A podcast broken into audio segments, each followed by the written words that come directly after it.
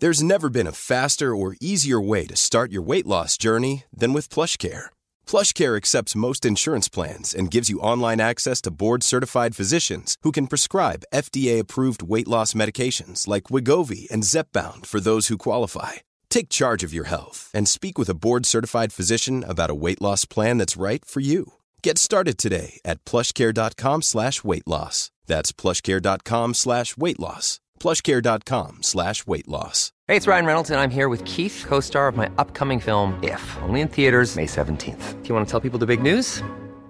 All right, I'll do. It. Sign up now and you'll get unlimited for $15 a month in six months of Paramount Plus Essential Plan on us. Mintmobile.com slash switch. Upfront payment of $45 equivalent to $15 per month. Unlimited over 40 gigabytes per month. Face lower speeds. Videos at 480p. Active Mint customers by 531.24 get six months of Paramount Plus Essential Plan. Auto renews after six months. Offer ends May 31st, 2024. Separate Paramount Plus registration required. Terms and conditions apply if rated PG. I'm Sandra, and I'm just the professional your small business was looking for. But you didn't hire me because you didn't use LinkedIn jobs. LinkedIn LinkedIn has professionals you can't find anywhere else, including those who aren't actively looking for a new job but might be open to the perfect role, like me. In a given month, over 70% of LinkedIn users don't visit other leading job sites. So if you're not looking on LinkedIn, you'll miss out on great candidates like Sandra. Start hiring professionals like a professional. Post your free job on linkedin.com/achieve today.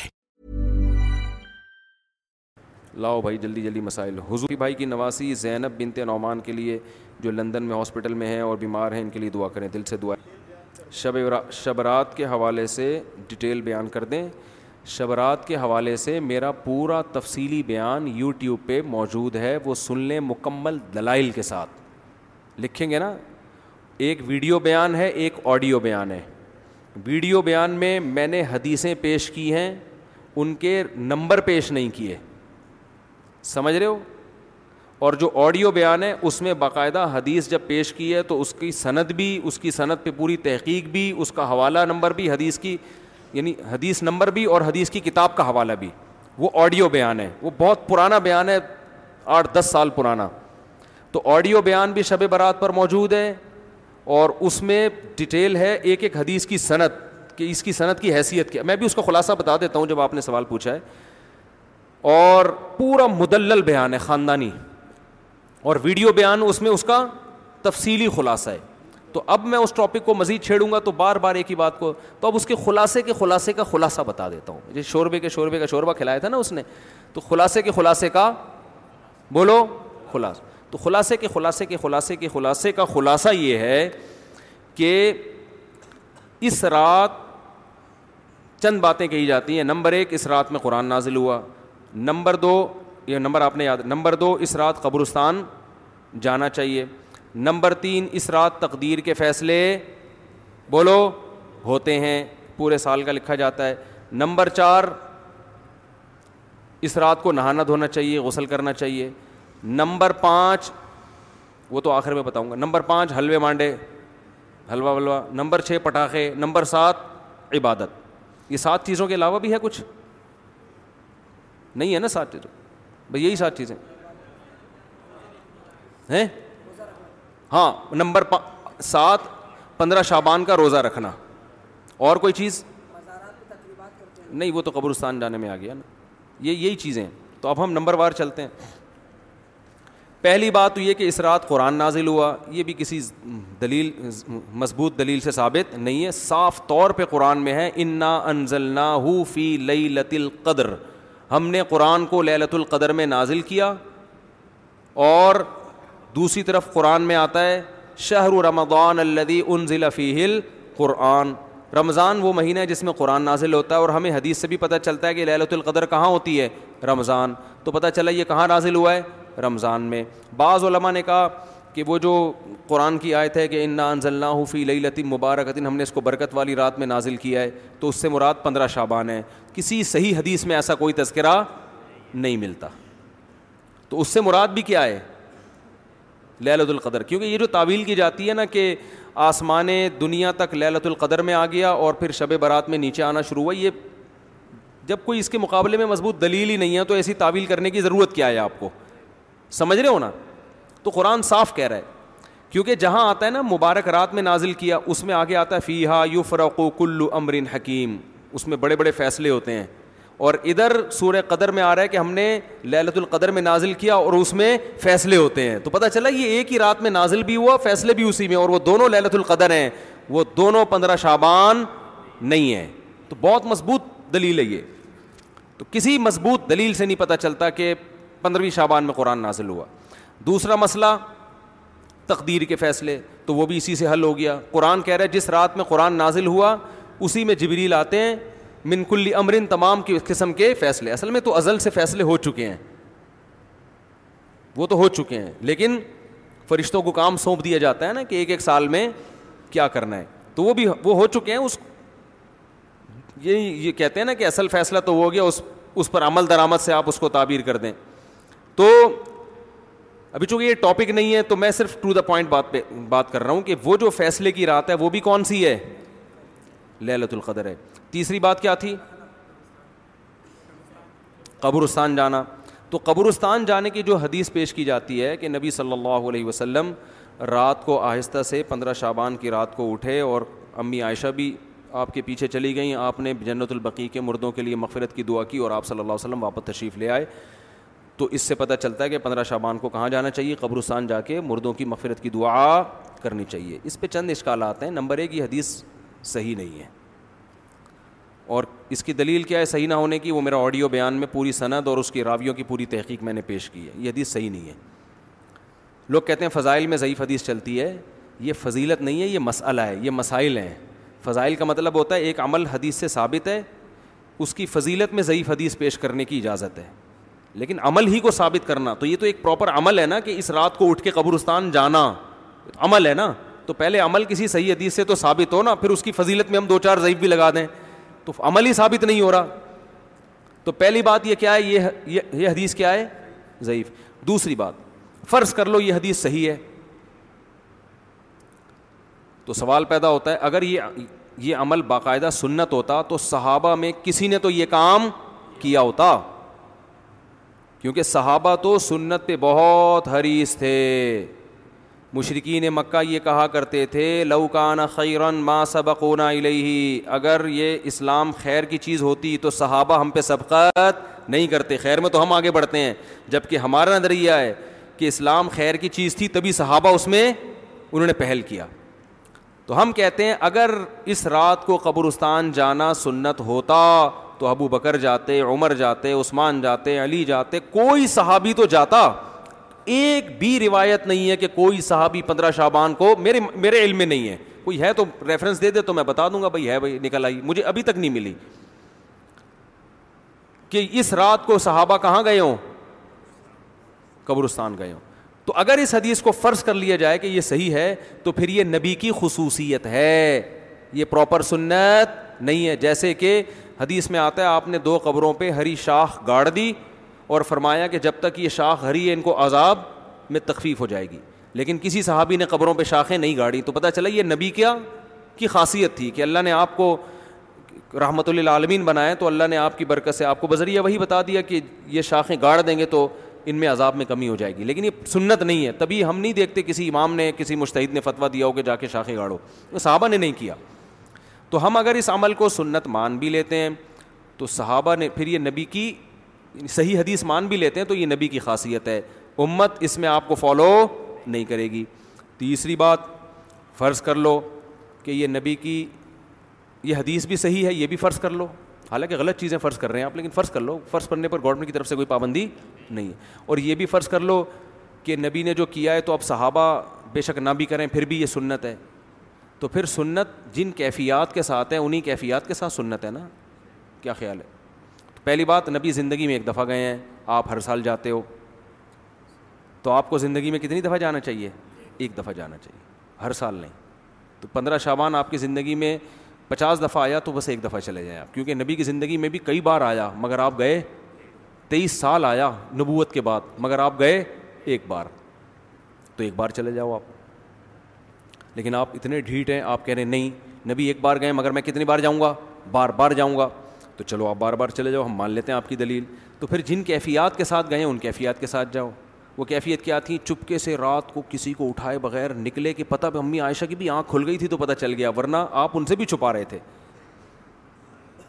اور چلے گئے اندھیرے میں جب کوئی بھی نہیں ہے چپکے سے دعا کر کے واپس آ گئے تو آپ کو بھی چاہیے جب سناٹے دار قبرستان میں خاموشی ہو کتے بھونک رہے ہوں ستارے چمک رہے ہوں آپ اپنی وائف کو بھی نہ بتائیں اور چپکے سے آپ کسی کو بتائے بغیر اندھیرے قبرستان میں جہاں کوئی لائٹ نہیں کوئی کوئی وہ پھر وہ عجیب سی چیز ہو جائے گی پھر وہ کوئی چیز نہیں ہے وہاں پہ آپ گئے اور وہاں سے آپ دعا کر کے جب واپس آنے لگے تو کل آپ کے لیے دعائیں ہو رہی ہیں اتنا خوف ہو کا عالم وہاں پہ آپ ڈر خوف سے آپ کا کیونکہ اکثر لوگوں کے ساتھ یہ اتنا جگرا بہت کم لوگوں کا ہے کہ اندھیرے میں قبرستان میں جائیں اکیلے اور اس زمانے کے قبرستان میں تو لائٹنگ کا تصور ہی نہیں تھا بالکل دور دراز ہوتے تھے واقعی قبرستان ایسے قبرستان میں جہاں ہو کا عالم ہو آپ گئے تو میرا خیال ہے اب گئے آپ اب اگلے سال آپ کے رشتے دار آپ کے لیے دعا پھر بھی اگر آپ زندہ سلامت آ گئے تو پھر یہ ہونا چاہیے آپ جا رہے ہیں جتھے بنا کے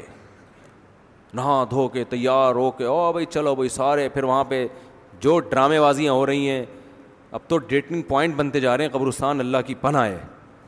وہاں بیٹھے ہوئے ہوتے ہیں پتہ نہیں کیا قوالیاں ہو رہی ہیں یہ ہو رہا ہے تو یہ کہاں سے ہو گیا بھائی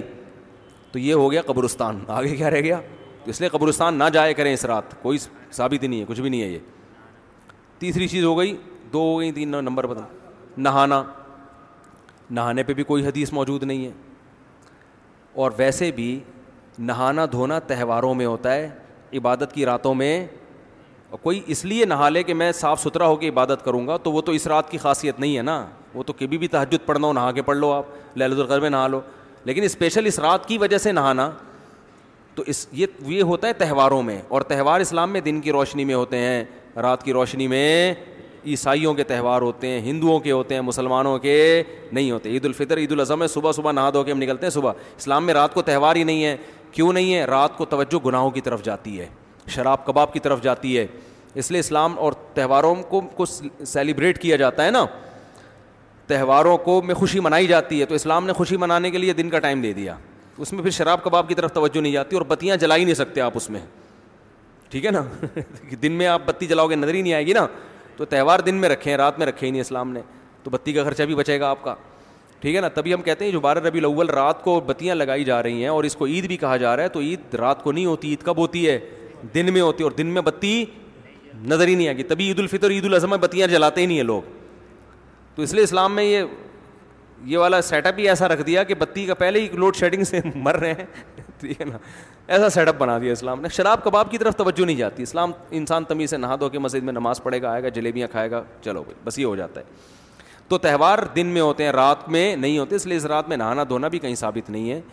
اور حلوے مانڈے بھی خوشی کی رات کہا جاتا ہے تو خوشی کی رات ایک تو حلوہ ثابت نہیں ہے دوسرا یہ خوشی کی رات ہے نہیں اگر اس کو بہت زیادہ فرض کیا جائے گا تو عبادت کی رات کہا جائے گا وہ حلوہ کھا کے ویسے بھی عبادت نہیں ہو سکتی حلوہ کھاؤ گے تو ٹن ہو جاؤ گے آپ ٹھیک ہے نا دماغ پہ میٹھا جب بھی میں تو میٹھا کھاتا ہی نہیں ہوں میں جب بھی دعوت میں جاتا ہوں لوگ مجھے میٹھا پیش کرتے ہیں میٹھا شربت پیش کرتے ہیں کھائیں نہ میں کہتا ہوں نہیں کہتے ہیں کیا شوگر ہے میں کہتا ہوں الحمد للہ شوگر نہیں پھر کیوں نہیں کھا رہے بھائی میٹھا کھاؤں گا ٹن ہو جاؤں گا میں کیا فائدہ اپنے آپ کو جب جو باڈی کو ضرورت تھی وہ ہمیں مل گیا ہے اب یہ کھائیں گے تو باڈی کو کوئی فائدہ بھی نہیں ہے اور خام خگی کی ذہن کی فریشنیس کی ایسی کی تیسی ایک شربت کا گلاس آپ پی لو آپ کو تھوڑی دیر میں سستی محسوس ہوتی ہے تو دو سیکنڈ کے پانچ سیکنڈ کی لذت کے لیے میں تین گھنٹے کی ٹینشن کیوں اٹھاؤں ابھی میں ہنستا بولتا دماغ میرا فریش ہے نا آپ کے سامنے بیٹھا ہوا ہوں فٹ فاٹ دماغ الحمد للہ چل رہا ہے اور میں شربت پی کے آتا نا تو تھوڑا سا ہوتا تو وہ دو منٹ کی لذت تھی اور پھر یا تو سونا ہو نا آدمی نے کھائے سو جائے تو پھر تو ٹھیک ہے لیکن وہ ویس الگ اس کا نقصان ہے کھاتے ہی سو جانے کا تو یہ عبادت کی رات بھی ہے اور حلوے مانڈے بھی تو یہ کھوپڑی میں آنے والی بات نہیں ہے عقل کے بھی خلاف ہے اور تہوار وہ دن میں ہوتے رات میں نہیں ہوتے اس کے بھی خلاف ہے کہ حلوے تو تہوار ہو گیا نا آپ نے اور کیا رہ گیا یہ شب برات کے فضائل پر بیان ہو رہے ہیں ایک صاحب نے مجھے کہا فضائل پر بیان کرے میں نے کیا کہتے ہیں یہ کیا ہو رہا ہے یہ فضائل ہو رہے ہیں کیا ہو رہا ہے بھائی تو میں نے کہا جتنی فضیلت ہے بس اتنی ہی رکھیں گے ہم آگے چلو روزہ روزہ بھی کسی صحیح حدیث سے ثابت بولو بھائی نہیں اور عمل کو ثابت کرنے کے لیے حدیث کا صحیح ہونا ضروری ہے لوگ کہتے ہیں فضائل میں ضعیف حدیث چلتی ہے پہلے یہ فضیلت نہیں مسائل ہو رہے ہیں مسئلہ ہے کہ پندرہ شعبان کا روزہ سنت ہے یا نہیں ہے جب ہوگا تو پھر آگے اس کے فضائل کے چار چاند لگانے کے لیے آپ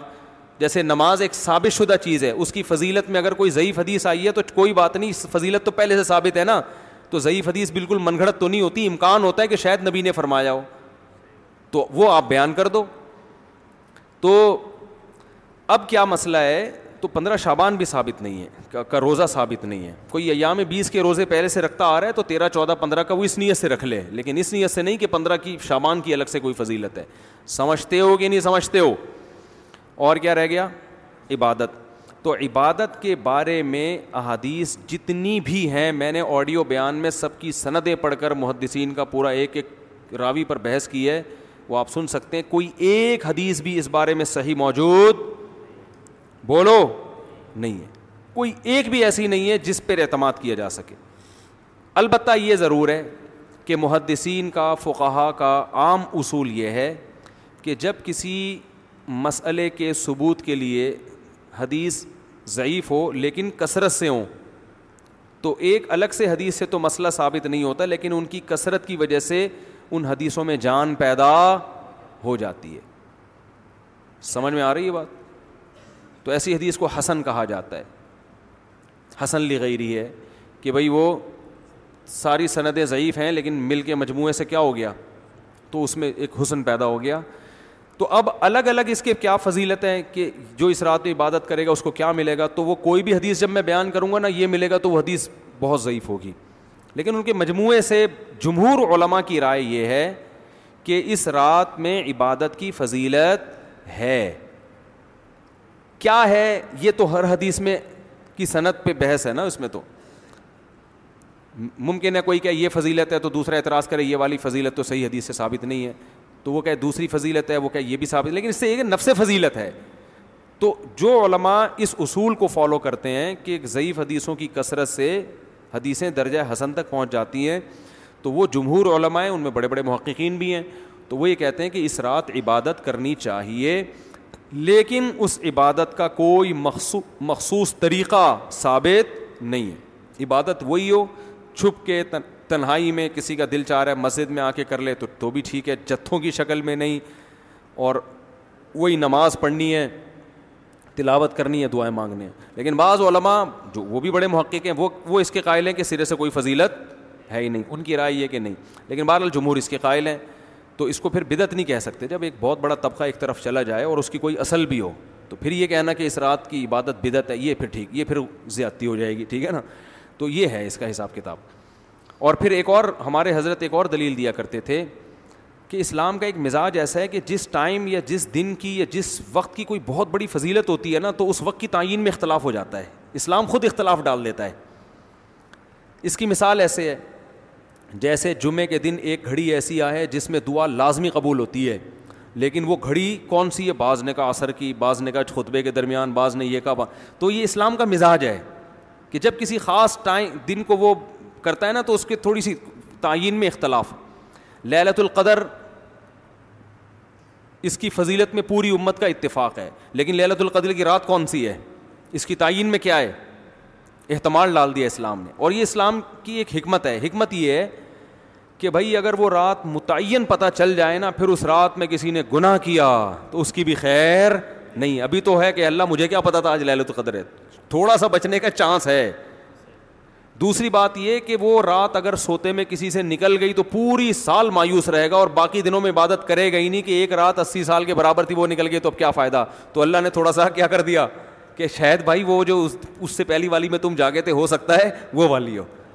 تو یہ اسلام کا ایک مزاج ہے جو ہمیں دوسری حدیثوں سے پتہ چلتا ہے تو ہمارے حضرت ایک بڑی زبردست دلیل یہ دیا کرتے تھے ہمارے حضرت کی رائے بھی یہ تھی کہ وہ قائل نہیں تھے شب برات کی فضیلت کے لیکن بہرحال جمہور علماء کا یہ قول ہے اور بڑے بڑے مفتیان کرام اس میں داخل ہیں اس کو بدعت کہنا ٹھیک نہیں ہے لیکن ان کی ایک ذوق تھا وہ یہ کہتے تھے کہ اگر یہ اتنی فضیلت والی رات ہوتی تو اسلام کے مزاج سے پتہ چلتا ہے کہ اس کی تعین میں اللہ کیا ڈال دیتے اختلاف کی یا تو وہ چودہ ہے یا وہ پندرہ ہے ایک ان کا ذوق تھا لیکن بہرحال جمہور کی رائے وہ بڑی مضبوط رائے ہے وہ بھی بڑی مضبوط رائے ہے ٹھیک ہے نا اور فتویٰ بھی اسی پہ دیا جاتا ہے کہ اس رات کو عبادت کرے گا تو دوسری راتوں کی نسبت اس کو ثواب زیادہ ملے وہ پٹاخے وٹاخے تو ہیں ہی نہیں وہ تو لوگوں نے ویسے ہی بنائے ہوئے ہیں ان کا تو کوئی تعلق ہی نہیں ہے سر تقدیر کا بھی میں نے بتا دیا نا وہ تو للت القدر میں ہوتے ہیں کافی ہو گیا میرا خیال ہے آج ہیں یہ کوئی اہم ہے میرے والد کا انتقال ہو گیا اچانک ان کے انتقال کے بعد قرضدار آ گئے ہیں جس قرض کا مجھے علم نہیں ہے اور قرضہ لینے والوں کے پاس کوئی ثبوت بھی نہیں ہے لکھائی بھی نہیں ہے میری بیوی کا میری والدہ کو علم تھا وہ میں دے رہا ہوں جس پیسے کا علم ہی نہیں اس کا کیا کروں یہ ہوتا ہے نا کتنی دفعہ ہم سمجھاتے ہیں بھائی ہر چیز لکھو کس کا کس کو دینا ہے کس سے لینا ہے لوگ ابھی ایک صاحب کا واقعہ سامنے آیا ایک پلاٹ انہوں نے خریدا ایک کروڑ روپے سیٹھ کو دے دیے سیٹھ کو ایک کروڑ سیٹھ سے بڑے تعلقات تھے کبھی لکھت پڑت نہیں ہوئی ہمیشہ ٹرسٹ ایک دوسرے پر بہت ایماندار دونوں ایماندار جس کو دیے وہ بھی جوان آدمی کہ بھائی پلاٹ جو ہے نا کل مجھے اس کی فائل دے دینا میرے نام کر دینا یا فائل دے دینا جناب آپ کا رات کو اٹیک ہو گیا اب جب وہ کل فائل لینے کے لیے وارثین کہہ رہے ہیں ہمیں کیا پتا بھائی آپ نے ابا سے پلاٹ خریدا بھی ہے کوئی بھی اٹھ کے آ جائے وہ بالکل صحیح کہہ رہے ہیں کہہ رہے ہیں کوئی ثبوت تو دکھاؤ کوئی سائن کوئی سگنیچر کوئی آڈیو کوئی ویڈیو تو اب اگر بیٹے دے دیں گے تو ساری زندگی ان کو یہ ڈر لگا رہے گا یار ہم نے ایک کروڑ ایسا نہ ہو کہ ناجائز یعنی ہمارے بنتے اور ہم ایک کروڑ کوئی کم رقم تھوڑی ہوتی ہے نہیں دیتے تو وہ بھی کم یار ایسا نہ ہو واقعی اس کے بنتے ہو تو اصول اس میں یہ ہے کہ اگر آپ کو یقین نہیں ہے کہ اس نے لیے ہیں اگر آپ کو پہلے سے یقین ہے نا تو بے شک اس کے پاس دلیل نہیں ہے لیکن آپ دیں گے لیکن اگر آپ کو یقین ہی نہیں ہے تو اس کا امکان ہے کہ یہ فراڈی بھی ہو سکتا ہے تو پھر جب تک وہ آپ کے پاس گواہوں سے ثابت نہ کر دے آپ اس کو رقم دینے کے مکلف نہیں ہے اس کی غلطی ہے بھائی ایسے تو کوئی بھی اٹھ کے آ جائے گا وہ آپ کے ابا نے میرے چھ کروڑ دینے تھے آپ کے ابا نے میرے تین کروڑ دینے تھے تو اٹھ کے آتے رہو دیتے رہو تو کروڑوں کروڑوں جب بٹیں گے تو آٹھ دس کروڑ والے اور آ جائیں گے کیا خیال ہے پھر عورتیں بھی آ جائیں گی آپ کے ابا نے تو ہم سے چپ کے شادی کی ہوئی تھی یہ بچے بھی ابا کے کھاتے میں ڈالو ان کو بھی وراثت میں حصہ دو بھائی ثبوت تو دو کوئی نادرا کا سرٹیفکیٹ یا کوئی گواہ کوئی بے فارم نہیں بھی ثبوت تو نہیں ہے پھر ان کو دھمکیاں اگر ایسا ہوا تو ہم اس ظاہر کے مکلف ہیں مدعی کے ذمے دلیل دلیل نہیں ہے اور آپ کو پتہ بھی نہیں ہے تو ایسے موقع پہ اسلام کا حکم یہ نبی کی تعلیم یہ ہے کہ جو دعویٰ کرے گا وہ دلیل پیش کرے گا اس کے پاس دلیل نہیں ہے تو سامنے والا قسم اٹھا لے کہ بھائی میرے علم میں ایسا کوئی واقعہ نہیں ہے وہ قسم اٹھا لے تو پھر اس کے حق میں فیصلہ کر دیا جائے گا تو یہاں بھی یہی ہے کہ بھائی جو لوگ آ رہے ہیں آپ ان سے ثبوت مانگے ثبوت نہیں ہے تو آپ بولیں پتلی گلی سے نکلو صحیح ہے نا تو اور یہ آئندہ خود اس کا خیال کیا کریں کروڑوں کروڑوں روپئے کوئی بھی ہے اس کو لکھوائیں وجہ کیا ہے مر سکتا ہے کسی بھی ٹائم پہ مر سکتا ہے میں نے ایک آدمی کو چند دن پہلے کچھ امانت رکھوائی کسی کی لوگ مجھے امانت دیتے ہیں نا تو میں نے کسی اور کے پاس رکھوائی تو میں نے اس کو جب امانت رکھوائی تو میں نے کہا بھائی اگر میں مر گیا نا تو فلاں کو دے دینا یہ پرسوں کی بات ہے میں نے کہا اگر میں مر گیا تو کہا آپ کیوں مر رہے ہیں میں نے کہا بھائی کوئی پتہ نہیں ہے کسی کوئی بھی کسی بھی ٹائم پہ مر سکتا ہے تو آپ مجھے تلاش کریں گے میں ملوں گا نہیں تو آپ کنفیوز ہوں گے کس کو دوں پتہ چلا غلط ہاتھوں میں چلا گیا وہ پھا گیا تو میں نے اس اس کو دے دینا وہ ایماندار آدمی ہے وہ وہاں تک اس کو میں نے بتایا ہوا ہے تو میں نکل گیا اب میں حالانکہ اس پہ کتنے بیانات کرتا ہوں لیکن میں بھی میری بھی دماغ سے یہ بات اوجھل ہو گئی کہ یہ مر گیا تو کیا ہوگا یہ مجھے یہ میں اپنا ہی مرنے کا سوچ رہا ہوں میں جب جانے لگا اس نے کہا وہ نیک آدمی تھے انہوں نے مجھے بلایا مجھ سے صاحب اگر میں مر گیا میں نے کہا ابرے یار یہ تو پتہ ہی نہیں تھا تو مر گیا میں نے کہا میں تو آؤں گا وہ بولیں گے مجھ صاحب خیریت کس سلسلے میں آنا ہو میں کہوں گا بھائی وہ اتنے کروڑ یا اتنے لاکھ یا اتنے ہزار میں کہا یار صاحب پتہ نہیں اب یار اب آپ کی پگڑی وگڑی تو بہت اچھی باندھی ہوئی ہے پتہ نہیں سچ کہہ رہے ہو ایسا تو نہیں پھنس گئے اتنی شادیاں کر کے اب یہ طریقہ کمائے تو وہ شکر ہے نیک آدمی تھے نا ورنہ وہ کہتے ہیں بھائی یہ مر گیا تو تو ٹھیک ہے لیکن اگر میں مر گیا تو بچے کھا جائیں گے تو میں نے کہا ماشاء اللہ بڑی اچھی سوچ ہے آپ کی ہم تو اپنے ہی مرنے کا ہی سوچ رہے ہیں آپ کا تو ہم نے سوچا ہی نہیں تو پھر انہوں نے بتایا کہ میں مر گیا تو فلاں سے لے لینا ٹھیک ہے نا تو اب یہ کہ دونوں مر گئے تو اتنا نہیں ہو رہا بھائی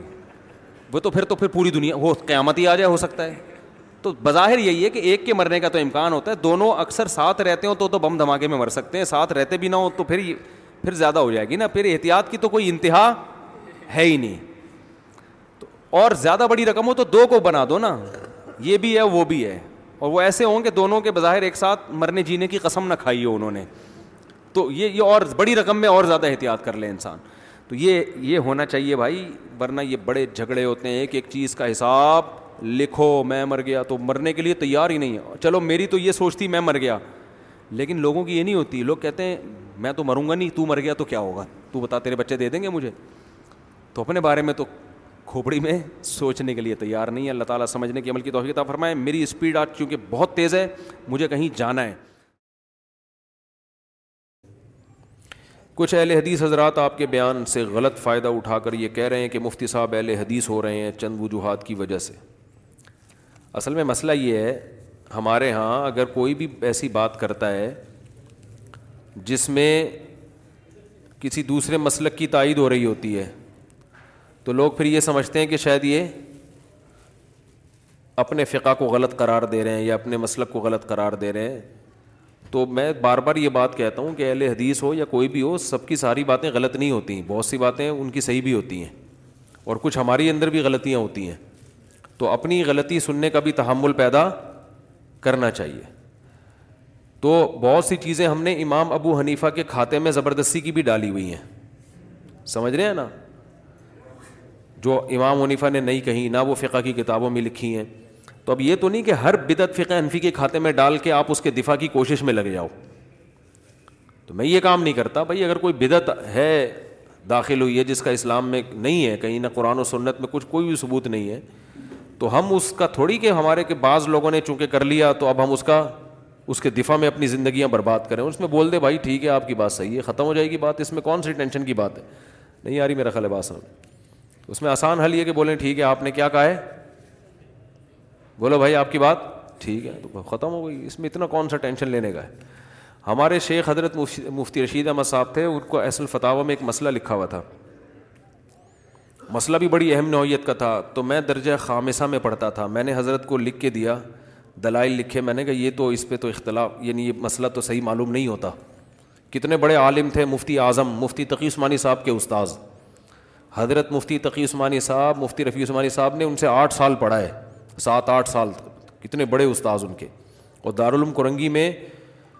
شیخ الحدیث تھے اور نائب مفتی بھی آپ کہہ سکتے ہیں ان کو مفتی محمد شفیع صاحب کے بعد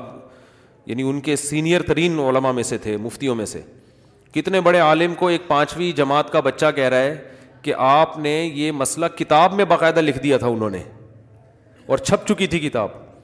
میں نے کہا یہ مسئلہ ایسے لکھا ہوا ہے تو یہ تو دلائل تو اس کے خلاف ہے وہ میں نے دلائل لکھ کے دے دیے تو حضرت نے ایک دفعہ وہ دلائل پڑھے انہوں نے فرمایا بالکل صحیح لکھا ہوا ہے آپ نے تو اگلے ایڈیشن سے حسن الفتاوہ سے وہ کتاب سے وہ مسئلہ نکال دو اس کو چینج کر دو سمجھ رہے بہت مشکل ہے سمجھانا حضرت نے فوراً حکم دیا کہ یہ جو میری کتاب احسن الفتاوہ میں یہ مسئلہ آ چکا ہے چھپ بھی چکا ہے تو ایک پرچی لکھ کے دے دی اپنے ہاتھوں سے کہ اگلے ایڈیشن میں اس مسئلے کو تبدیل کر دیا جائے یعنی میرے بارے میں کہا جیسے انہوں نے کہا ہے جو مس لکھ کے دیے اس کے مطابق اس کو کر دیا جائے کتنا آسان ہو گیا نا اچھا کمال کی بات ہے کہ اگلے اگلا ایڈیشن چھپنے سے پہلے حضرت کا انتقال ہو گیا تھا تو میرے پاس وہ تحریر حضرت کی لکھی ہوئی موجود تھی پھر میں نے بڑوں کے سامنے پیش کی میں نے کہا یہ حضرت کا ایک ثبوت ہے میرے پاس ان کی رائٹنگ میں کہ انہوں نے کہا اس مسئلے کو چینج کرنا ہے تو بعد والوں نے پھر الحمد للہ وہ بولتے کیوں نہیں چینج کر دی تو کتنا آسان ہے نا تو ہمیں بھی اپنے اندر لچک پیدا کرنی چاہیے بھائی سامنے والا صحیح بات کہہ رہا ہے تو ٹھیک ہے مان لو اس میں کیا مناظرے اور کیا خام خا کے کھینچا تانی کر کے آڑا ترچا ٹیڑھا میڑا پھر اکابر کا مسئلہ بنا لینا پھر علماء دیوبند کا مسئلہ بنا لینا پھر وہ پھر نعرہ تکبیر اور پھر یہ جو ہمارے یہاں حساب کتاب چل رہا ہے تو لچک پیدا کرو میرے بھائی اپنے اندر اگر غلطی ہے تو ہے اس میں کیا ہو گیا نہیں آ رہی بات میرا خیال ہے تو اس میں کوئی اتنی بڑی ٹینشن لینے کا نہیں ہے مسئلہ سب یہ ہوتا ہے جب آپ تھوپتے ہو نا اپنی رائے دوسرے کے اوپر پڈے پھر کھڑے ہوتے ہیں تھوپنے کی اجازت نہیں ہے مثال کے طور پر میں حضرت کو لکھ کے دے دیتا کہ یہ مسئلہ ایسا نہیں ایسا حضرت فرما دیتے کہ آپ بچے ہیں آپ کو دلائل نہیں سمجھ میں آئے اس کا جواب ہے ان دلائل جو آپ نے لکھے ہیں نا اس کا جواب میرے پاس موجود ہے کسی اور وقت میں بتا دوں گا یا لکھ دوں گا تو بس بات ختم ہو جاتی اب میں پھر جا کے پھر پرچی پکڑاتا پھر میں حضرت کے خلاف کلپ بناتا دیکھو میں نے تو یہ کہا تھا پھر بھی رجوع نہیں کیا یہ تو ہے ہی ایسے اس سے کیا پیدا ہوتا ہے فساد اختلاف پھڈے بھائی اپنی رائے دلائل کے ساتھ بیان کر دو اگلا مان لے ٹھیک ہے نہیں مانے تو بھی کیا ہے ٹھیک ہے تو اگلے کو بھی چاہیے کہ مان لے اگر دلائل ہے تو اس لیے رجوع کرنے میں کوئی انسان کو تکلیف نہیں ہونی چاہیے اور رجوع کرنا اس کی علامت نہیں ہوتی کہ آپ جاہل ہیں بڑے سے بڑے علما سے بھی بیان کرنے میں غلطی ہو سکتی ہے بڑے سے بڑے علما تو رجوع کرنے میں کوئی یہ اس کی علامت نہیں ہے کہ آپ جاہل ہیں رجوع کرنے کا مطلب یہ بھائی اس وقت آپ سے ایک رائے بیان کرنے میں غلطی ہوئی تھی اب آپ اس غلطی سے رجوع کر رہے ہیں تو اس سے عزت داروں کی نظر میں آپ کی عزت بڑھتی ہے کم نہیں ہوتی سمجھ میں آ رہی ہے بات کہ نہیں آ رہی ابھی دیکھو میں نے ایک بیان کیا تھا کہ جو لوگ دو جماعتیں کراتے ہیں نا مسجدوں میں تو اس بارے میں ہمارے پاس صرف ایک ہی حدیث ہے کہ نبی کے دور میں ایک دفعہ یہ عمل ہوا ہے تو امریکہ میں ایک مفتی ہیں عالم ہیں مفتی عثمان صاحب انہوں نے ویڈیو بنائی اور پھر انہوں نے دلائل دیے کہ نہیں اور بھی حدیثیں اس بارے میں ہمیں ملتی ہیں تو پورے ایک انہوں نے ریکارڈنگ کر کے یوٹیوب پہ ڈال دی وہ بھی اچھے عالم ہیں ان کا مقصد بھی کوئی توہین نہیں تھا انہوں نے کہا ہم ایک سال سے آپ سے رابطے کی کوشش میں تھے آپ سے رابطہ نہیں ہو رہا تھا رابطہ ہوتا تو ہم ویڈیو نہ بناتے یہ تو طریقہ ہی نہیں ہوتا نا کہ کسی نے کوئی بات کی ہے تو آپ پہلے اس سے رابطہ کر لو بھائی تاکہ ہو سکتا ہے وہ خود ہی رجوع کر لے لیکن انہوں نے کہا ہم نے بہت کوشش کی نہیں ہوا تو ہم نے ایک ویڈیو پھر یوٹیوب پہ اپلوڈ کر دی تو ایک سال بعد ان کا مجھ سے رابطہ ہوا تو وہ ان کے دلائل میں نے دیکھے میں نے کہا واقعی مجھ سے غلطی ہوئی ہے دور نبوی میں اس کے اور بھی واقعات ہمیں ملتے ہیں باقی مسئلہ کیا ہے وہ پھر میں نے کسی اور موقع پہ بیان کروں گا دوسری جماعت کی شرح حیثیت کیا ہے تو میں نے فوراً کلپ ریکارڈ کروا دیا میں نے کہا بھائی وہ جو میں نے بیان میں کہا تھا صرف ایک حدیث ملتی ہے تو بعض علماء نے بتایا کہ اس بارے میں اور بھی حدیثیں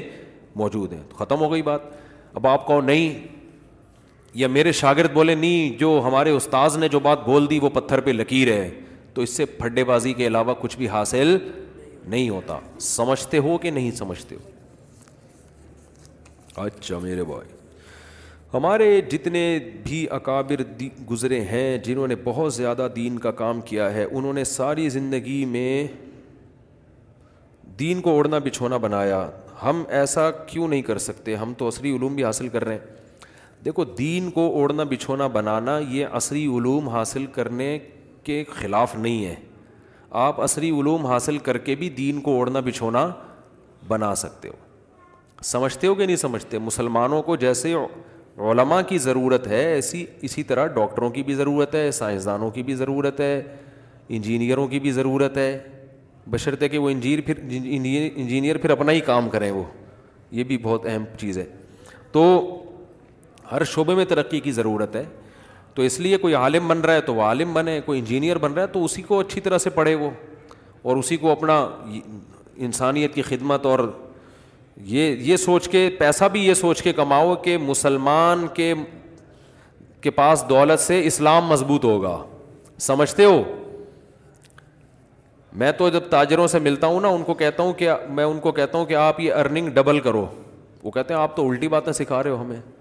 علماء کا تو یہ کام ہوتا ہے لوگوں کو یہ بتائیں کہ دنیا سے محبت ختم کرو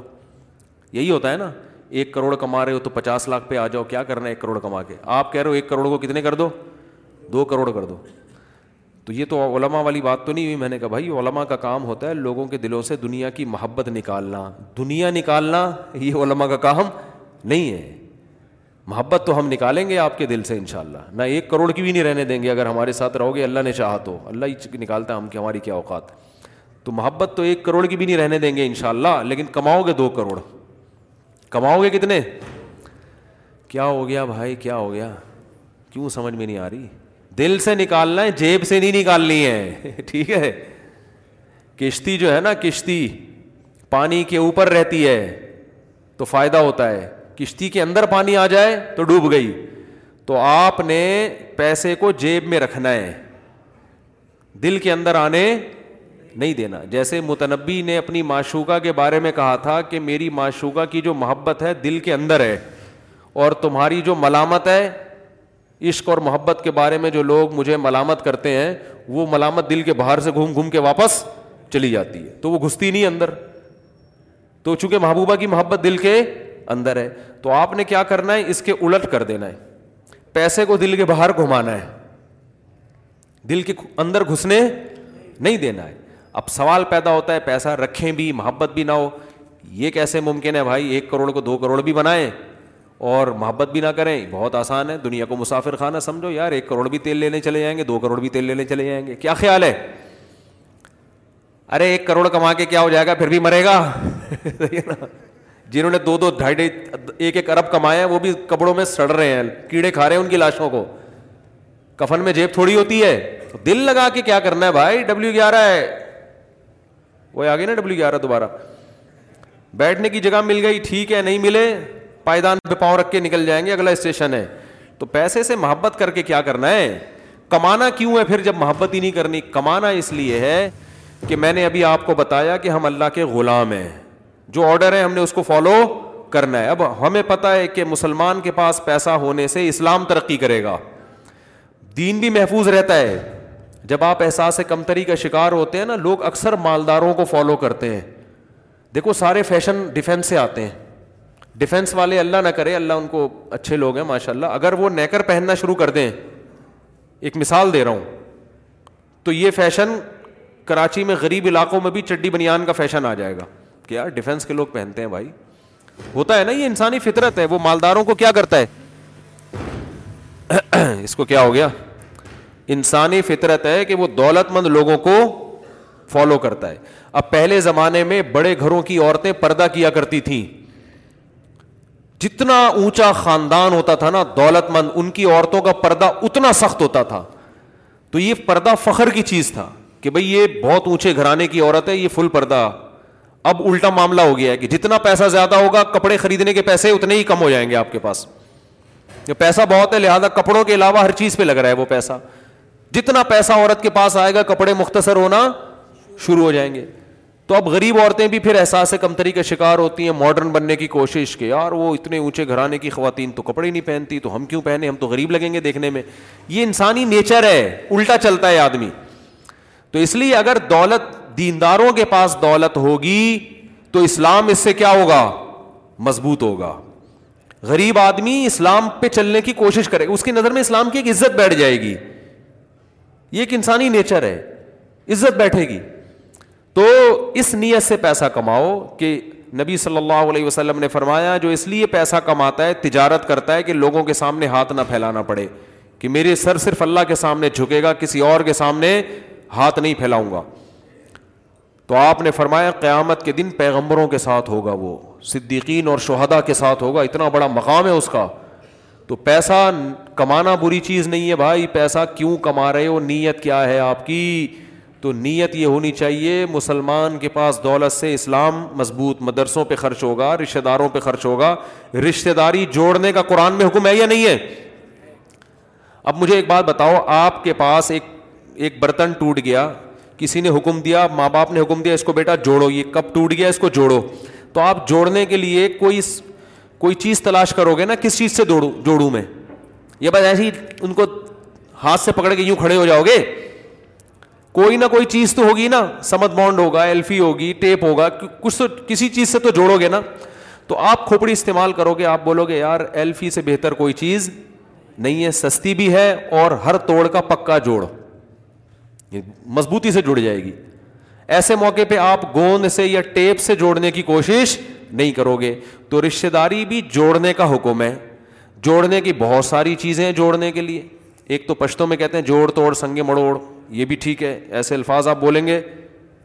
جوڑ پیدا ہو جائے گا نا ہمارے جو پٹھان دوست ہیں وہ جب ملتے ہیں تو ایسے ہی بولتے ہیں جوڑ توڑ سنگے مڑوڑ ٹھیک ہے نا یہ لفظ ہمیں یاد ہو گیا ہے تو جوڑنے کے لیے یہ الفاظ بھی ہیں ٹھیک ہے نا انگلش میں آپ کہتے ہیں nice to meet you too اس سے بھی آدمی تھوڑا سا خوش ہو جاتا ہے کہ آپ سے مل کے مجھے غم نہیں ہوا بلکہ خوشی ہوئی ہے لیکن جوڑنے کا جو سب سے خاندانی طریقہ ہے وہ ایلفی ہے وہ کون سی ایلفی پیسے ہدیہ دو ہدیہ دو گے بہنوں کو پیسے دو گے ابا کو پیسے دو گے اما کو پیسے دو پھر ابا اما سے بدتمیزی بھی کرو گے نا پھر بھی ناراض بتا رہا ہوں میں سچی لکھ لیں اس کو اگر آپ ابو امی کو پیسے دیں گے پھر آپ چرس بھی پی لیں ابا کو برے نہیں لگیں گے ان اباؤں کی بات کر رہا ہوں جو میرا بیان نہیں سن رہے ٹھیک ہے نا جو سن رہے ہیں ان کی بات نہیں کر رہا تو آپ پیسے دیں گے باپ کے دل سے دعائیں نکلیں گی جو میرا بیان نہیں سن رہے ان باپوں کی بات کر رہا ہوں ماؤں کی تحجد میں ٹوٹ کے دعائیں پھر آپ جو مرضی کرو آپ پھر آپ کی بیوی بھی آڑی ترچھی ہے نا اگر وہ بھی برداشت ہو جائے گی سمجھ رہے ہو کہ بہت اچھی بہو ہے بہت ہی اچھی بہو ہے تو بھائی کو دو بہنوں کو دو رشتے داروں کو دو تو یہ دینا جب ہی ممکن ہے جب جیب میں روکھڑا ہوگا تو دو گے نا تو اس سے رشتے داری کیا ہوتی ہے مضبوط ہو تو آپ نے اللہ کے لیے جوڑنا ہے مفاد کے لیے نہیں اللہ بھائی اللہ چاہتا ہے کہ رشتے دار آپس میں محبت کریں تو یار میرے پاس تو محبت کی ایک ایلفی ہے نا پیسے ہیں پانچ ہزار کا نوٹ لفافے میں ڈالا پکڑا دیا دس ہزار روپے دے دیے بیس ہزار روپے دے دیے ایک لاکھ دے دیے آج ایک کروڑ کا چیک بنا کے دے دیا ابا کو ابا یہ لو یار موج کرو دوسری شادی کرو معذرت کے ساتھ یعنی اب تو نہیں کر سکتے ظاہر ہے آپ کی والدہ ناراض ہوں گی ایک مثال دے رہا ہوں میں ٹھیک ہے تو بعض دفعہ غلط باتیں بھی منہ سے نکل جاتی ہیں میرے تو آپ نے کچھ بھی تو روکڑا خرچ کرنے سے رشتے داری آپس میں جڑتی ہے امام صاحب کو ہدیے دو وہ آپ کے خلاف بیانات چھوڑ دیں گے ٹھیک ہے نا پنکھا لگاؤ مسجد میں یہ کرو وہ کرو تو بہت سارے فائدے ہوتے ہیں اس سے تو آپ نے اچھی نیت سے کرنا ہے وہ تو امام صاحب والی بات ایک مذاق کی ہے بھائی اس کو سیریس نہ لیں تو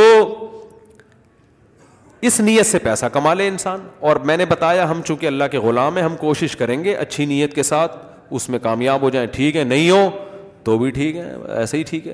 اسی بھی اجر ملے گا ان شاء اللہ تو ٹینشن لینے کا سب سے اہم ترین چیز ہے ٹینشن صرف آخرت کی لینی ہے اس کے علاوہ ٹینشن کسی چیز کی نہیں لینی ہے ذرا آخرت کی ٹینشن کہ پتہ نہیں آخرت میں میرا ہوگا کیا بس اس کے علاوہ اللہ نے ہمیں کوئی اور ٹینشن پالنے کی اجازت نہیں دی ہے بس یہی ٹینشن ہے بہت ہو گئے بس کرو یار اچھا میرے بھائی لبرل اعتراض کرتے ہیں کہ مولوی دنیا کو مسافر خانہ سمجھتے ہیں تو جو شخص دو ٹکے کی دنیا نہیں بنا سکتا وہ اصل آخرت کہاں سے بنائے گا دنیا کو مسافر خانہ سمجھ کے بھی بنا لیتے ہیں جو دنیا کو مسافر خانہ سمجھتا ہے نا وہ زیادہ اچھا بنا لیتا ہے کیونکہ اس کو پتا ہے کہ اس سفر میں جو کروں گا آخرت میں کام آئے گا وہ پھر دنیا کماتا ہے دنیا برائے دنیا نہیں بلکہ آخرت کے لیے وہ انسانیت کی خدمت زیادہ کر لیتا ہے تو باقی اگر کوئی دیندار آپ کو نظر آ رہا ہے جو نہ دین کا نہ دنیا کا تو وہ تو اپنے پوستی پن کی وجہ سے ہے وہ دیندار ہے ہی نہیں صرف گیٹ اپ سے تھوڑی دیندار بن جاتا ہے انسان دین اور سستی ایک جگہ جمع نہیں ہو سکتے جو پڑا ہوا ہے نا کھا رہا ہے سو جاتا ہے اٹھ کے کھاتا ہے سو جاتا ہے تو وہ دیندار نہیں ہے وہ دیندار نہیں ہو سکتا دیندار آدمی دیکھو پیغمبر دیندار تھے کتنے ذہین ہوتے تھے کیسی ان کی پالیسیاں کیسی پلاننگ پلاننگ یوسف علیہ السلام نے کیسی کر کے دی نا قید قید والا ہے پورے کنٹری کو تباہی سے بچایا یوسف علیہ السلام کی پلاننگ نے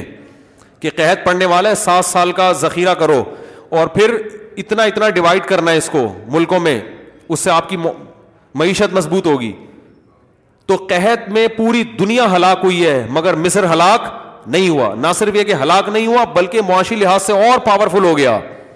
اسی بیس پہ اگلا بادشاہ یوسف علیہ السلام کو بنا دیا گیا لوگوں نے کہا بھائی یہ بادشاہ بننے کے قابل ہے تو پیغمبروں کی زندگی صحابہ کی زندگی سے اندازہ ہوتا ہے دیندار کتنے ذہین ہوتے ہیں تو آج اگر کوئی ذہین نہیں ہے تیز نہیں ہے پوستی ہے تو وہ دیندار ہے ہی نہیں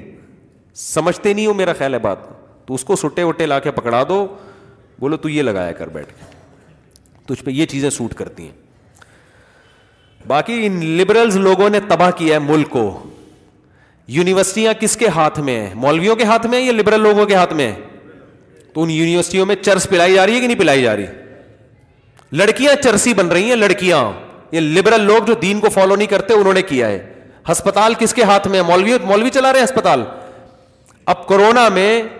ڈیتھ ریشو بڑھ رہا ہے آپ کو چاہیے تھا کہ آپ ہسپتال کی فیسیں آدھی کر دیتے آپ نے اس کو بزنس کا ذریعہ بنایا لوگوں کی جانوں سے کھیل رہے ہو وہ کیا ہو گئی ہیں فیسیں چارجز ڈبل ہو گئے ہیں یہ لبرل لوگوں کے ہاتھ میں ہاسپٹل جنہوں نے تباہ کیا ہے کالجز دیکھ لو ہم نے خود کالج میں پڑھا ہے ہمیں پتا ہے کہ کالجوں میں کیا ہوتا ہے یہ لبرل لوگوں کے ہاتھ میں ہے علما کے ہاتھ میں مدرسے ہیں آپ اپنے بچوں کو مدرسے پڑھاؤ ذرا ایجوکیشن بھی ملے گی اور بہترین ان کے لیے رہائش کا انتظام بھی ہوگا اور تعلیم کے ساتھ ساتھ تمیز بھی سیکھ کے نکلیں گے سمجھ رہے ہو نا تعلیم کے ساتھ ساتھ تمیز بھی بڑوں کا ادب بات کرنا کیسے استاذوں سے بات کی جاتی ہے کیسے ابا اما سے بات کی جاتی ہے یہ ساری چیزیں سیکھ کے نکلیں گے وہ تو وہ علما کے ہاتھ میں جو ادارے ہیں ان کا حال بھی دیکھو اور آپ کے ہاتھ میں جو ادارے ہیں آپ ان کا حال بھی دیکھو تو لبرل لوگوں کو تو علما کے خلاف بولنے کا کوئی تک بنتی نہیں ہے علما کو حکومت کب ملی ہے زیادہ تر تو لبرل لوگوں پاکستان کے حکمران رہے ہیں کسی پہ پانچ ارب کا الزام ہے کسی کے چار ارب کا الزام ہے یہ سارے الزامات انہیں کے اوپر ہیں سمجھ میں نہیں آ رہی میرا خیال ہے بات رزق دنیا میں اللہ کے ذمے ہے اور ہر کسی کو ملے گا تو آج کل سب سے بڑا مسئلہ رزق کا ہی کیوں ہے سب سے بڑا مسئلہ رزق کا نہیں ہے سب سے بڑا مسئلہ انسان کی حوث کا ہے آج دنیا میں انسانی تاریخ کا بہترین رزق مل رہا ہے جو یونائٹڈ نیشن کی رپورٹ ہے کہ اس سے پہلے دنیا میں انسانیت کو اتنی اچھی کوالٹی کی روزی کبھی بھی نہیں مل رسک کی بہت فراوانی ہو گئی ہے آپ اپنے باپ دادا سے پوچھو ان کو ناشتے میں کھانے میں یہ چیزیں نہیں ملتی تھی جو ہم اور آپ کو مل رہی ہیں ہاں یہ ضرور ہے کہ کچھ علاقوں میں بہت زیادہ غربت ہے لیکن وہ غربت بین الاقوامی جو طاقتیں ہیں نا ان کی کرپشن کی وجہ سے ہے ساؤتھ افریقہ میں ایک جگہ سے سونا نکلتا ہے لیکن اسی شہر کے کنارے پہ جو رہنے والے لوگ ہیں ان کے پاس کھانے کو روٹی نہیں ہے کیونکہ اس سونے پر اور ان جو ہیرے جواہرات نکلتے ہیں نا ان پہ بین الاقوامی طاقتوں کا قبضہ ہے جو سپر طاقتیں ہیں ان کا قبضہ ہے انہوں نے حکمران خریدے ہوئے ہیں کہ ملک کو غریب رکھنا ہے سارا پیسہ یہ سونا ہمارے پاس آئے گا تو اس طرح کچھ دنیا میں چند لوگ ہیں جنہوں نے کیپچر کیا ہوا ہے جس کی وجہ سے دنیا میں غربت ہے اللہ کی طرف سے آج بھی بہت فراوانی اور حدیث میں آتا ہے عیسیٰ علیہ السلام جب دنیا میں آئیں گے تو یہ کرپشن ختم ہوگی نا تو پھر کیونکہ انصاف سے تقسیم ہوگا رزق رسک تو آپ صلی اللہ علیہ وسلم نے فرمایا زکوٰۃ لے کے لوگ پھریں گے دینے کے دینے والے بہت ہوں گے لینے والا کوئی بھی نہیں ہوگا اس زکوٰۃ دینے والا پریشان ہوگا کس کو دوں بھائی تو یہ ایسی فراوانی ہوگی جب دنیا میں کرپشن ختم ہوگی تو یہ چند کنٹریز ہیں چند بڑی طاقتیں ہیں چند بڑے بڑے سانپ ہیں جنہوں نے دنیا کی دولت پہ سانپ بن کے بیٹھ گئے ہیں اور یہ سودی نظام بھی اس کا ایک بہت بڑا بہت بڑا سبب ہے مفتی صاحب کیا کیکڑا کھانا جائز ہے فقہ حنفی میں صرف مچھلی کھا سکتے ہیں مچھلی کے علاوہ کچھ بھی نہیں کھا سکتے نہ جھینگا نہ کیکڑا نہ کچھ اور اور اس کے دلائل بھی بڑے مضبوط ہیں تو باقی امام شافی کی رائے میں جائز ہے کھانا تو ایک فقہ کو فالو کریں پھر ساری پابندیاں اسی کی جھینگا کھانے کے لیے شافی بن جاتے ہیں کیکڑا کھانے کے لیے امام شافی بنا ہوا ہے اور جب خون نکلتا ہے باڈی سے یا کسی بچی کو ہاتھ لگایا تو کہتے ہیں امام شافی کے سوری خون نکلا باڈی سے تو اب کہتے ہیں امام شافی کے یہاں وضو نہیں ٹوٹتا ایسا ہی ہے نا امام شافی کے یہاں بلڈ نکلنے سے وضو نہیں ٹوٹتا تو کبھی شافی بنتا ہے کبھی حنفی بنتا ہے یہ ٹھیک نہیں ہے ایک فقہ کو فالو کرو تو یہاں بر صغیر میں ننانوے فیصد لوگ اہل سنت میں فقہ حنفی کو فالو کرتے ہیں بلکہ اس سے بھی زیادہ باقیوں کا ریشو تو ایک فیصد سے بھی کم ہے تو ایسے میں آپ جب ایک فقہ کو فالو کر رہے ہو تو پھر پوری پابندیاں اس کی لو ایک صاحب کہنے لگے سعودی عرب کے علماء جو ہے وہ کہتے ہیں کہ مچھلی کے علاوہ بھی سب چیزیں حلال ہیں وہ یہ بھی کھا لیتے ہیں گو تو میں نے کہا بھائی پھر سعودی عرب کے علماء تو یہ بھی کہتے ہیں کہ ایک نماز چھوڑنے سے انسان کافر ہو جاتا ہے نکاح بھی ٹوٹ جاتا ہے شیخ بن باز کا تو یہ فتویٰ ہے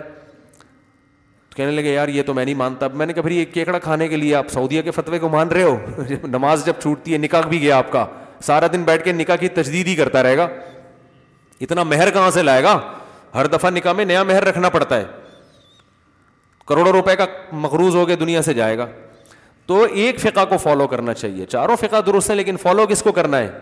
ایک تو فقہ حنفی کو جب فالو کر رہے ہیں آپ تو پھر میرے بھائی امام حنیفہ کے دلائل اس میں بڑے مضبوط ہیں کیونکہ حدیث میں آتا ہے اوہلت لنا مئی تتان اسم اکول جرا دو مردار ہمارے لیے حلال ہیں ایک مچھلی اور ایک ٹڈی اور سمندر کی ہر چیز کو اگر حلال قرار دیا جائے تو سمندر سے تو ایسا ایسا گند نکلتا ہے کہ آپ کی سوچ سے بھی بالا تر ہوگا وہ تو اس لیے صرف مچھلی کو مچھلی کی تو بیسوں قسمیں ہیں مانگڑا مچھی ہے گھسر مچھی ہے مشکا ہے اور کیا ہے کند ہے اور کیا ہے کراچی میں یہ ورائٹیز ملیں گی یہ بھی آپ کو کراچی سے باہر نہیں ملے گی میں نے وہ بھی کھائی ہے سواد کی جو مشہور مچھی ہے کیا نام ہے اس کا ٹراؤٹ مزہ نہیں ہے وہ جس نے کراچی میں مچھلیاں کھائی ہوئی ہیں اس کو نہیں آئے گا وہ مزہ آپ کہہ سکتے ہیں وہ فارم کی ہوگی فارم کی نہیں سچی مچھی کی بالکل شکار والی مچھی بھی کھائی ہے وہاں پہ مزہ نہیں ہے کراچی میں مچھلیوں کی ورائٹیز ٹھیک ہے پنجاب کے اپنے فضائل ہیں ہمارا مقصد کوئی یہ نہیں کہ پنجاب میں بہت اچھا ٹماٹر پیدا ہوتا ہے کینو مالٹے پنجاب سے ہی آتے ہیں بہت ساری چیزیں پنجاب میں گندم ہے بہت ساری چیزیں لیکن کچھ چیزیں کراچی کی ہیں وہ مچھلی بھی کہاں ملتی ہے اتنے بڑے بڑے سمندر سے آپ دیکھو پیس نکلتے ہیں اور ذائقہ دیکھو کیسا ہے ٹائٹ خاندانی جب آدمی مچھلی خریدنے جاتا ہے سمجھ میں نہیں آتا کون سی خریدے اتنی بیسیوں قسم کی ہر مچھلی کا ٹیسٹ الگ ہر ایک کے فضائل الگ گھسر مچھلی سالن پکانے کے کام آتی ہے اس میں آئل ہوتا ہے الگ سے آئل ڈالنے کی ضرورت بول لو بھائی نہیں سنگھاڑا مچھلی سستی ہے اس میں بھی آئل ہوتا ہے صحت کے لیے بہت اچھی ہے اور آپ کا مشکا ہے مزہ نہ آئے پیسے واپس سرمئی مجھے پسند نہیں ہے پاپلیٹ پاپلیٹ ہے پاپلیٹ کے فضائل بیان کرنے کی ضرورت بولو نہیں ہے پھر یہاں شکار کی مچھلی الگ ہے اور اسٹور کی مچھلی الگ ہے روز شکار والی اگر تازہ بالکل کھانی ہے سو روپے ریٹ اس کے زیادہ ہوتے ہیں رپورٹ پیش کر رہا ہوں تو وہ آپ نے کیا کیا کہ شکار کی مچھلی کھا لو آپ وہ بھی آپ کو فشری میں ملے گی فشری جاؤ تو آدمی پاگل ہو جاتا ہے وہاں جا کے اتنا مال یار سمندر ایسے نکال رہا ہے رسک اللہ کی قدرت نظر آتی ہے میں تو فشری جا کے کہتا ہوں فیملی پلاننگ والوں کو بلاؤ یہ منظر دکھاؤ مجھے کہتے ہیں نا رسک کی کمی ہو رہی ہے بچے پیدا ہو رہے ہیں کہاں سے کھائیں گے اللہ بتا رہا ہے صرف ایک سمندر ہی تمہیں اتنا کھلا سکتا ہے باقی تو اور تو باقی ہے اور ذرائع تو بہت ہیں فشری میں جاؤ اور لانچے صبح فجر سے پہلے جاؤ کبھی لانچے آ کے لگتی ہیں ایسا مال نکلتا ہے یار ایسا لگتا ہے سمندر پھینک رہے رہے کھا لو بس آ کے کھاؤ رو نہیں ٹھیک ہے نا ٹینشن نہ لو یہ غربت غربت یہ بکواس چھوڑ دو سمندر بس ابان حال بتاتا ہے آ جاؤ لے جاؤ یہ سرمئی کی لاٹ نکل رہی ہے یہ پاپلیٹ کی لاٹ لاٹ کی لاٹ کیسے لگی ہوئی ہوتی ہے وہاں پہ ایسا مزہ آتا ہے میں تو ویسے بھی جاتا ہوں فشری بتا کے نہیں جاتا سب لوگ پہنچ جاتے ہیں پھر تو ویسے ہی جاؤ اتنا مزہ آتا ہے یار اللہ کی طرف سے کیسا انتظام ہے سمندر نے کبھی نو نہیں کیا نہ نہیں کیا جب آپ نے اس سے رسک مانگا ہے کبھی اس نے نہیں کہا کہ میرے پاس رسک ختم ہو گیا ہے نہ نہ نہ نہ نہ سمندر ہمیشہ خوش کرتا ہے کہتے ہیں لے جاؤ بھائی تو مچھلیوں کی اتنی قسمیں ہیں مجھے تو یاد بھی نہیں ہوتی آنگڑا مچھلی بانگڑا مچھلی پتہ نہیں کون کون سی قسمیں بنگلہ دیش کے لوگوں کو بہت اچھی طرح نام یاد ہوتے ہیں وہ کانٹوں سمیت کھاتے ہیں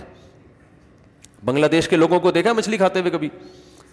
کانٹوں والی مچھلی منہ میں رکھیں گے چبا چبا کے کانٹے ایک طرف نکال کے پھینکے مچھلی پتہ نہیں یار کوئی اندر آٹومیٹک آلات لگے ہوئے ہیں کیا ہیں جو کانٹوں کو ایک طرف کر رہے ہوتے ہیں وہ بہت زیادہ کھاتے ہیں نا تو آدھی ہو گئے انہوں نے گھما کے کانٹے نکالے مچھلی نکل گئے پتہ نہیں کیسے کھاتے ہیں یار تو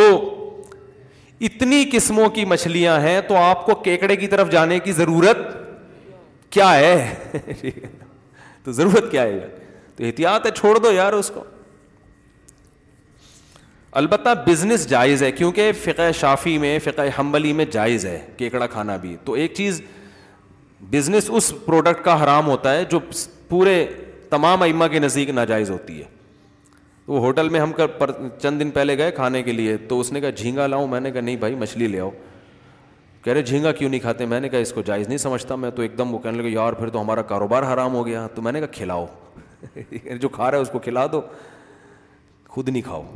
تو بزنس اس لیے جائز ہے لوگ یہ بھی کہتے ہیں ایک چیز ناجائز بھی ہے اس کا بزنس کیسے جائز ہو گیا کیونکہ ناجائز اتفاقی نہیں ہے اہل اسلام میں بعض بڑے بڑے مشتحدین اس کے جائز ہونے کے بھی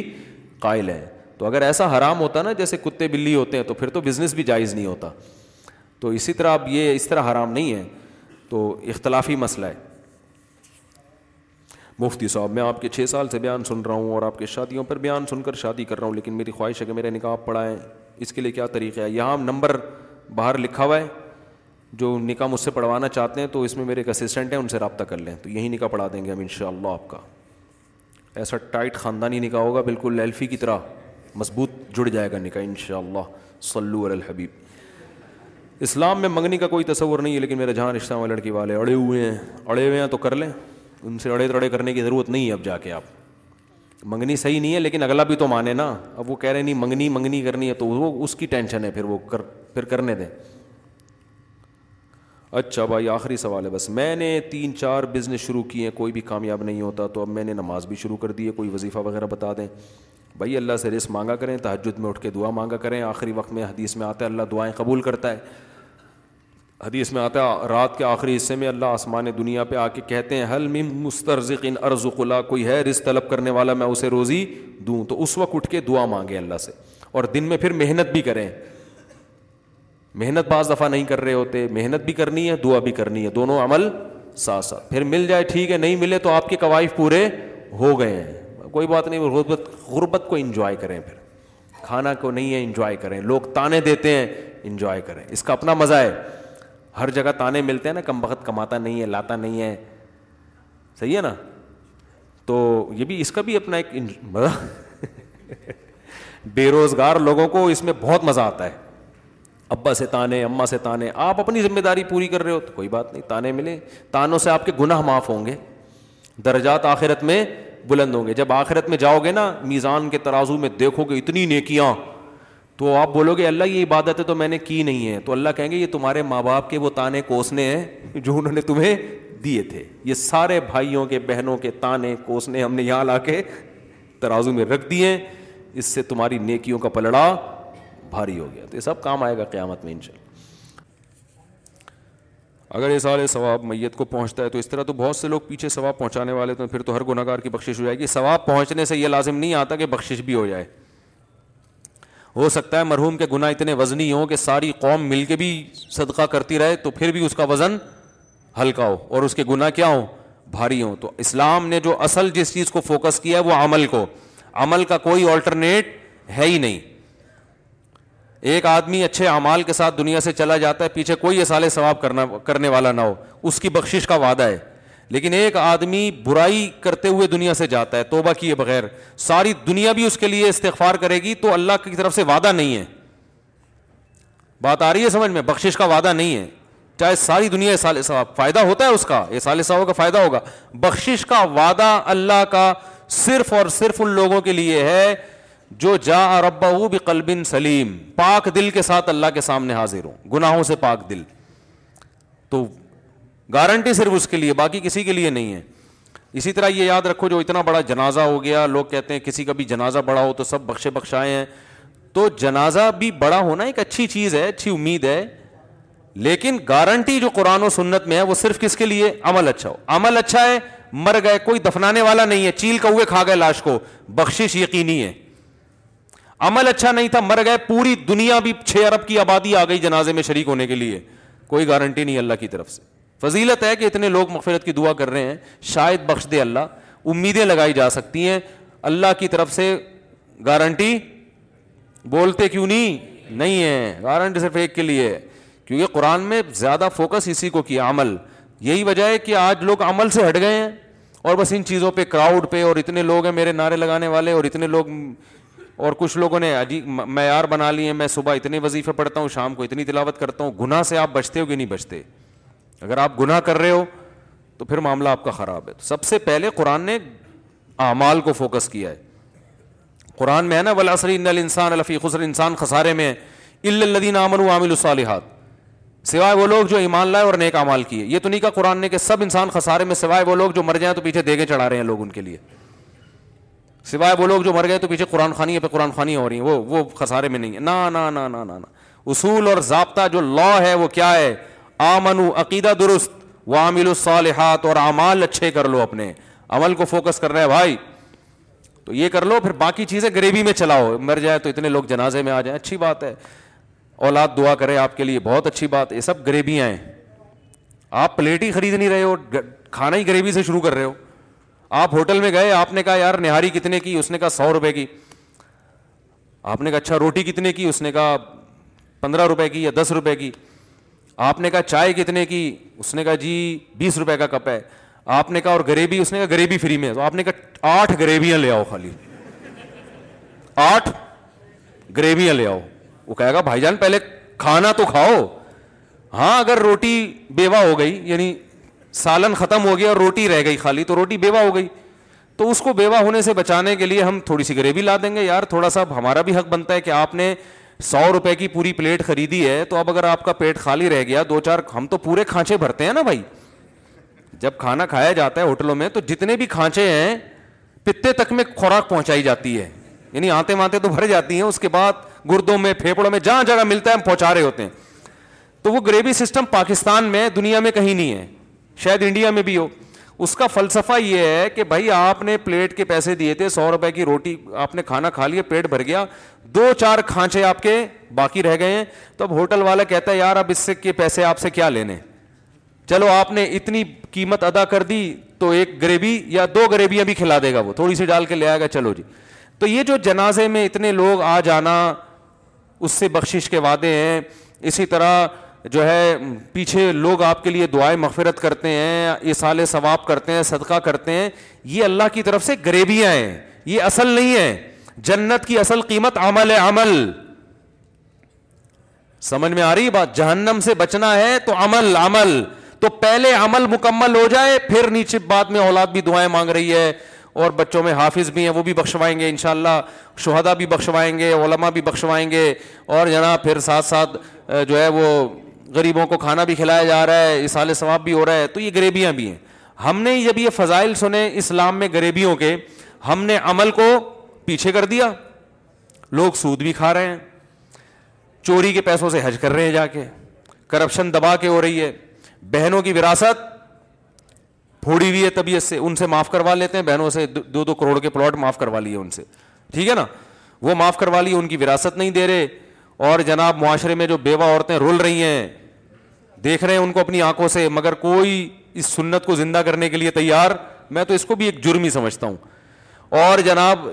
لڑکیوں سے دوستیاں بھی ہیں اور فون پہ گپیں بھی ہو رہی ہیں دس دس گرل فرینڈ پالی بھی ہیں اور جناب شادی کرتا نہیں ہے اور ادھر بھی دوستی ادھر بھی دوستی بیگم اور کر بھی لیے تو وہ دوستیاں نہیں چھوڑ رہے وہ بیگم کو بیوقوف بنانے کے لیے وسیم ستار کے نام سے لڑکیوں کے نمبر سیو کیے ہوئے ہیں تو یہ ساری بدماشیاں طبیعت سے چل رہی ہیں سارا دن جھوٹ بولتے رہتے ہیں سچ بول بولا ہی نہیں جاتا نہ داڑھی رکھنے کی توفیق ہو رہی ہے نہ نماز پڑھنے کی توفیق ہو رہی ہے سارے الٹے کام لیکن جناب جنازہ ایسا خاندانی ہو جائے گا تو بخشوا دیے جائیں گے اور جناب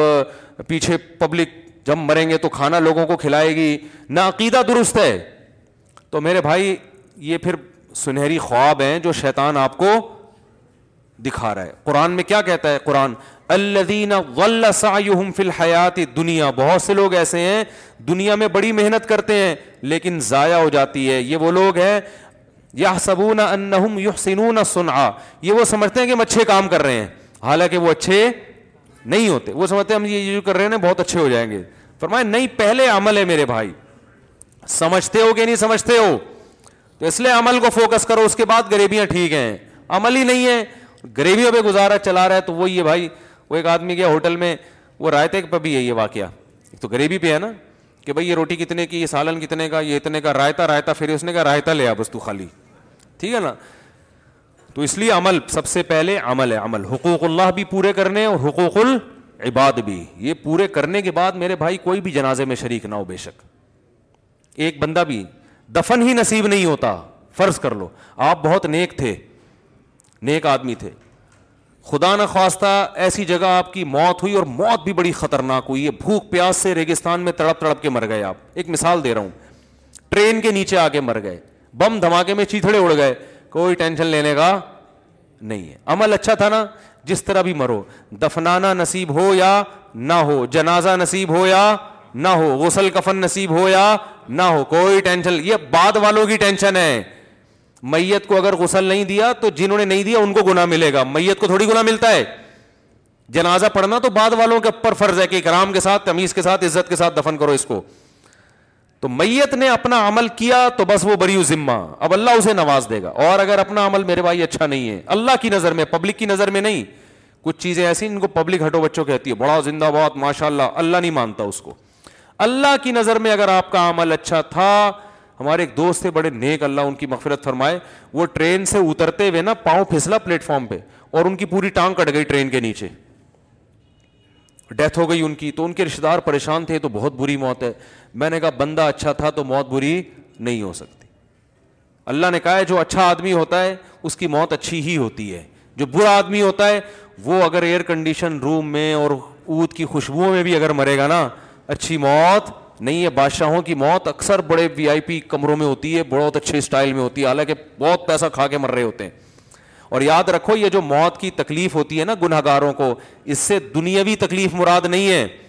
دنیا میں بعض دفعہ نیک آدمی بہت اذیت والی موت سے مرتا ہے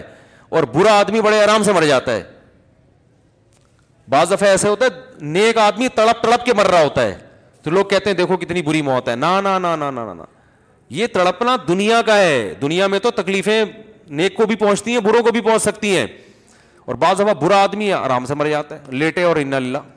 پہنچ گئے کوئی بیماری ایسی تھی کہ وہ فوراً مر گیا اس سے تو اس لیے یہ کوئی معیار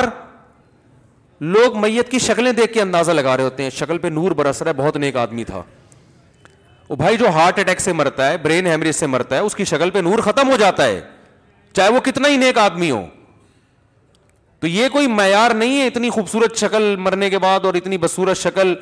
نیک آدمی کی شکل خراب ہو سکتی ہے مرنے کے بعد بیماری ایسی تھی جس سے فوراً باڈی خراب ہونا شروع ہو گئی برے آدمی کی شکل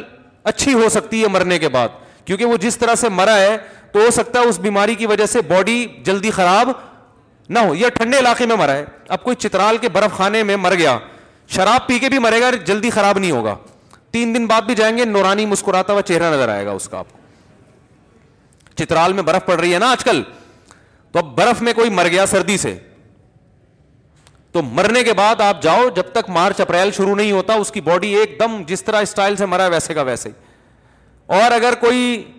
جیک اپ کی گرمی میں نمازی آدمی کا انتقال ہو گیا مرتے ہی اس کا چہرہ خراب ہونا شروع کیونکہ یہ قدرتی عمل ہے کیڑوں نے کھانا ہے لاش کو نمازی کی لاش کو بھی کیڑے کھائیں گے اور نیک آدمی کی برے آدمی کی لاش کو بھی کیڑے کھائیں گے یہ تو اللہ نے بتا دیا یہ دنیا تھی ختم اب تمہارے ساتھ تمہاری باڈی تھوڑی جائے گی قبر میں وہ تو مادی چیز ہے وہ تو ختم عمل جا رہا ہے عمل تو یہ سب چیزیں ان سے کبھی بھی متاثر نہ ہوا کرو میرے بھائی اصل چیز صرف اور صرف اور صرف عمل ہے اچھے عمل کے ساتھ ہمارے حضرت فرمایا کرتے تھے کہ اگر آپ کے اعمال اچھے ہیں آپ خواب میں اپنے آپ کو روز جہنم میں جلتا ہوا دیکھو ٹینشن مت لو یہ شیطان ہے جو آپ کو مایوس کر رہا ہے آپ کے عمل اگر برا ہے آپ روز جنت الفردوس میں خواب میں ٹہل رہے ہو تو خوش فہمی میں مبتلا ہونے کی ضرورت نہیں ہے کیونکہ خواب نبوت کا چھیالیسواں حصہ ہے این نبوت نہیں ہے جو این نبوت ہے نا قرآن وہ کہتا ہے کہ جو نیک عمل کرے گا جنت تلکل جنت التی نوری فمن عبادنا من کان تقیہ اس جنت کا وارث ہم اس کو بنائیں گے جو پرہیزگار بن کے آئے گا گناہوں سے بچے گا تو قرآن تو کہہ رہا ہے کہ جو پرہیزگار بنے گا وہ جنت میں جائے گا خواب میں آپ جہنم میں جا رہے ہو تو قرآن بمقابلہ خواب ہو رہا ہے کہ نہیں ہو رہا تو سچا کون ہے قرآن لیکن لوگ قرآن کو نہیں خوابوں کو فوکس کر رہے ہیں بہن کی وراثت دی نہیں آپ روزانہ جنت آ رہی ہے خواب میں آپ کو آپ خوش فہمی ہو یار میں تو اللہ کا شکر ہے نبی صلی اللہ علیہ وسلم کی بھی مجھے روزانہ خواب مجھے لوگ بتا رہے ہوتے ہیں مجھے نبی کی بھی زیارت ہوئی ہے خواب میں اور آپ صلی اللہ علیہ وسلم نے شفقت کا ہاتھ میرے سر ایسے خواب آ رہے ہوتے ہیں لوگوں کو میں ان سے پوچھتا ہوں بہن کی وراثت دے دی کہہ رہے ہیں یار وہ تو ابھی دس سال ہو گئے ابا کو ابھی دیکھیں گے بھائی وراثت نہیں دی گھر والوں کے ساتھ سلوک اچھا ہے آپ کا گھر والوں سے رابطہ کرو گے دو نمبر آدمی ہے اتنا تمیز سے گھر میں دوستوں کے ساتھ بیٹھا ہوتا ہے ایسا ہنسی خوشی زبر گٹر کے ڈھکن پہ بیٹھے ہوتے ہیں نا دوستوں کے ساتھ اب تو کراچی میں ڈھکن ہی ختم کر دیے گورنمنٹ نے گٹروں میں کراچی میں حکومت نے ڈھکن اس لیے ختم کیے تاکہ یہ اوباش قسم کے لونڈے لپاڑے گٹر کے ڈھکن پہ نہ بیٹھے ہم اچھی نیت کرتے ہیں نا حکومت سے کہ کراچی میں گٹر کے ڈھکن اس لیے غائب ہوئے تاکہ یہاں بیٹھ کے لوگ گٹکا کھاتے تھے تو حکومت نے گٹکے کو ختم کرنے کے لیے گٹروں سے ڈھکن کیا کر دیے غائب اور کووڈ نائنٹین کے خلاف آپ کا جو امیون سسٹم ہے قوت مدافعت بڑھانے کے لیے جو گٹر جو ہے نا ان کو بھی ابلنے دیا ہے تاکہ گندگی پھیلے اور آپ کی جو بھنگی آسانی سے بیمار نہیں ہوتا یاد رکھو آپ بھنگی کے منہ پہ چھینکو گے بیمار ہو جائے گا وہ کہے گا ہم گٹروں سے گھوم گھوم کے نکل کے آتے ہیں یار ہمیں کچھ نہیں ہوتا تو ہمارے اوپر چھینک رہا ہے بیمار تو وہی آدمی ہوتا ہے جو ان چیزوں سے بچتا ہے تو یہ بھی حساب کتاب ہے کہ یہ گورنمنٹ کا اچھے اچھی سوچ رکھنی چاہیے تو ہم کہتے ہیں جو کراچی کے گٹروں کے ڈھکن غائب کیے ہیں اس میں بھی کوئی اچھا مسئلہ ہوگا تو بات کیا چل رہی تھی کدھر سے کدھر چلا گیا یار میں جلدی جلدی سمیٹنے کی کوشش کر رہا ہوتا ہوں پھر ٹاپک چینج ہو جاتا ہے گٹر کے ڈھکن کہاں سے آ گیا یہ امال تو ہے وہ باہر وہ کس کو بٹھایا تھا ہاں نہیں گٹر کے ڈھکن پہ بہنوں کی وراثت سے کیا تعلق ہاں ہاں میں یہ بتا رہا تھا باہر گٹر کے ڈھکن پہ جب بیٹھا ہے تو دوستوں سے کے ہاں ہاں ہو ہو گھر میں آتا ہی چنگیز خان بن جاتا ہے بہت شادی شدہ لوگوں کو دیکھا ہے ہم نے گھر سے باہر ایسے ہنسی مذاق لطیفے گھر آئیں گے تو موڈی آف ہو گیا تو یہ تو عمل نہیں ہے نا نبی صلی اللہ علیہ وسلم جب گھر میں آتے امی عائشہ فرماتی ہیں مسکراتے چہرے کے ساتھ آتے تھے سب کو سلام کرتے تھے تو آپ گھر میں آ کے سب سے تمیز سے بات کرتے ہو سلام کرتے ہو بیٹھتے ہو ہاں تو یہ یہ چیزیں نہیں ہیں خواب آ رہا ہے جنت میں ٹہل رہا ہوں میں ہورے آ رہی ہیں دائیں بائیں مفتی صاحب کا چار شادیوں میں بیان سنا تھا آج وہی بیان سامنے آ گیا دنیا میں نہیں ملی آخرت میں ٹھیک ہے نا ہورے آ گئیں اور کیا کہتے ہیں آپ کا جو ہے بڑے اچھے اچھے خواب آ رہے ہیں اور نبی صلی اللہ علیہ وسلم کی زیارتیں بھی ہو رہی ہیں بھائی جان نبی کی خواب میں زیارت بہت بڑی فضیلت ہے لیکن یاد رکھو عمل کو درست کر لینا اس سے بڑی فضیلت ہے ساری زندگی خواب میں نبی نبی کی کی زیارت نہیں ہوئی لیکن سنت پر عمل کیا گھر میں آئے مسکراتے آج کل جب بھی بات ہوتی ہے نبی کی سنتیں تو لوگ سمجھتے ہیں بس یہاں رکھ لو یہ نبی کی مسوا کے یہاں رکھ لو آنکھوں میں ٹائٹ سا سرما لگا لو موٹے موٹے کر کے تو سنت کا یہ تصور آتا ہے سنت طریقے کو کہتے ہیں نبی کا طریقہ اس کی مثال دیتا ہوں ایک دفعہ میں یہاں تعلیم کر رہا تھا تو نبی حضرت عبد عبد الرحمٰن ابن ابی سلما رضی اللہ تعالیٰ عنہ چھوٹے بچے تھے ان کی والدہ حضرت ام سلما بیوہ ہو گئی تھیں تو ان سے نبی نے نکاح کر کے ان کے چھوٹے بچوں کو بھی پالا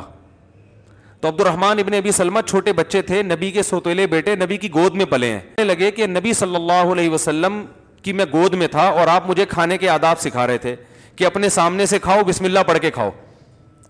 اب دیکھو ہمارا یہاں سے ذہن فوراً جائے گا کھانے کی سنتوں کی طرف کہ کھانا یوں کر کے کھانا چاہیے یہ بھی ضروری ہے لیکن اس سے بڑی سنت بھی ہمیں مل رہی ہے کہ بیوہ عورت سے شادی کر کے اس کے بچوں کو پالنا اس سنت کی طرف ہماری کھوپڑی کھانے والی ہے کہ کھانا تو یہاں سے کھاؤ وہاں سے کھاؤ پیٹ میں مزہ تو وہی آئے گا نا اس کو دیندار لوگ بھی فوکس کرتے ہیں یار کھانا جب کھاؤ تو بسم اللہ پڑھ لو کتنا ٹائم لگتا ہے بسم اللہ پڑھنے میں تو وہ تو پوری ہو جاتی ہے سنت الحمد للہ تو بہت ہی کوئی ملحد ہوگا جو بسم اللہ نہیں پڑے گا اور پھر اپنے سامنے سے بھی اب اگر بوٹی اس سائڈ ہے تو پلیٹ گھما لو یوں کر کے اپنے سامنے سے کھا لو حدیث میں یہ تھوڑی ہے کہ پلیٹ گھمانے کی اجازت نہیں ہے تمہیں بھائی یہ خطرہ ہوتا ہے کہ اپنے سامنے سے کھاؤں گا تو لیگ پیس تو وہاں ہے فرنٹ پہ تو کچھ بھی ہے نہیں اب وہ تو وہ کھا لے گا تو اس کا طریقہ یہ باتوں باتوں میں اس کو گھما لو پھر اپنے اب اس کے لیے حرام ہو جائے گا آپ کا لیگ پیس کھانا ٹھیک ہے نا تو یہ والی سنتیں بھرپور طریقے سے پوری ہو رہی ہیں مسواک یہاں رکھ لی اور جناب تھوڑا سا کر بھی لی کبھی کبھار اور سرما لگا لیا اور بھی دو چار دو چار یہ رہ گئی ہیں تو اصل جو اسلام جو طریقہ حیات ہے لائف اسٹائل آپ کو جو پورا لا بتا رہے اس کو فوکس نہیں کر رہے وہ یہ ہے کہ بھائی یہ بھی ہمارے معاشرے کا ایک حصہ ہے اللہ پہ توکل کرو لے لو سوتےلے بچوں کو پال لو کوئی ٹینشن کی بات نہیں اللہ نبی کے گھر میں چالیس دن چولہا نہیں جل رہا بھائی پھر بھی رکھ رہے ہیں کہ چلو ہم ہیں جیسے ویسے یہ بھی پل جائیں گے تو توکل اللہ پہ اعتماد اور یہ سب چیزیں مارکیٹ سے کیا ہو رہی ہیں شارٹ خوابوں پہ چل رہے ہیں مجھے آج یہ والا خواب آ گیا مجھے آج بشارت ہوئی ہے صبح صبح اٹھتی اللہ کا شکر ہے میں اپنے بارے میں اچھے خواب سے کبھی خوش فہمی میں مبتلا نہیں ہوتا اللہ سے اچھی امیدیں ضرور لگاتا ہوں لیکن میں کہتا ہوں بھائی جب آپ بولو جلو فون کر کے بتاتے ہیں مفتی صاحب آج آپ کے بارے میں میں نے اتنا اچھا خواب دیکھا آپ کو میں ممبر پہ بھی بیان نہیں کرتا اس لیے کہ بھائی اگر میرا عمل اچھا ہے نا تو ٹھیک ہے یہ اچھے خواب اللہ کی طرف سے ایک حوصلہ افزائی ہے عمل اگر اچھا نہیں ہے تو ایسا نہ ہو کہ ان اچھے خوابوں کی وجہ سے میں بلا وجہ خوش فہمیوں میں مبتلا ہو جاؤں اور عمل سے کیا ہو جائے کوتا ہی یہ ہوتا ہے انسان نا اپنے بارے میں اچھا سن کے بہت جلدی متاثر ہوتا ہے اپنے بارے میں کوئی برا نہیں سننا چاہتا کبھی بھی جب آپ کی کوئی تعریف کرے نا آپ فوراً یقین کرو گے برائی کرو گے اتنی جلدی یقین نہیں آتا انسان کو آدمی کہتے جھوٹ بول رہا ہے یہ انسانی نیچر ہے سب کی ہے ہماری بھی ہے آپ کی بھی ہے سب کی ہے یہ نیچر تو جب اپنی برائی ایک انسان کو معلوم ہے کہ میری یہ نیچر ہے کہ کوئی تعریف کرے گا تو چوڑے میں آؤں گا برائی کرے گا تو نہیں مانوں گا تو بہتر ہے اپنی اس برائی کو پہلے سے انسان جان کے لوگوں کو تعریف کرنے سے منع کر دے کہ بھائی ہمیں زیادہ چوڑے میں لانے کی ضرورت خواب سنا سنا کے یہ دیکھا وہ دیکھا وہ بھائی عمل کو فوکس کر لے انسان بس اللہ عمل کی توفیق دے دے ہاں ان خوابوں کو بالکل نظر انداز کر دینا بھی غلط ہے ایک اللہ کی رحمت ہے اگر اچھا خواب آ رہا ہے تو اللہ کا شکر ادا کر دینا چاہیے کہ اللہ جیسا اس نے میرے بارے میں اچھا خواب دیکھا تو حقیقت میں مجھے ویسا ہی بنا دے اور اچھا یہ بات یاد رکھو جو اکثر پیر و مرشد ہوتے ہیں نا وہ اپنے بارے میں لوگوں کو جو اچھے خواب آ رہے ہوتے ہیں وہ بتا رہے ہوتے ہیں جو برے آ رہے ہوتے ہیں وہ نہیں بتا رہے ہوتے ہیں اب جیسے ہمارے بارے میں اچھے اچھے خواب لوگوں نے دیکھے مجھے بتاتے ہیں تو میں ممبر پہ کیوں نہیں بتاتا دو چار نے الٹے الٹے بھی دیکھے ہوئے ہیں میں کہتا ہوں یا تو پھر دونوں بتاؤ نہیں بتا رہے تو پھر سارے ہی پی جاؤ ٹھیک ہے نا ورنہ وہ بندہ کہے گا وہ والا تو بتا دیا جس میں جنت میں ٹہل رہے تھے وہ والا نہیں بتایا جس میں کوئی ٹینشن میں تھے تو اس لیے بھائی چھوڑ دو عمل عمل عمل بس اسی وجہ سے لوگ مجھے فون کرتے ہیں خوابوں کی تعبیر بتاؤ میں کہتا ہوں یار ہم اپنی تعبیریں لوگوں سے نہیں پوچھتے ہمارے پاس ٹائم کہاں ہے یار ہمیں پتہ نہیں کیا کیا آتا رہتا ہے آج یہ آ گیا صبح اٹھ کے دیکھتے ہیں بھائی عمل صحیح چل رہا ہے تو ٹھیک ہے نہیں ہے تو عمل کو سیٹنگ پہ لے کر آؤ ڈائری لے کے بیٹھو قلم لے کے بیٹھو لکھو کیا کیا برائیاں ان کو نکالو تو وہ ہو جائے نا پھر اچھا خواب آئے پھر آدمی کو سکون بھی ملتا ہے عمل سے مطمئن نہیں ہو یار کیا خوابوں کی وجہ سے شیطان اور نہ کہیں خواب نبوت کا چھیالیسواں حصہ ہے نبوت نہیں ہے اس میں سچا ہو سکتا ہے یقین نہیں ہے کہ سچا ہی ہو شیطان کی طرف سے بھی ہو سکتا ہے سمجھ رہے ہو جیسے عورتوں کو اگر سانس خواب میں آتی ہے نا شادی شدہ عورتوں کو تو سانپ کی شکل میں آتی ہے وہ حقیقت ہے یہ یہ آپ مذاق نہ سمجھیں میرے پاس فون آتے ہیں خواتین کے کہ میں نے اپنی جٹھانی کو سانپ کی شکل میں اشدہ کی شکل میں دیکھا تو اس کا مطلب میری جٹھانی بری ہے میں نے کہا بھائی وہ اس لیے نہیں سانپ کی شکل میں آ رہی کہ وہ بری عورت ہے وہ اس لیے ہے اس کا قصور یہ ہے کہ وہ آپ کی جٹھانی ہے سمجھ میں آ رہی ہے بات وہ کس کی جٹھانی ہے وہ آپ کی جٹھانی ہے آپ اگر اس سے پوچھیں کہ آپ کو میں خواب میں کیسی آتی ہوں تو وہ بتائے گی کہ آپ چمگادڑ کی شکل میں آتی ہو خواب میں ایک مثال دے رہا ہوں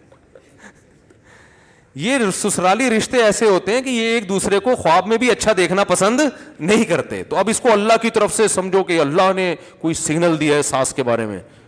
خدا کی طرف سے مجھے اشارے مل رہے ہیں تو یہ بلا وجہ اپنا گھر تباہ کرنے والی بات ہوگی سمجھتے ہو گے نہیں سمجھتے ہو تو اس لیے بھائی عمل عمل عمل باقی چیزیں غریبی ہیں غریبی بھی چلاؤ غریبی بھی چلاؤ لیکن پہلے کیا ہے عمل ہے کھانا پہلے پلیٹ کھا لو نہاری کی پھر غریبی بھی منگواؤ یار یہ فری میں مل رہی ہے تو کیوں چھوڑے آدمی ہم تو کھاتے ہیں بھائی سیدھی سی بات اچھا بھائی امریکہ میں مقیم ادنان فاروق کی صحت کے لیے فاروق صاحب کی صحت کے لیے دعا کریں فالج اور دل کے عرض مبتلا دل سے دعا اللہ تعالیٰ شفا تا فرمائے میں نے پہلے کچھ فوہش چیزیں دیکھ لی تھیں اب توبہ کو عرصہ گزر جانے کے باوجود ذہن میں رہ جاتی ہیں بعض نے کہا غیر اختیاری میں پکڑ نہیں لیکن مفتی صاحب کبھی لگتا ہے کہ اختیاری ہے کبھی لگتا ہے غیر اختیاری ہے کیسے پتہ چلے گا کہ اختیار ہے اختیاری ہے کہ غیر اختیاری بعض نے کہا توجہ نہ دو لیکن توجہ دینے سے توبہ کی توفیق ملتی ہے وہ بھی سلب ہو جائے گی اگر توجہ نہ دوں تو گناہ ہی نہ سمجھوں گا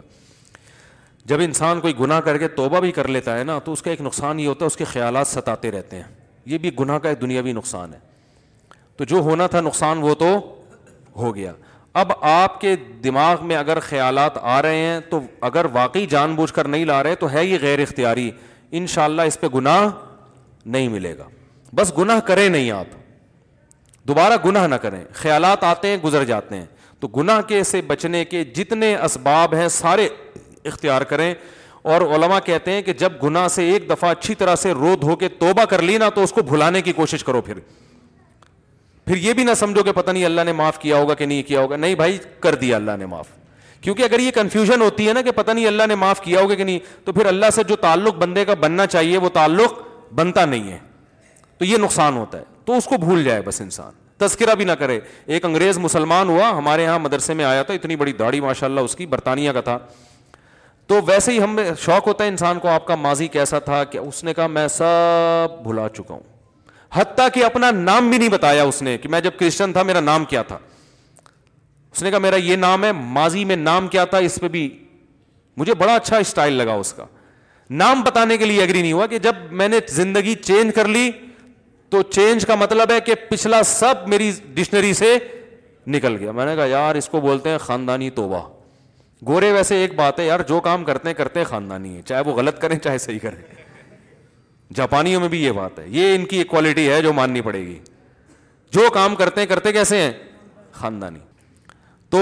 آپ نکاح میں جو میں آپ کا نکاح پڑھاؤں اور آپ مجھے گفٹ دینا چاہتے ہیں ایک ابھی نندن تولیا ایک دودھ پتی میرا بھی دل چاہتا ہے میں ابھی نندن کا کو عزت دوں اکرام کروں اس کا اب وہی سیاست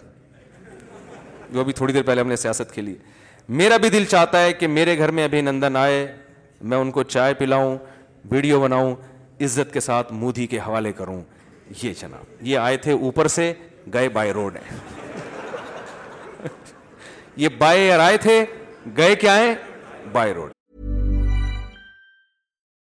millions of people have lost weight with personalized plans from Noom like even you can't stand salad and still lost fifty pound Salads generally for most people are the easy button, right? For me, that wasn't an option. I never really was a salad guy. That's just not who I am. But Noom worked for me. Get your personalized plan today at Noom.com. Real Noom user compensated to provide their story. In four weeks, the typical Noom user can expect to lose one to two pounds per week. Individual results may vary. Hey, it's Ryan Reynolds, and I'm here with Keith, co-star of my upcoming film, If Only in Theaters, May 17th. Do you want to tell people the big news...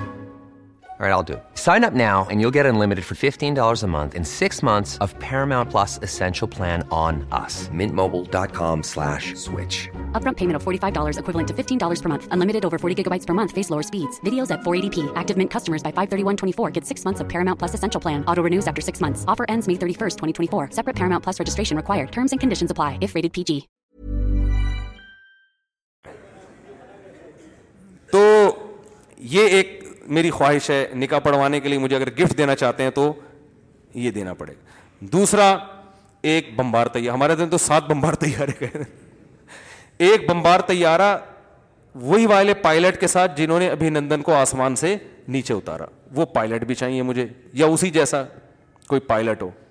تو یہ اگر آپ کر سکتے ہیں تو میں آپ کا نکاح ان شاء اللہ پڑھا دوں گا سمجھ رہے ہو ویسے بھی پڑھا دیں گے یار کوئی مسئلہ نہیں آ جاؤ تو صبح شام یہاں نکاح پڑھا رہے ہوتے ہیں نا آ جائیں یہاں پہ مفتی صاحب اگر نکاح کرنے سے والدین روک بھائی اگر نکاح کرنے سے روکتے ہوں بھائی بھائی کو والدین روکتے ہوں تو روکنا لازم نہیں ہے بھائی کیسے روک سکتا ہے شادی کر کے بتا دو بچے جو روک رہے ہیں نا آپ اپنے خرچے پہ اگر شادی کر رہے ہو اور پھر بھی روک رہے ہیں آپ گھر بھی اپنا دے رہے ہو والدین کے ساتھ بیوی کو نہیں رکھ رہے خرچہ بھی اپنا اٹھا رہے ہو پھر بھی والدین روک رہے ہیں تو پھر نہیں مانو والدین کی پھر میں لوگوں سے کہتا ہوں کر لو شادی بچے پیدا ہو کے جب پوتے نواسے والدین کی خدمت میں لا کے ڈالو گے نا ان کو اتنا پیار آئے گا بولیں گے یار بالکل جو ہوا صحیح ہوا آؤٹ پٹ بہت اچھا ہے اس کا ٹھیک ہے نا آؤٹ پٹ ماں باپ کو نا پوتے نواسوں سے عشق کی حد تک محبت ہوتی ہے تو جب آپ کے ابا دیکھیں گے پیارا سا پوتا یا پوتی وہ اتنا اللہ نے بچے کے چہرے پہ ایسی اللہ نے اٹریکشن رکھی ہے نا ان کو اتنا پیار آئے گا وہ بولیں گے یار کام غلط ہوا لیکن رزلٹ بہت اس کا خاندانی ہے تو رزلٹ کو دیکھ کر ہی مان لے آئیں گے وہ بھی انشاءاللہ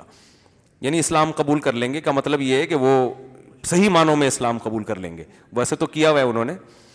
اچھا بھائی شعیب احمد صدیقی کی طبیعت انتہائی ناز ہو گیا ڈاکٹر نے اڑتالیس گھنٹے بہت اہم قرار دیے دل سے دعا اللہ تعالیٰ ان کو شفا تا فرمائے بھائی یہ جب میں کہتا ہوں نا دل سے دعا ہے تو یہ دل سے واقعی کر بھی رہا ہوتا ہوں میں جمعہ پانچ دو فرض چار سنتیں جمعے کے بعد چار سنتیں موقع آئیں بہت سے علماء کہتے ہیں چھ سنتیں موقع آئیں تو وہ بھی ایک قول ہے وہ بھی غلط قول نہیں ہے لیکن ہمارے یہاں فرمایا کرتے تھے کہ چار بھی اگر کوئی پڑھ لے تو بھی ٹھیک ہے کیونکہ چھ بہت زیادہ ہو جاتی ہیں تو دونوں کال ملتے ہیں تو انہوں نے آسانی والے کال پہ فتوا دیا ہے تو اگر کوئی مفتی یہ کہتے ہیں کہ جمعے کے بعد چار چھ سنتیں موقع ہیں وہ بھی کال ٹھیک ہے ہم اس لیے چار کے کال کو لیتے ہیں کہ اس میں کیا ہے آسانی ہے تو دونوں کال ملتے ہیں تو آسانی پہ عمل کیا جا سکتا ہے قبر پہ جب ہم جاتے ہیں تو مردہ ہمارا سلام سنتا ہے علماء دیوبند بھی اس پر دو رائے ہیں جی میری رائے یہ کہ نہیں سنتا باقی علماء کی رائے سنتا ہے تو دونوں رائے ہیں اس میں کوئی پھڈے بازی کی ضرورت نہیں ہے کیونکہ قرآن میں بہت واضح ہے یہ مسئلہ میری ایک ذاتی رائے ہے ان نقلا تسمی المعتا تم مردوں کو نہیں سنا سکتے ٹھیک ہے اس کی تعویل ہے کہ سننا سنانا اسے مراد ہے کہ آپ سنا نہیں سکتے لیکن وہ سن سکتے ہیں یہ بہت بڑی تعویل ہے تو ہم کہتے ہیں جب قرآن آ جائے نا سامنے تو حنفیہ کا اصول ہے کہ قرآن کے مقابلے میں بخاری مسلم کی حدیث میں بھی وہ تعویل کرتے ہیں نہیں ایز اٹ از نہیں لیتے اس کو قرآن کی بہت ویلیو ہے تو عقیدے میں تو اور زیادہ ویلیو ہے نا قرآن کی لیکن پھر بھی یہ مسئلہ اختلافی ہے بعض علماء اس کے قائل ہیں کہ جب قبرستان میں مردے کے قریب کھڑے ہو کر آپ سلام کرتے ہیں تو اللہ اسے اپنی قدرت سے سنا دیتے ہیں یہ بھی ایک قول ہے جو ان کی رائے ہے اس پہ آپ اعتراض نہیں کر سکتے ہماری رائے یہ ہے کہ نہیں سنتے کیونکہ وہ بہت ساری قرآن آیتیں اور احادیث جتنی بھی ہیں وہ یا تو کسی خاص واقعے سے متعلق ہیں یا یہ وہ قابل تعویل ہیں وہ اپنے ظاہر پر نہیں ہیں اور بعض علماء نے قرآن کی آیتوں کی تعویل کی حدیث کو اپنی اصل پہ رکھا تو وہ بھی ٹھیک ہے ہم جو میت کے لیے صرف نبی صلی اللہ علیہ وسلم کی قبر پہ جب کھڑے ہو کر سلام پڑا جائے نا تو آپ برف سے نفیس سنتے ہیں یہ مسئلہ تقریباً اجماعی ہے یہ مسئلہ تقریباً اجماعی ہے کہ آپ صلی اللہ علیہ وسلم اس سے مستثنا کیونکہ اس بارے میں صحیح حدیث موجود ہے اور اسی سے پتہ چلتا ہے کہ نبی کی خصوصیت ہے تو بہرحال یہ پھر بڑے پھڈے شروع ہو جاتے ہیں اس مسئلے میں ہم جو میت محیط گلزہ ثواب کرتے ہیں وہ مسلم میت روح کو ملتا ہے یہ جسم کو حالانکہ جسم روح کو ملتا ہے بھائی وہ ثواب میری دو بیٹیاں اور اہلیہ کا انتقال ہو چکا ہے اہلیہ کے ماں باپ کا انتقال ان کی زندگی میں ہو چکا تو میری بیٹیوں کو اہلیہ کا حصہ ملے گا کہ نہیں دو بیٹیاں اور اہلیہ کا انتقال ہو چکا ہے اہلیہ کے ماں باپ کا انتقال ان کی زندگی میں ہو چکا تھا تو ان کا تو حصہ گیا تو آپ کی اہلیہ کی وراثت میں آپ کو حصہ ملے گا اور آپ کی بیٹیوں کو ملے گا کیونکہ بیٹا نہیں ہے تو پھر دو تہائی بیٹیوں کو اور ون فورتھ شوہر کو اور جو بچ گیا وہ آپ کی اہلیہ کے بھائیوں اور بہنوں میں جائے گا اچھا میرے اگر بیٹا نہ ہونا تو وراثت پھر جو بچتی ہے وہ بھائیوں میں جاتی ہے بہت لمبا ہے یار میرے بھائی Muazzam Usman Barabanki U P India سے پوچھتے ہیں ہمارے یہاں شادی بیاہ ہوتا ہے تو اس میں عام آدمی بھی جہیز لیتا ہے وہ بارات لے جاتا ہے اور علماء کرام بھی جہیز لیتے ہیں اور بارات لے جاتے ہیں دو تین دن لوگ دو تین سو لوگ اور ہم لوگ جہیز بغیر بھائی غلط کرنے اگر علماء کرتے ہیں تو بھی غلط ہے سارے علماء نہیں کرتے سورہ فاتح کے بعد سورہ شروع بھی یہ لمبا سوال ہے نا اس لیے بھی ٹائم کم ہے تو اس لیے نہیں پڑھ رہا اگلے ہفتے دوبارہ دے دیں سورہ فاتح کے بعد سورج شروع کی اور درمیان میں سورت بھول جائیں تو کیا کریں کوئی بات نہیں اگلی سورج شروع کر دیں دعا قنوت یاد نہ ہو تو کوئی بھی دعا پڑھ لیں پھر لیکن دعا قنوط سیکھیں ربنا ناتینہ پھر دنیا والی دعا پڑھ لیں اللہ فرلی کچھ بھی نہیں تو اتنی پڑھ لیں بطر میں دعا قنوت پڑھنا بھول جائیں تو سدا سب سے نواز ہو جائے گی جی ہاں ہو جائے گی بس یہ آخری سوال ہے یار لڑکی کا نام احویہ یا اہدیہ رکھنا مناسب ہے یا نام تبدیل کر دیا جائے آج کل لڑکیوں کے نام عجیب عجیب سے آ رہے ہیں نکاح پڑھاؤ نہ دلہن کا نام ایسا ہوتا ہے جو لگتا ہے کوئی زمین کا نام نہیں ہے یہ نہ کسی ڈکشنری میں ملتا ہے لوگ نام میں یہ کہتے ہیں کہ بہت ہی یونک قسم کا نام ہونا چاہیے بہت ہی یونک جو کسی کا نہ ہو اس کو فوکس کر رہے ہیں لوگ بھائی جو کسی کا بھی نام نہیں ہے اس کا مطلب وہ ڈکشنری میں ہے ہی نہیں عجیب عجیب چیزیں دو دو مختلف لفظوں کو ملا کے لگایا ہوا ہوتا ہے نام اور کیا کیا نام رکھے ہوئے ہوتے ہیں تو نام رکھے صحابہ صحابیات بڑے بزرگان دین یا جو بڑی عورتیں گزری ہیں یا یہ کہ کم از کم ایسا تو نام رکھیں جس کی کوئی میننگ تو ہو پہلے مانا تو پتہ چلا لیں اس کے تو انٹرنیٹ سے دیکھتے ہیں کہ اس نام کا یہ مطلب انٹرنیٹ میں ایک سے ایک پھینکو پڑا ہوا ہے کل ایک صاحب نے مجھے میسج بھیجا کہ چلغوزہ پانچ ہزار روپے کلو یہ پتہ نہیں چھ ہزار روپے کلو مل رہا ہے مفتی صاحب چاہیے آپ کو اب میں نے کہا پانچ ہزار روپے کا ایک کلو آدمی چلغوزہ لے تو کچھ کے فضائل ہوں تو لے آدمی ورنہ خالی چلغوزے پہ پانچ ہزار روپے کیوں خرچ کرے کاجو نہیں کھا لے آدمی وہ وہ مزے کا بھی ہوتا ہے اور چلغوزے کو چھیلنے میں اتنی ٹینشن ہے چھیلنا اس کو اچھا خاصا اتنا وہ ناخنوں سے باریک کر کے پھر وہ آدھا ٹوٹ جاتا ہے آدھا نکلتا ہے تو ٹھیک ہے بڑی فضیلت کی چیز ہے تو میں نے کہا ذرا گوگل پہ چلغوزہ ڈال کے سرچ کرتے ہیں تو گوگل پہ ہم نے چلغوزے کے فائدے لکھے تو ایک بڑے کوئی پھینکو تھے انہوں نے وہ دنیا میں جتنے فضائل مجھے لگا چلغوزے کے اتنے دنیا میں کسی اور چیز کے فضائل نہیں ہیں آج کل بعض نیوٹری نیوٹریشنسٹ ہوتے ہیں نا جو ایک خوراک پر انہوں نے کورس کیا ہوا ہو تک سکتا ہے پروناؤنسیشن میں اس سے کوئی غلطی ہو رہی ہو تو وہ بھی بہت ان کا بھی بہت حساب کتاب ٹی وی میں چل رہا ہے یوٹیوب چینلوں پہ کہ وہ تھوڑی انگلش منگلش مار کے نا امیرکا یا لندن کا ایک چکر لگا کے آئے ہوئے ہوتے ہیں وہ تو میں نے ایک چھوٹا موٹا کہیں لندن سے پیاز کے بارے میں کچھ معلومات لے لیں تو اب لوگ کہتے ہیں لندن سے پڑھے ہوئے ہیں امیرکا سے پڑھے ہوئے ہیں یہ چیز ٹیلی ویژن پہ یوٹیوب پہ بہت چل رہی ہے باقاعدہ پراپر ڈاکٹر بھی نہیں ہوتے وہ ایم بی بی ایس تو چند چیزیں دار چینی لونگ میں آپ کو چند چیزیں بتاتی ہوں بتاتا ہوں جن سے یہ ان کے حساب کتاب چلتا ہے دار چینی لونگ ادرک لہسن اور کالی مرچ پانچ چیزیں ایسی ہیں اور کوئی رہ تو نہیں گئی دار چینی ادرک لہسن لونگ اور کالی مرچ شاید ایک آدھ چیز رہ گئی ہو تو یہ پانچ کامن چیز ہلدی آپ کو اگر یو ٹیوب پہ یا فیس بک پہ یا ٹیلی ویژن پہ اپنا چورن بیچنا ہے تو آپ ان پانچ چیزوں کے فضائل انٹرنیٹ سے یاد کر کے لوگوں کو کہوے پلانا شروع کر دو آپ ادرک کے یہ فضائل ادرک پہ پوری دنیا میں کانفرنس ہوتی ہے ادرک یہ ادرک یوں کرتا ہے ایسا کولیسٹرول کاٹتا ہے ایسا پھیپڑوں کو سیٹ کرتا ہے اور امیون سسٹم بڑھاتا ہے اور لہسن آپ نے اگر کھا لیا تو بس آپ قیامت کا اعلان کر کے ہی دنیا سے جاؤ گے اس سے پہلے اگر آپ مر گئے تو میری طرف سے گارنٹی ہے یہ فضائل چل رہے ہوتے ہیں جو ماہرین خوراک ہوتے ہیں نا غذاؤں کے جنہوں نے ڈپلومے کیے ہوئے ہوتے ہیں وہ ٹیلی ویژن پہ آ کے یوٹیوب پہ آ کے لوگوں کو کرونا کے خلاف بھی لانگ جس نے کھا لینا وہ نہیں ہوتی لانگ چھوٹے دانے وہ کھا لی تو بس دنیا میں اس سے بڑا کام تو دنیا میں کسی نے کیا ہی نہیں ہے اور نیچے لوگوں کے کمنٹس ہوتے ہیں تھری پیس سوٹ ٹائی میں کسی شخصیت کے بارے میں نہیں کہہ رہا اچھے بھی ہوتے ہیں لیکن دکان ہمارے یہاں پھینکوؤں کی زیادہ چلتی ہے جو آدمی اعتدال والی بات کرتا ہے نا پبلک نہیں مانتی اس کو مثال کے طور پر آپ نے اگر ادرک کے فضائل بیان کیے ٹی وی میں بیٹھ کے اگر آپ اعتدال سے بیان کرو گے تو آپ کہو گے بھائی ادرک جو ہے نا کولیسٹرول کو ختم کرتا ہے رپورٹ ہے یہ بس بہت ساری چیزیں کرتی ہیں جن میں ادرک بھی کر لیتا ہے تو اس میں اگر آپ دن میں ایک آدھ کا ہوا بنا کے پی لیں تو امید ہے فائدہ ہوگا بشر تے کے دمبے کے چربے نہ پھوڑ رہے ہو آپ بیٹھ کے مفتی صاحب کا بیان سن کے یعنی چربی اعتدال سے کھا رہے ہو بشر تے کہ آپ جاگنگ بھی کرتے ہو واکنگ بھی کرتے ہو ساری چیزیں کرتے ہو تو اس کے ساتھ ایک ادرک کا کہوا بھی ہو گیا تو ٹھیک ہے نہیں بھی پیا تو مریں گے ان شاء اللہ پھر بھی نہیں اور بھی اگر آپ ایکسرسائز کر رہے ہیں او بھائی کچھ بھی نہیں ہے صحت کے جو اصول ہیں نا بیسک وہ دو اور دو چار کی طرح اب تو دنیا نے اتنی ترقی کر لی ہے جو ماہر حکیم ہیں ماہر ڈاکٹر ہیں وہ ایک ہی بات کرتے ہیں صحت کے اصول بہت آسان ہیں آپ جاگنگ کرو ایکسرسائز کرو اور اپنی خوراک کو یوٹیلائز کرو اصل یہ ہے کم کھاؤ آپ کو ہے یہ جو چینی ہم پھوڑ رہے ہیں نا طبیعت سے حلوے مانڈے ایک ڈاکٹر نے بتایا سگریٹ سے زیادہ نقصان ہیں یہ خوراک پہ کنٹرول نہیں ہے آپ نے رات کو بارہ بجے بیٹھ کے نان تافتان اور یہ اتنا کو پھوڑا اس کے بعد آپ سمجھ رہے ہو ادرک کا کہاوا پیوں گا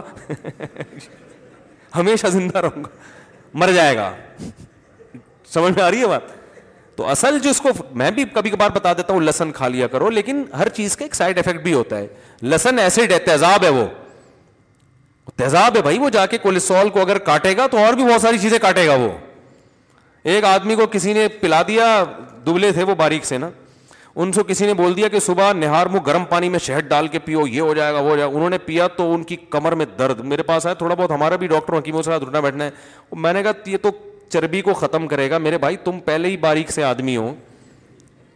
تمہارے اندر کچھ ہے ہی نہیں ختم ہونے کے لیے تم پہلے ہی ختم ہوئے ہوئے ہو ہمارا اسٹائل ہے نا اب کیا کریں میں نے کہا آپ تو بالکل غائب ہو جاؤ گے کچھ دنوں میں کرتا شلوار آ رہا ہوگا بندہ نکالنا پڑے گا جھاڑ کے اس میں سے تو ہر چیز ہر آدمی کے لیے نہیں ہے اور دوسری بات اگر آپ میں فیٹ ہے نا تو سب سے پہلے لائف اسٹائل کو بس یہ قدرت نے کوئی دیکھو صحابہ کی کتنی اچھی صحتیں ہوا کرتی تھیں ان کو کیا پتا تھا لونگ کے کیا فائدے ہیں ادرک کے کیا فائدے ہیں کالی مرچ کے کالی مرچ کے ہم نے بھی فائدے بیان کیے ہوتے ہیں لیکن سب کچھ یہ نہیں ہے تو کچھ ایسے ماہر غذائیات ڈاکٹر آ کے ایسا یو ٹیوب پہ تو ٹی وی والوں کو تو خود پتہ نہیں ہوتا یہ بندہ کتنے پانی میں ہے ٹی وی کو تھوڑی پتا ہے ماہر کے بارے میں نا ماہرین سے پوچھا جاتا ہے آپ کسی مفتی عالم کے بارے میں پوچھنا چاہتے ہوئے تو اس کے بڑے بڑوں سے پوچھو وہ جانتے ہوں گے عام آدمی نہیں بتا سکتا کہ یہ بڑے مفتی ہیں چھوٹے مفتی ہیں یہ نہیں بتا سکتے یہ بڑے عالم ہیں چھوٹے عالم ہیں وقت کے علماء بتاتے ہیں اسی طرح کسی ڈاکٹر کے بارے میں پوچھنا ہے تو بڑے ڈاکٹروں سے پوچھو کہ آپ بتائیں یہ ان تلوں میں کتنا تیل ہے تو ادرک کے فضائل اور دبا کے ہلدی کے فضائل اور دبا کے جناب لہسن کے فضائل ایسے چل رہے ہیں مارکیٹ میں اور وہ امریکہ امریکہ سے بھی انگلش انگلش الفاظ استعمال کر رہے ہوتے ہیں وہ تھوڑی سی جو ہے نا وہ ٹرم یاد کی بھی ہوتی ہے انہوں نے میڈیکل سائنس کی تو لوگ کہتے ہیں یار ان کی ورڈنگ دیکھو یہ تو دیہاتی گاؤں کا کوئی آدمی تو بہت پڑھا لکھا ہے بھائی انگلش بولنے سے تھوڑی پڑھا لکھا ہو جاتا ہے گردے کو اگر وہ کڈنی کہہ رہا ہے تو ہے تو گردہ ہی نا وہ پھیپڑے کو لنگس کہہ رہا ہے تو وہ پھیپڑا ہی ہے نا ہے تو اب حکیم پھیپڑا کہہ دیتا ہے وہ لنگس کہہ دیتے ہیں اس سے کیا فرق پڑتا ہے زبان کو ٹنگ کہہ دیا آپ کی تو وہ زمان تو زمان ہے دانت کو کچھ بھی کہہ دیا تو اس سے لوگ انسپائر ہوتے ہیں تو اس لیے کچھ ٹرم یاد کر لینا کچھ اصطلاحات یاد کر لینا یہ کوئی مہارت کی بات نہیں ہوتی پراپر ڈاکٹر ہونا چاہیے کسی اگر وہ کہہ رہا ہے میں امیرکا سے تو کتنا پڑھا ہے آپ نے امریکہ میں آپ کون سی یونیورسٹی میں کتنا پڑھ کے آئے ہیں وہاں پہ ہمیں بھی تو پتا ہے نا ہم طرف فون کر کے پوچھیں گے یونیورسٹی کتنا ایسا تو نہیں گئے اور ایک پیاز کے بارے میں کچھ تھوڑا سا پڑ پڑا کے آ گئے وہاں سے تو یہ سب چیزیں لوگ کیش کرا رہے ہوتے ہیں اور لوگ اپنی صحتوں کو برباد کر رہے ہوتے ہیں ہمارے ایک جاننے والے کو کورونا ہوا ان کو کہوے بہت پلائے تھے انہیں ٹائپ کے لوگوں نے یہ والا کہوا پیو امیون سسٹم بڑھے گا یہ والا کہوا پیو پھر بھی کورونا ہو گیا ان کو اتنا خطرناک کے موت کے منہ سے نکل کے آئے اس کے بعد وہ کہوے والوں کو نہ بھر بھر کے گالیاں دے رہے ہیں کہہ رہے ہیں لونگ دار چینی لہسن کوئی چیز میں نے نہیں چھوڑی تھی اور اتنے خطرناک بیمار ہوئے تو جو ریسرچ ہوتی ہے نا بین الاقوامی سطح پہ وہ ریسرچ سب سے پہلے باقی چیزیں ٹھیک ہے ادرک کے فائدے ہیں پی لیں موٹے لوگ چربی والے لوگ پی لیں تو فائدہ ہوگا میں نے کچھ دن پہلے میں بھی ان سب چیزوں کا ڈسا ہوا ہوں ہم نے بھی شروع میں جب ہمیں معلومات نہیں تھی ایک دن میں نے انٹرنیٹ پہ دیکھا پرانی بات ہے نا ہمارے اس وقت ڈاکٹروں سے اور اچھے جو ذرا اس طرح کے لوگوں سے جو بہت ہی ذمہ دار قسم کے ہوتے ہیں ان سے رابطے اتنے نہیں تھے اس وقت تو ایک دن میں نے بھی کیا کیا میں نے وہ لانگ دار چینی رات کو نا کہوا بنا کے لانگ دار چینی ادرک اور جتنے میں نے کہا جب ادرک پہ پوری گول میں کانفرنس ہوتی ہے پوری دنیا میں اور لونگ پہ تو ساری کانفرنس ہم ایک ہی کپ میں کیوں نہ جمع کر لیں تو ہم نے وہ بڑا بڑا کہ بڑا خاندانی سا کہوا بنا پیا صبح مجھے پیشاب میں اتنی سخت تکلیف شروع ہو گئی وہ پتہ نہیں کیا اس نے تیزابیت کی ہے پیٹ میں جا کے تو ہر چیز کسی ریلائبل حکیم اگر حکیم بھی ہے تو کوئی ماہر ہونا چاہیے پہلے قبرستان وہ بھر چکا ہو آپ کے علاوہ لوگوں سے تجربے ہو چکے ہوں یہ والا پلایا تھا تو وہ مرا تھا یہ پلایا تھا تو وہ مرا تھا اور یہ تجربے ہوتے ہیں جو بین الاقوامی سطح پہ ریسرچ ہوتی ہے اس میں جانوروں پہ تجربے ہو چکے ہوتے ہیں چوہوں پہ تجربے ہو چکے ایک ڈاکٹر نے بتایا کہ تجربوں کے اتنا کروڑوں روپے تجربوں میں خرچ ہوتا ہے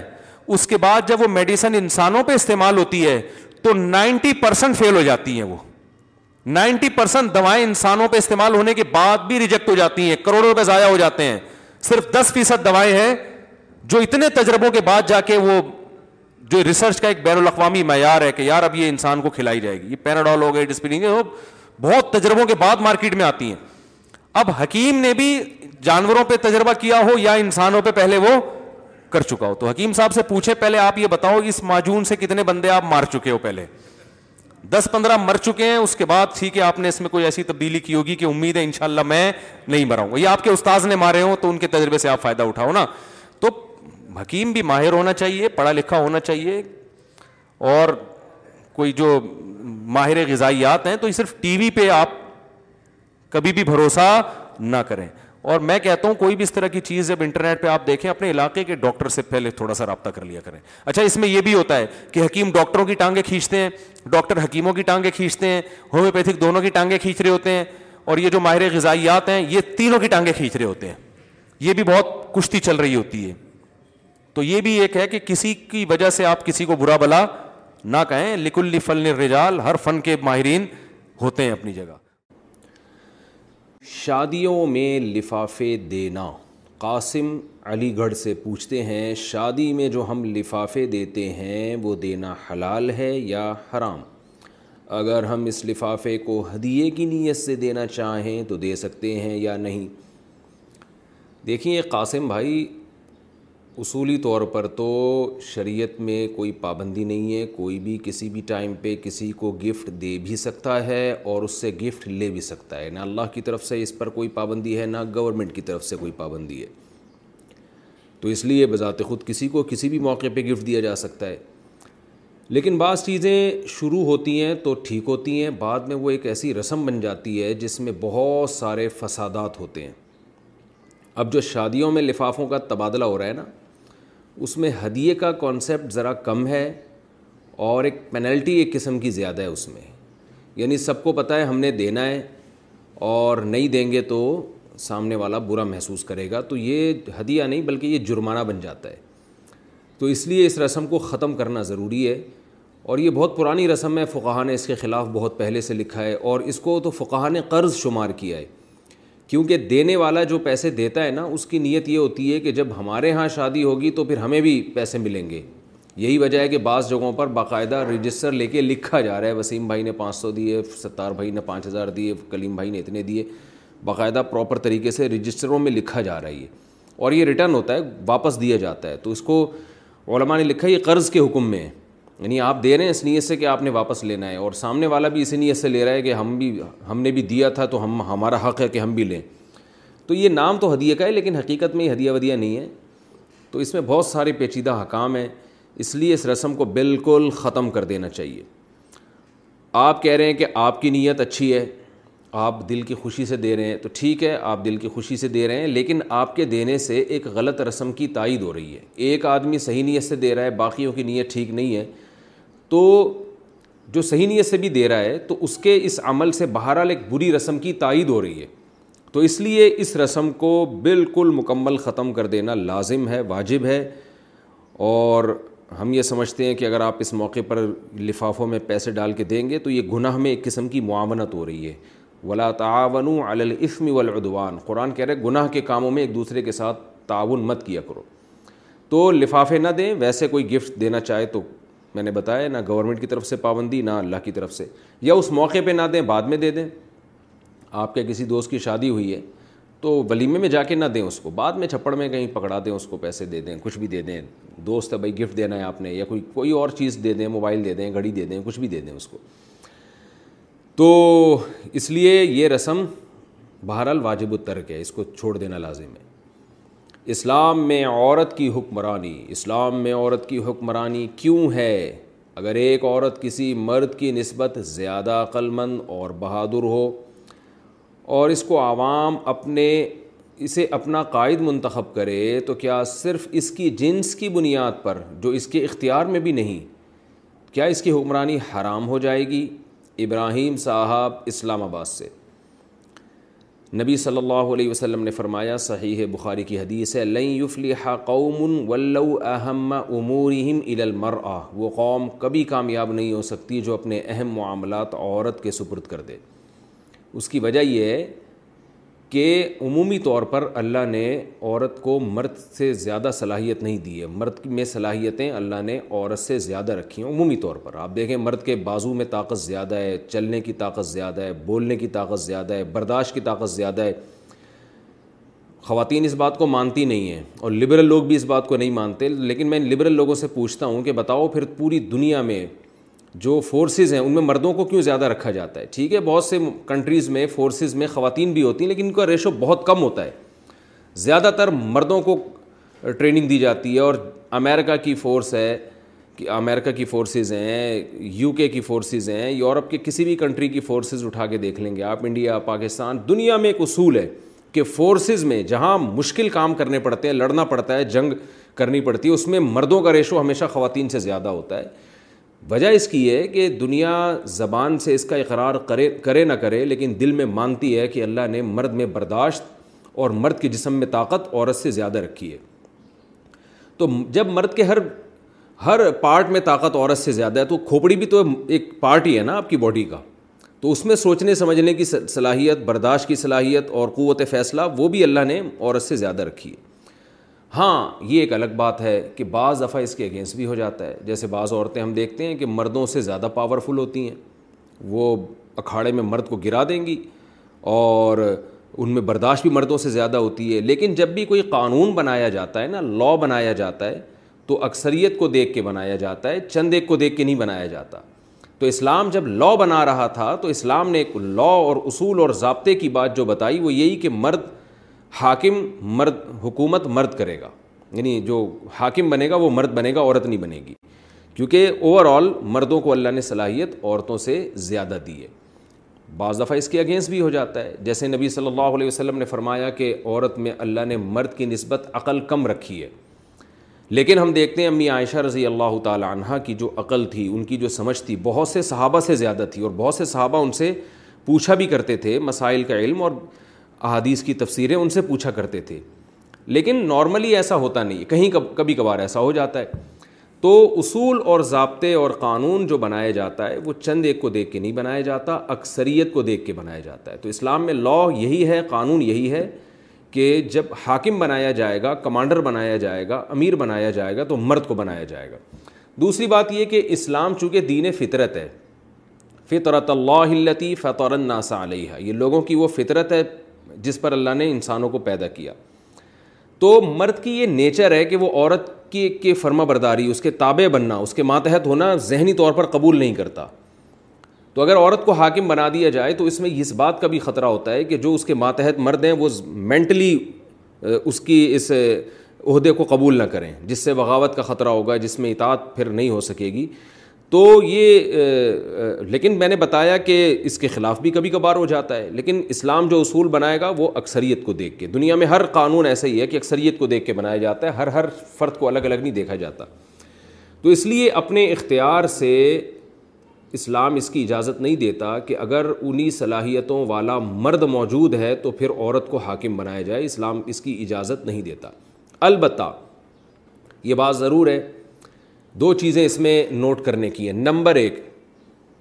اگر کسی ملک میں کسی کنٹری میں دو لیڈر ہوں ایک عورت ہے اور ایک مرد ہے اور آپ کو یہ خطرہ ہے کہ اصل تو مرد ہی ہے جو حکومت کے قابل ہے جس کو حاکم بنانا چاہیے لیکن وہ مرد اتنا کرپٹ ہے یا اتنا نالائق ہے کہ آپ کا یہ خیال ہے کہ اگر عورت کو حاکم بنا دیا تو بھی نقصان لیکن اس کم وقت کو بنا دیا تو اس سے بڑا نقصان ہوگا تو ایسی صورت میں اسلام ہی کا ایک اصول ہے جو فقہ نے بیان کیا ہے قرآن و سنت ہی کی روشنی میں کہ الضرر الخفی اجلی دفع الضرر الجلی کہ بڑی مصیبت سے بچنے کے لیے چھوٹی مصیبت کو برداشت کیا جائے گا یہ دنیا کا ایک اصول ہے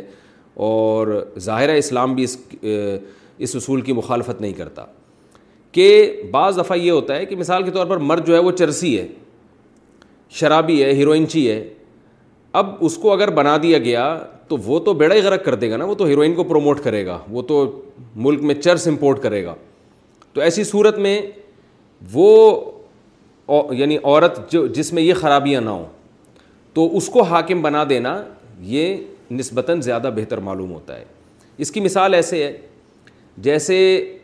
اسلام کا ایک اصول ہے کہ بادشاہ یا حاکم یا امیر یا ملک کا حاکم بنایا جائے گا نیک آدمی کو برے آدمی کو بنانا جائز نہیں ہے فاسق فاجر کو بنانا جائز نہیں ہے لیکن فقہ بیان کرتے ہیں کہ آپ کے پاس دو آپشن ہیں ایک نیک آدمی اور ایک فاسق فاجر ہے لیکن وہ نیک آدمی ایسا ہے اس کو حکومت چلانے کا بالکل تجربہ ہی نہیں ہے یا فوج کی کمانڈ کا تجربہ ہی نہیں ہے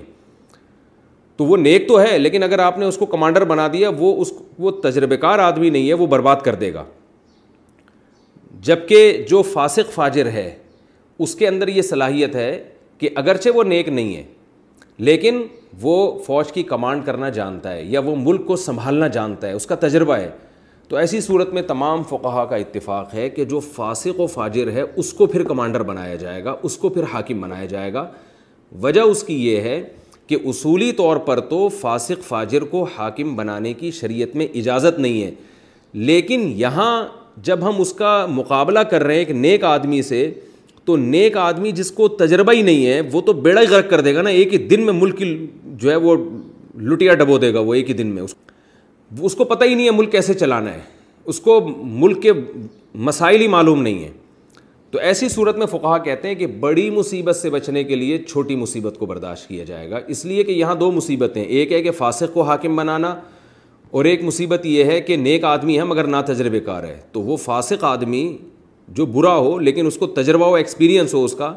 وہ کم از کم کچھ کر تو سکتا ہے نا اس بیچارے نیک کو تو پتہ ہی نہیں کرنا کیا ہے ملک کی باغ ڈور جب ہمارے ہاتھ میں آئے گی تو کرنا کیا ہے ہم نے وہ تو بیڑا ہی غرق کر دے گا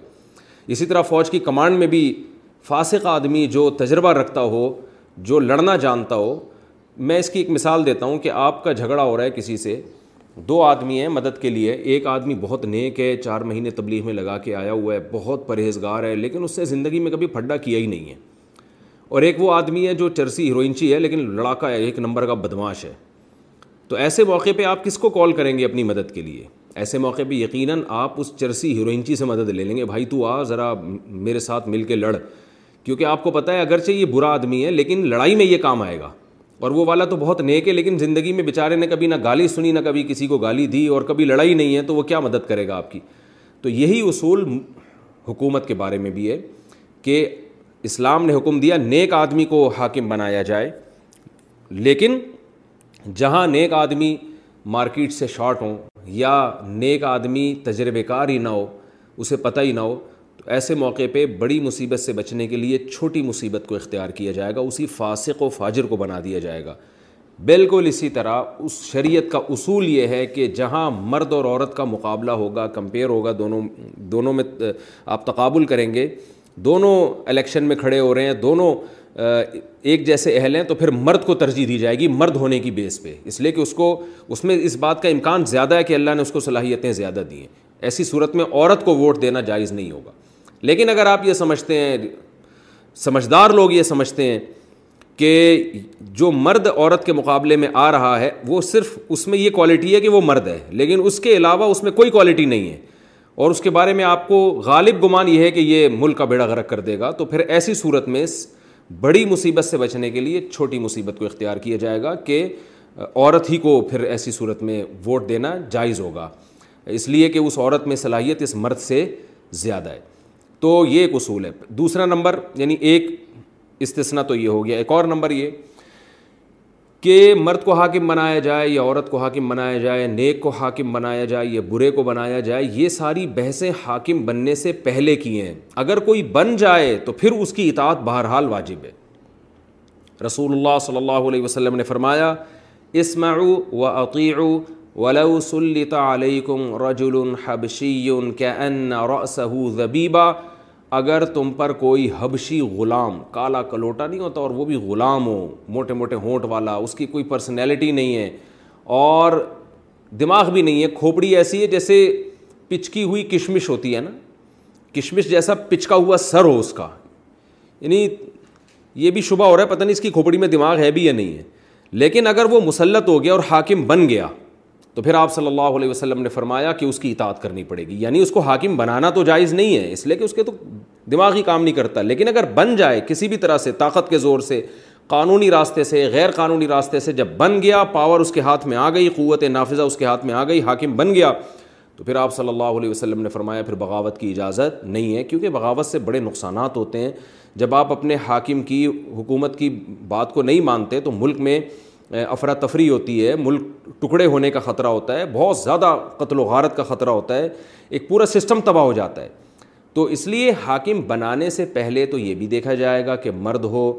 اور نیک ہو تجربے کار ہو وہ ساری کوالٹیز دیکھی جائیں گی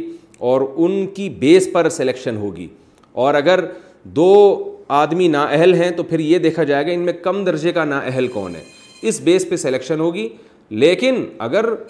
آپ کی مرضی کا حاکم نہیں آیا اور کوئی بھی آ گیا چاہے الیکشن کے ذریعے چاہے طاقت کے زور سے کسی بھی طرح سے جب وہ حاکم بن گیا اس کے ملک کی باغ ڈور اس نے سنبھال لی اور پاور اس کے پاس آ گئی ہے کہ وہ جو فیصلہ کرتا ہے اس کو نافذ کرنے کی پاور اس کے پاس آ گئی ہے تو ایسی صورت میں پھر اسلام کا حکم یہ ہے کہ پھر جو بھی ہے جیسا بھی ہے اس کی اطاعت کی جائے گی چاہے وہ غلام ہی کیوں نہ ہو حالانکہ غلام جو ہے اسلام میں حکومت کا اہل ہو ہی نہیں سکتا لیکن پھر بھی اسلام نے حکم دیا ہے کہ اگر وہ بن جائے تو اس کی اطاعت تاکہ لوگوں کے اجتماعی نظم میں دراڑیں پیدا نہ ہو اور بغاوت کے جو نقصانات ہوتے ہیں اور ملکی قانون توڑنے کے جو سب کو نقصانات ہوتے ہیں ان نقصانات سے لوگوں کو بچانا مقصد ہے مایو مہندی منانا کیا شریعت میں مایو مہندی جائز ہے یا نہیں نیز لڑکے اور لڑکی کی طرف سے تمام خواتین مل کر اسے سیلیبریٹ کرتے ہیں اور خرچہ سارا مرد کا ہوتا ہے کیا یہ جائز ہے یا نہیں سید اویس احمد پاکستان سے ہر وہ رسم جس کا معاشرے میں نقصان ہو رہا ہو معاشرے کو فائدے کے بجائے نقصان ہو رہا ہو تو اسلام قطعا اس کی اجازت نہیں دیتا مایو مہندی میں بہت سارے نقصانات ہیں ایک نقصان اس کی وجہ سے نکاح بہت مشکل ہو گیا ہے ظاہر ہے جب ایک معاشرے میں ایک رواج ہوگا تو جو لوگ یہ مایو مہندی نہیں کریں گے لوگ ان کو کنجوسی کے تانے دیں گے واہ بھائی واہ یہ کیسی شادی ہو رہی ہے لگ پتہ ہی نہیں چل رہا کہ شادی ہو رہی ہے کہ میت ہو رہی ہے تو انسان نہ چاہتے ہوئے بھی شو بازی کے چکر میں پیسے خرچ کرتا ہے حالانکہ اس کی پتلون میں اتنے پیسے ہوتے نہیں ہیں تو پہلا نقصان کیا ہوا اس کا کہ ایک چیز یعنی ایسی ہے جس کا جس کی وجہ سے نکاح مشکل ہو رہا ہے اور نکاح ظاہر ہے جب مشکل ہوگا تو زنا آسان ہو جائے گا تو اس لیے مایو مہندی کی اسلام بالکل بھی حوصلہ افزائی نہیں کرے گا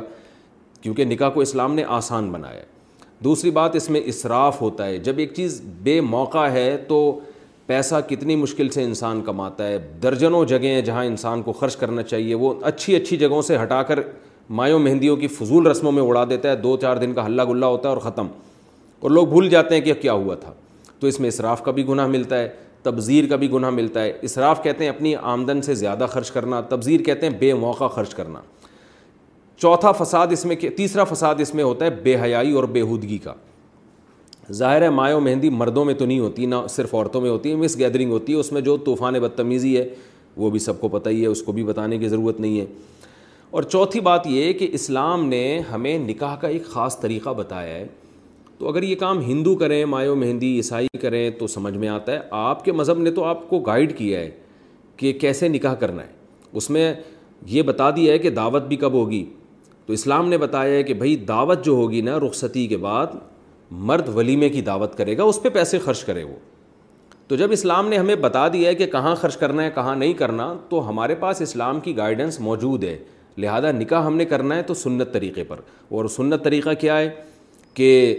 نکاح ہو جائے مسجد میں یا کہیں بھی کسی مجمع میں اور مرد کی طرف سے چند افراد اس کی مائیں بہنیں وغیرہ جا کے دلہن کو لے آئیں رخصتی کے بعد اگلے دن مرد دھوم دھام سے ولیمہ کرے اس میں بس مس گیدرنگ نہ ہو پھر اپنی استطاعت کے مطابق لوگوں کو کھلائے پلائے اور اس کو سیلیبریٹ بھی کریں تو جو اسلام نے ایک طریقہ بتایا یہ یہ طریقہ اس طریقے سے بھی ہٹ کرے تو ان اس ان وجوہات کی بیس پر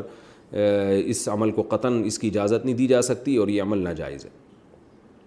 اچھا یہ جو مایو مہندی والا سوال تھا یہ سید اویس احمد نے پوچھا تھا پاکستان سے نماز میں کس رکن میں کہاں نظر رکھیں وقاص امتیاز انڈیا سے پوچھتے ہیں تشہد اور رکو میں ہمیں کہاں دیکھنا چاہیے نیز جب سلام پھیریں تو دائیں بائیں جانب دیکھیں یا کندھوں پر جناب وقاص امتیاز صاحب تشہد میں تو اپنی گود میں نظر رکھنی چاہیے جہاں ہم بیٹھے ہوتے ہیں نا دو زانوں دونوں رانوں کے درمیان میں رکو میں ہمیں پاؤں کے جو انگوٹھے ہیں اس کی طرف اس کی طرف نظر رکھنی چاہیے اور جب آپ سلام پھیریں تو دائیں اور بائیں جو کندھے ہیں ان پر نظر رکھنی چاہیے تیمم کس چیز سے کر سکتے ہیں کیا مٹی کے چھوٹے سے ٹکڑے سے تیمم ہو جاتا ہے میں باہر کام کرتا ہوں یہاں مٹی نہیں ملتی تو میں اپنے گھر سے مٹی کا ایک ٹکڑا لایا ہوں اور اسی سے تیمم کر کے نماز پڑھتا ہوں کیا اس طرح نماز ہوگی یا نہیں ہوگی ثاقب عظیم انڈیا سے اگر بھائی وہاں پانی موجود ہے ایک میل کے اندر اندر تو پھر تیمم جائز نہیں ہے خوب ذہن میں رکھے بعض لوگ چھوٹی چھوٹی باتوں پر تیمم شروع کر دیتے ہیں تیمم جب ہوتا ہے جب پانی موجود ہی نہ ہو اور لا بھی نہ سکتے ہو پانی باقی یہ کہ اگر تیمم جائز ہو تو پھر اس کا طریقہ یہ ہے کہ کوئی بھی چیز جو مٹی کی جنس میں سے ہو اس سے بھی تیمم جائز ہے جیسے مٹی تو مٹی ہے مٹی کی جنس میں سے چونا ہے جو بھی زمین سے اس طرح کی چیزیں نکلتی ہیں جس کا جو جلانے سے جلتی نہیں ہے جیسے مٹی کو جلائیں گے تو وہ جلتی نہیں ہے تو اسی طرح پتھر سے سنگ مرمر کا جو پتھر ہے جو زمین سے نکلتا ہے اس پہ بھی تیمم جائز ہے لیکن افضل طریقہ یہی ہے کہ مٹی ہو ڈائریکٹ یا ایسی چیز جس پہ مٹی کی گرد ہو اتنی گرد ہو کہ آپ اگر اس پہ کچھ لکھنا چاہیں ایسے کر کے لکھتے ہیں نا تو نشان بنتا ہے تو وہ بن جائے تو ایسی گرد پہ تیمم جائز ہے تو آپ جو مٹی کا ڈھیلا اٹھا کے لائے ہیں اس پہ بھی تیمم کرنا بالکل جائز ہے بشرطے کے پانی موجود نہ ہو دنیا دار شخص دینی علوم کیسے حاصل کرے سلمان صاحب نے لاہور سے پوچھا ہے اگر کوئی علم حاصل کرنا چاہتا ہے مگر مدرسے نہیں جا سکتا پڑھائی اور جاب کی وجہ سے تو اسے یہ علم کہاں سے حاصل کرنا چاہیے جس سے اس کی روز مرہ کی زندگی شریعت کے مطابق ہو جائے جناب سلمان صاحب بہت اچھا سوال کیا دیکھیں ہمارے بہت سے مدارس ایسے شارٹ کورسز کروا رہے ہیں عوام کے لیے کہ جو مصروف لوگ ہیں ان کو شام کے وقت میں ایک گھنٹہ یا دو گھنٹہ ایک ایک سال دو دو سال کے ایسے کورسز ہیں جن میں ان کو دین کی بیسک معلومات حاصل ہو جاتی ہیں تو آپ کسی بھی ادارے سے رابطہ کر سکتے ہیں بہت سی جگہوں پہ ایسے کورسز ہو رہے ہیں اور اگر آپ قرآن کا علم حاصل کرنا چاہ رہے ہیں تو میرے جو ویب سائٹ ہے مفتی تارق میرا جو چینل ہے مفتی طارق مسعود اسپیچز اس پہ آپ تفسیر کے لیکچر سن لکھ سکتے ہیں آن لائن تفسیر اس میں آپ کو انشاءاللہ بیسک عربی گرامر بھی آ جائے گی قرآن سے متعلق اور تفسیر کا علم بھی کافی حد تک قرآن آپ کی سمجھ میں انشاءاللہ آئے گا جب آپ نماز میں پڑھیں گے تراوی میں سنیں گے قرآن سمجھ میں آئے گا انشاءاللہ مسائل کے لیے آپ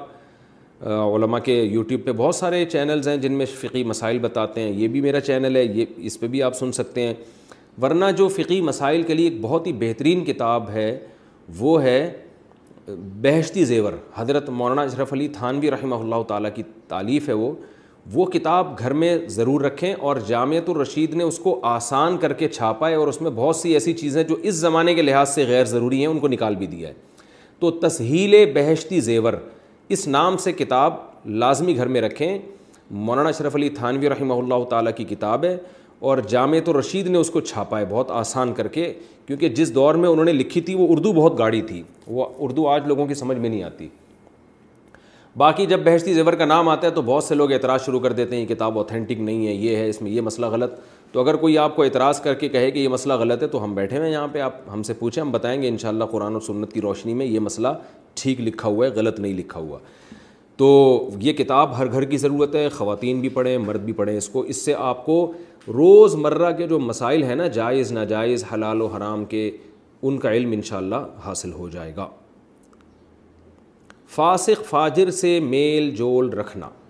فاسق اور فاجر کی تعریف کیا ہے ان دونوں میں کیا فرق ہے اور ان کے ساتھ سلام دعا اور کھانا پینا کیسا ہے فیصل اقبال دبئی سے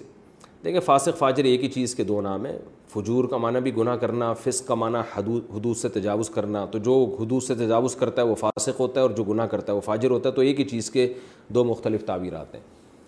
باقی فاسق فاجر کی ڈیفینیشن کیا ہے ہر گناہ گار فاسق ہے اور فاجر ہے لیکن ایک اصطلاح میں فاسق اس کو کہا جاتا ہے کہ جو کھلے عام گناہ کرتا ہو اور گناہ بھی کبیرہ کرتا ہو یعنی اصطلاح میں ایک جو ٹرم ہے نا فاسق کی دیکھیں اللہ کی نظر میں تو ہر وہ فس شخص بھی فاسق ہے جو چھپ کے بھی گناہ کر رہا ہے لیکن ہم ہمیں جو فاسق کے احکام دیے گئے ہیں وہ تو ظاہر ہے جو چھپ کے گناہ کر رہا ہے اس کا تو ہمیں پتہ نہیں ہوگا نا تو ہم نے جو فاسق اور فاجر کو کے ساتھ جو معاملات کرنے ہیں جس قسم کے فاسق کے ساتھ تو اس فاسق کی ڈیفینیشن کیا ہے یعنی وہ فاسق جس کو نماز میں امام بنانا جائز نہیں جس کو حاکم بنانا جائز نہیں تو اس فاسق سے فقاہ کی مراد یہ ہوتی ہے کہ جو کبیرہ گناہ کرتا ہو اور گناہ بھی علانیتاً کرتا ہو کبیرہ سے مطلب چھوٹے موٹا کبھی چھوٹا موٹا ہلکا پھلکا کچھ ہو گیا تو وہ تو صغیرہ گناہ ہے کبیرہ جیسے زنا ہے شراب ہے اور لوگوں کو لڑانے کے لیے ایک دوسرے کے خلاف جھوٹ بولنا چغلیاں لگانا اور نماز جان کر قضا کرنا داڑھی کاٹنا اور سود کھانا قتل کرنا یہ سارے قبائر میں آتے ہیں یہ چیزیں تو جو کبیرہ بھی کرتا ہو اور علانیہ بھی یعنی سب کو پتہ بھی ہو کہ یہ یہ جرم کرتا ہے چھپ کے نہیں کرتا ہو تو ایسے فاسق اور فاجر سے دوستی لگانا یہ ٹھیک نہیں ہے وجہ اس کی یہ ہے کہ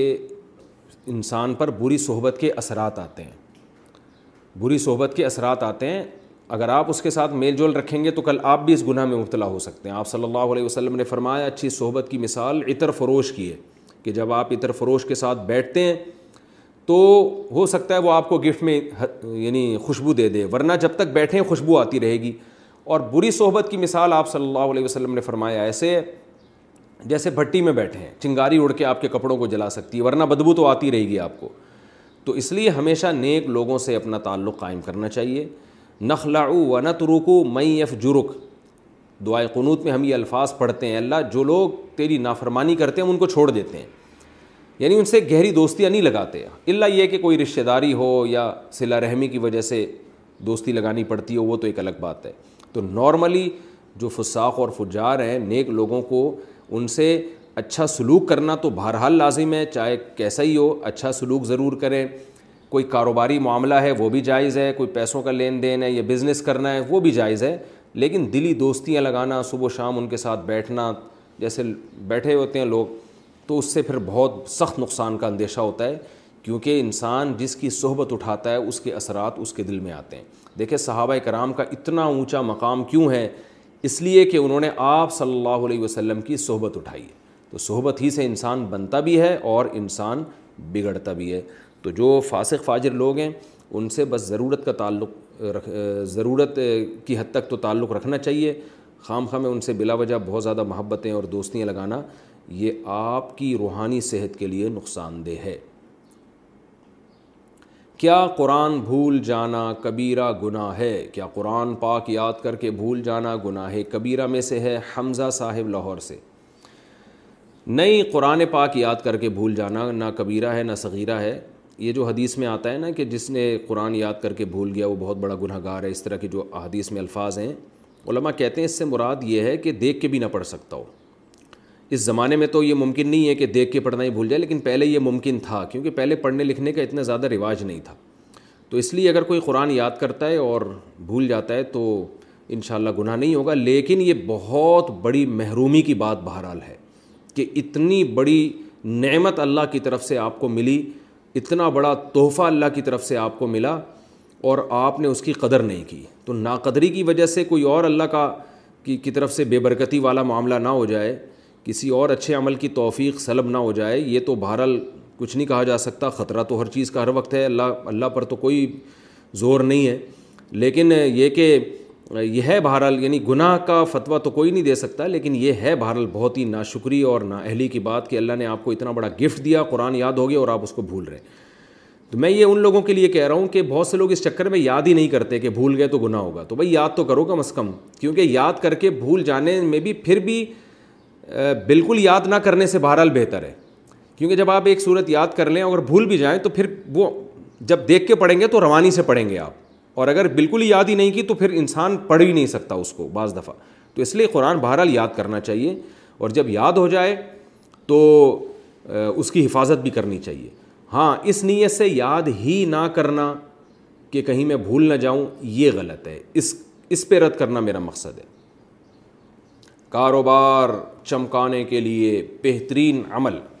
کاروبار کے اچھا ہونے کا کوئی ایسا عمل بتا دیں جس سے اللہ پاک مجھے برکت والی روزی عطا فرمائے محمد شارق ممبئی سے دیکھے کاروبار چمکانے کے لیے بہتر ہے دکان پہ چمک پٹیاں لگا دیں آپ آپ کا کاروبار چمکنے لگے گا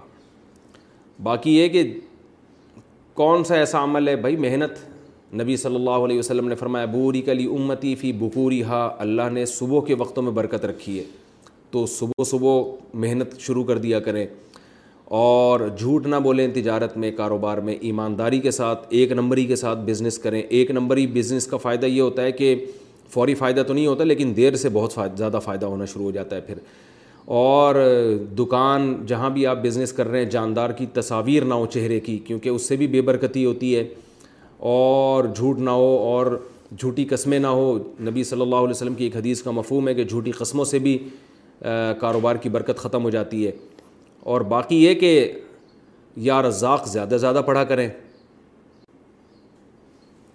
یا رزاق پڑھا کریں نبی صلی اللہ علیہ وسلم نے فرمایا کہ رات کے آخری حصے میں اللہ تعالیٰ آسمان دنیا پر آ کے ندائیں لگاتے ہیں حل حل میں مستغفرن اغفر اللہ کوئی ہے گناہوں کی توبہ کرنے والا کہ میں اس کے گناہوں کو معاف کروں حل میں مستغفی مسترزقن ارز کوئی ہے مجھ سے رزق طلب کرنے والا کہ میں اس کو روزی دوں تو رات کے آخری حصے میں جب آپ تہجد پڑھیں تو اللہ سے تحجد پڑھ کے دعا مانگیں اللہ میرے رزق میں برکت دے تو یہ بہت زیادہ قبولیت کا وقت ہوتا ہے اور اس میں اللہ سے پوری امید ہے اللہ تعالیٰ آپ کے رزق میں انشاءاللہ برکت عطا فرمائیں گے باقی جو لوگ وظیفے بتاتے ہیں یہ پڑھ لو یہ پڑھ لو وہ میری کھوپڑی میں نہیں آتے وہ کہاں سے انہوں نے سیکھے ہیں یہ بس اتنا کافی ہے حسبی اللہ و نعم الوکیل پڑھ لیا کریں یا رزاق پڑھ لیا کریں اور رات کے آخری حصے میں دعا اور اصل چیز ہے محنت اور ایمانداری محنت اور ایمانداری کے ساتھ کام کریں اور پھر دعائیں قبول ہوتی ہیں گھر والوں سے ہیرا پھیری کر کے پیسے لینا عابد صاحب انڈیا سے میں کالج پڑھتا ہوں دوسرا سال شروع ہو رہا ہے کالج کی طرف سے آفر ہے کہ اگر آفر ہے کہ اگر آپ کسی دوسرے اسٹوڈنٹ کا ایڈمیشن کرواتے ہیں تو آپ کی فیس سے پانچ ہزار روپے معاف کر دیے جائیں گے تو کیا میں گھر والوں سے پورے پیسے لے کر پانچ ہزار روپے خود رکھ سکتا ہوں آپ اس صاحب انڈیا سے نہیں رکھ سکتے اس لیے کہ جو فیس آپ گھر والوں کی طرف سے جمع کرا رہے ہیں نا تو وہ کیونکہ فیس گھر والوں یعنی یہ گھر والوں کو ایک طرح سے سہولت دی جا رہی ہے اس کی مثال ایسے جیسے آپ کو کوئی سبزی لینے کے لیے بھیجے اور وہ آپ سے تعلق کی بیس پر آپ سے پیسے کم لے تو آپ نے جس کے لیے خریدی ہے نا تو اسی کے پیسوں سے پھر یہ کم ہو جائے گا تو آپ کو گھر والے فیس دے رہے ہیں اب اپنا دھیلا ایک بھی خرچ نہیں ہو رہا آپ کا اور وہ کالج والے فیس آپ سے کم لے رہے ہیں تو کم کا مطلب پھر یہ فائدہ آپ کے گھر والوں کو ہو رہا ہے آپ کو نہیں ہو رہا گھر والوں کو بتا دیں کہ بھائی دیکھیں میں کالج میں ایڈمیشن کرواؤں گا اور پھر پانچ ہزار روپے بچیں گے تو وہ میں رکھوں گا بتا دیں تو بتانے میں کیا گورنمنٹ کی طرف سے کوئی پابندی تھوڑی ہے آرٹیفیشل دانت لگوانے کا حکم اچھا اس میں ایک بات اور بات یہ بھی ہے ہوں آپ کی فیس سے پانچ ہزار روپے معاف کر دیے کر دیے جائیں گے یہ فائدہ گھر والوں کو ہو رہا ہے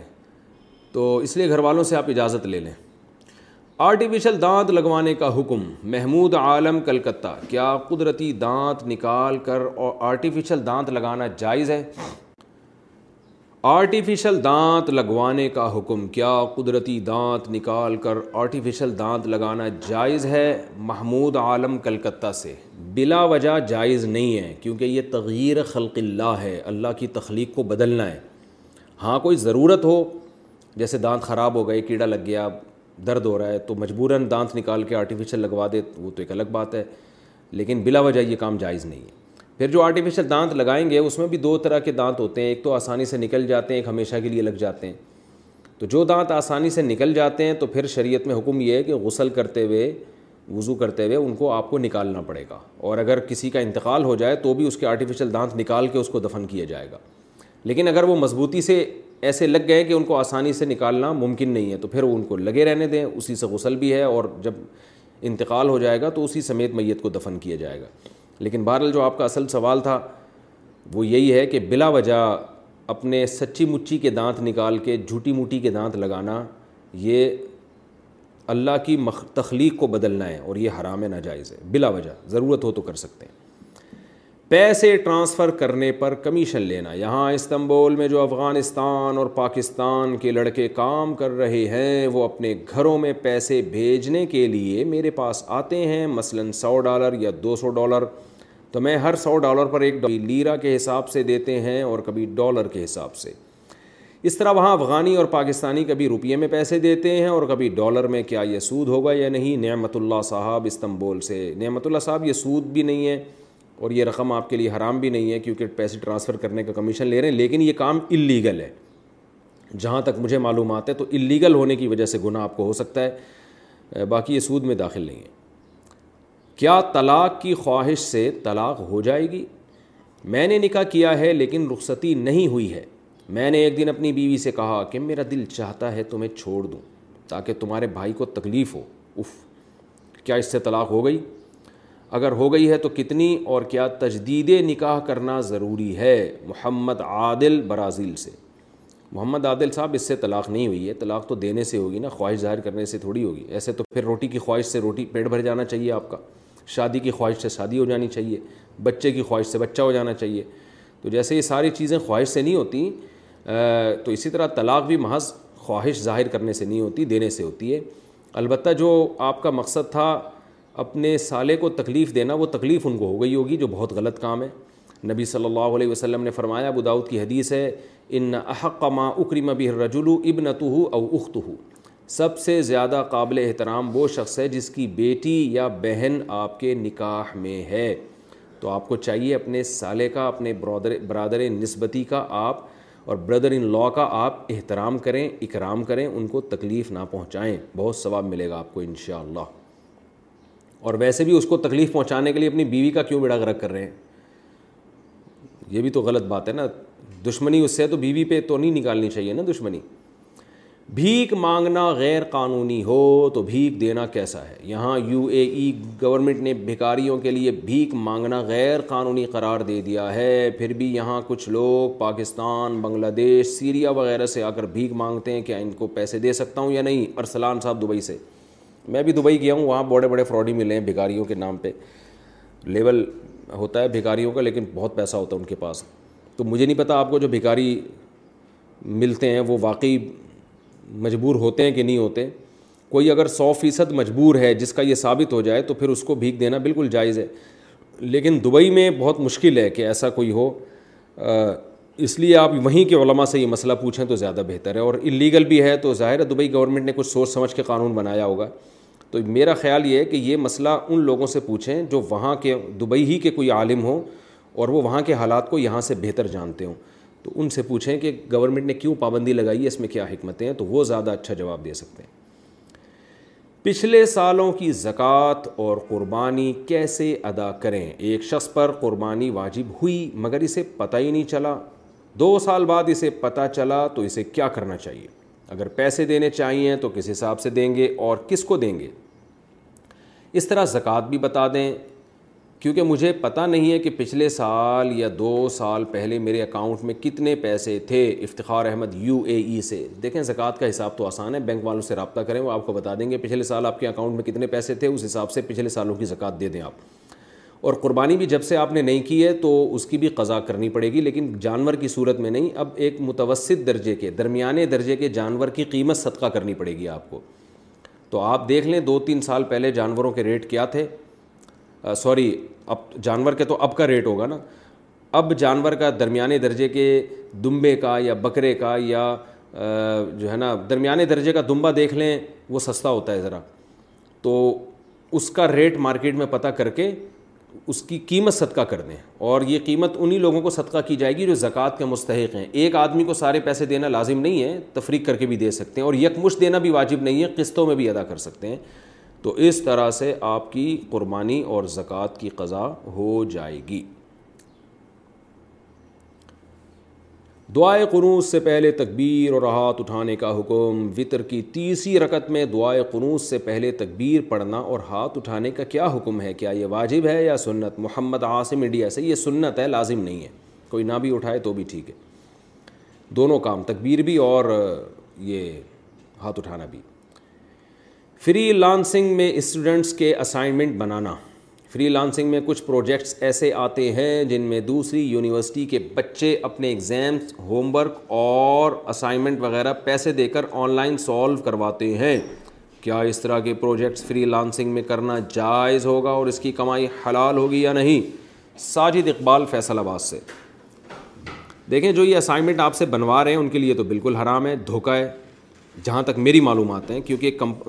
یعنی جو ادارہ ہے نا جو پروجیکٹ دیتا ہے اور اسائنمنٹ بنانے کا حکم دیتا ہے ان کی طرف سے اس کی پرمیشن نہیں ہوتی جہاں تک میری معلومات ہیں میں اس لیے کہہ رہا ہوں کہ اگر کسی ادارے کی طرف سے پرمیشن ہے تو پھر ٹھیک ہے تو لیکن آپ اگر کسی کو اسائنمنٹ بنا کے دے رہے ہیں تو یہ کام مکرو ہے ناپسندیدہ ہے کیونکہ ایک قسم کا یہ دھوکے میں تعاون ہے مگر اس کو حرام نہیں کہا جائے گا اس کی ارننگ کو اس لیے کہ کوئی بھی آپ سے کوئی بھی مضمون لکھوانے کے آپ کو پیسے دے سکتا ہے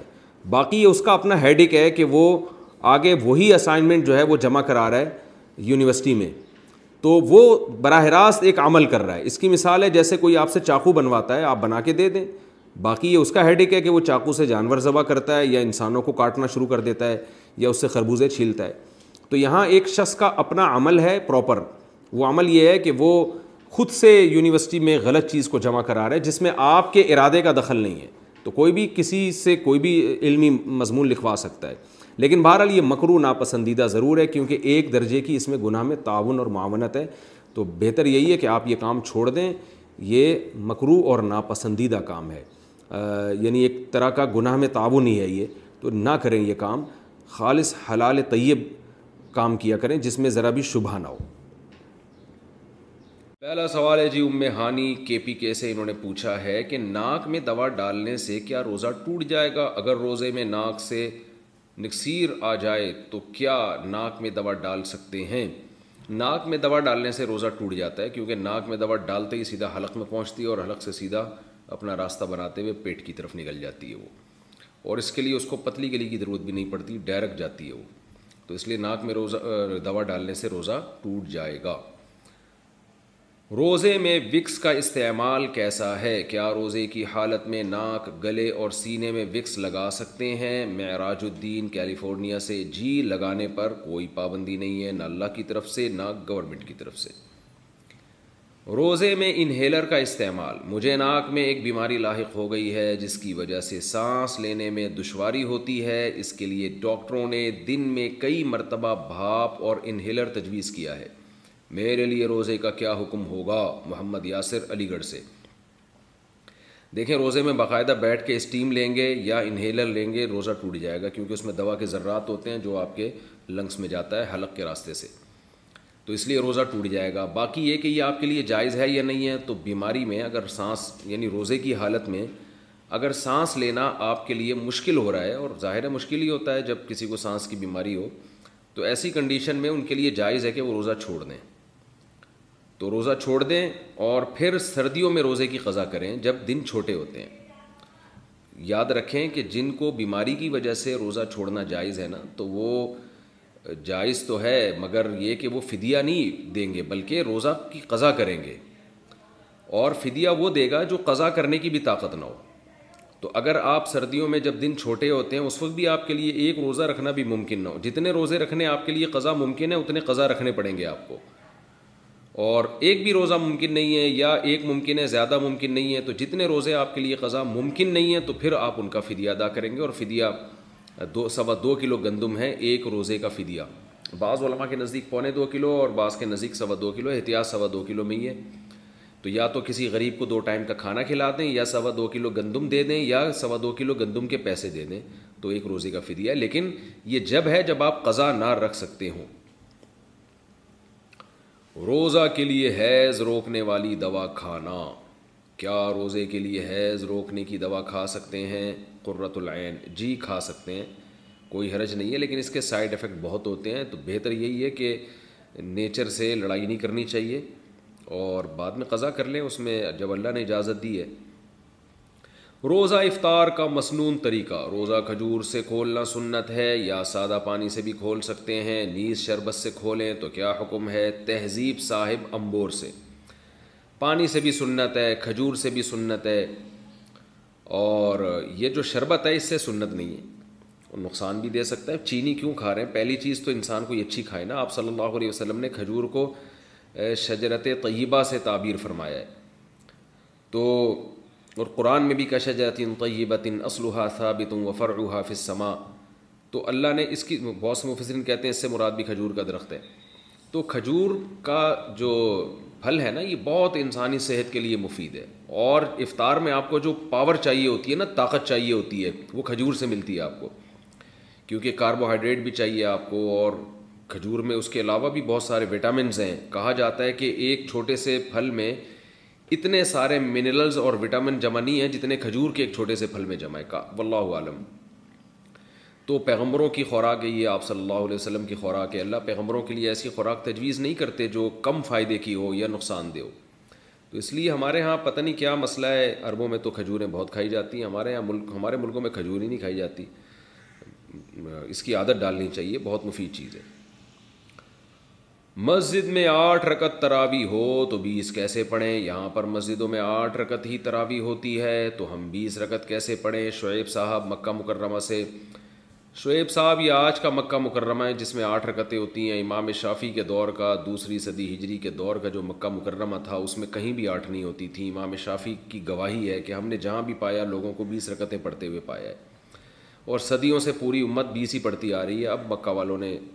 حرم کے علاوہ آٹھ شروع کر دی ہیں تو آپ کو چاہیے سنت پوری کریں آپ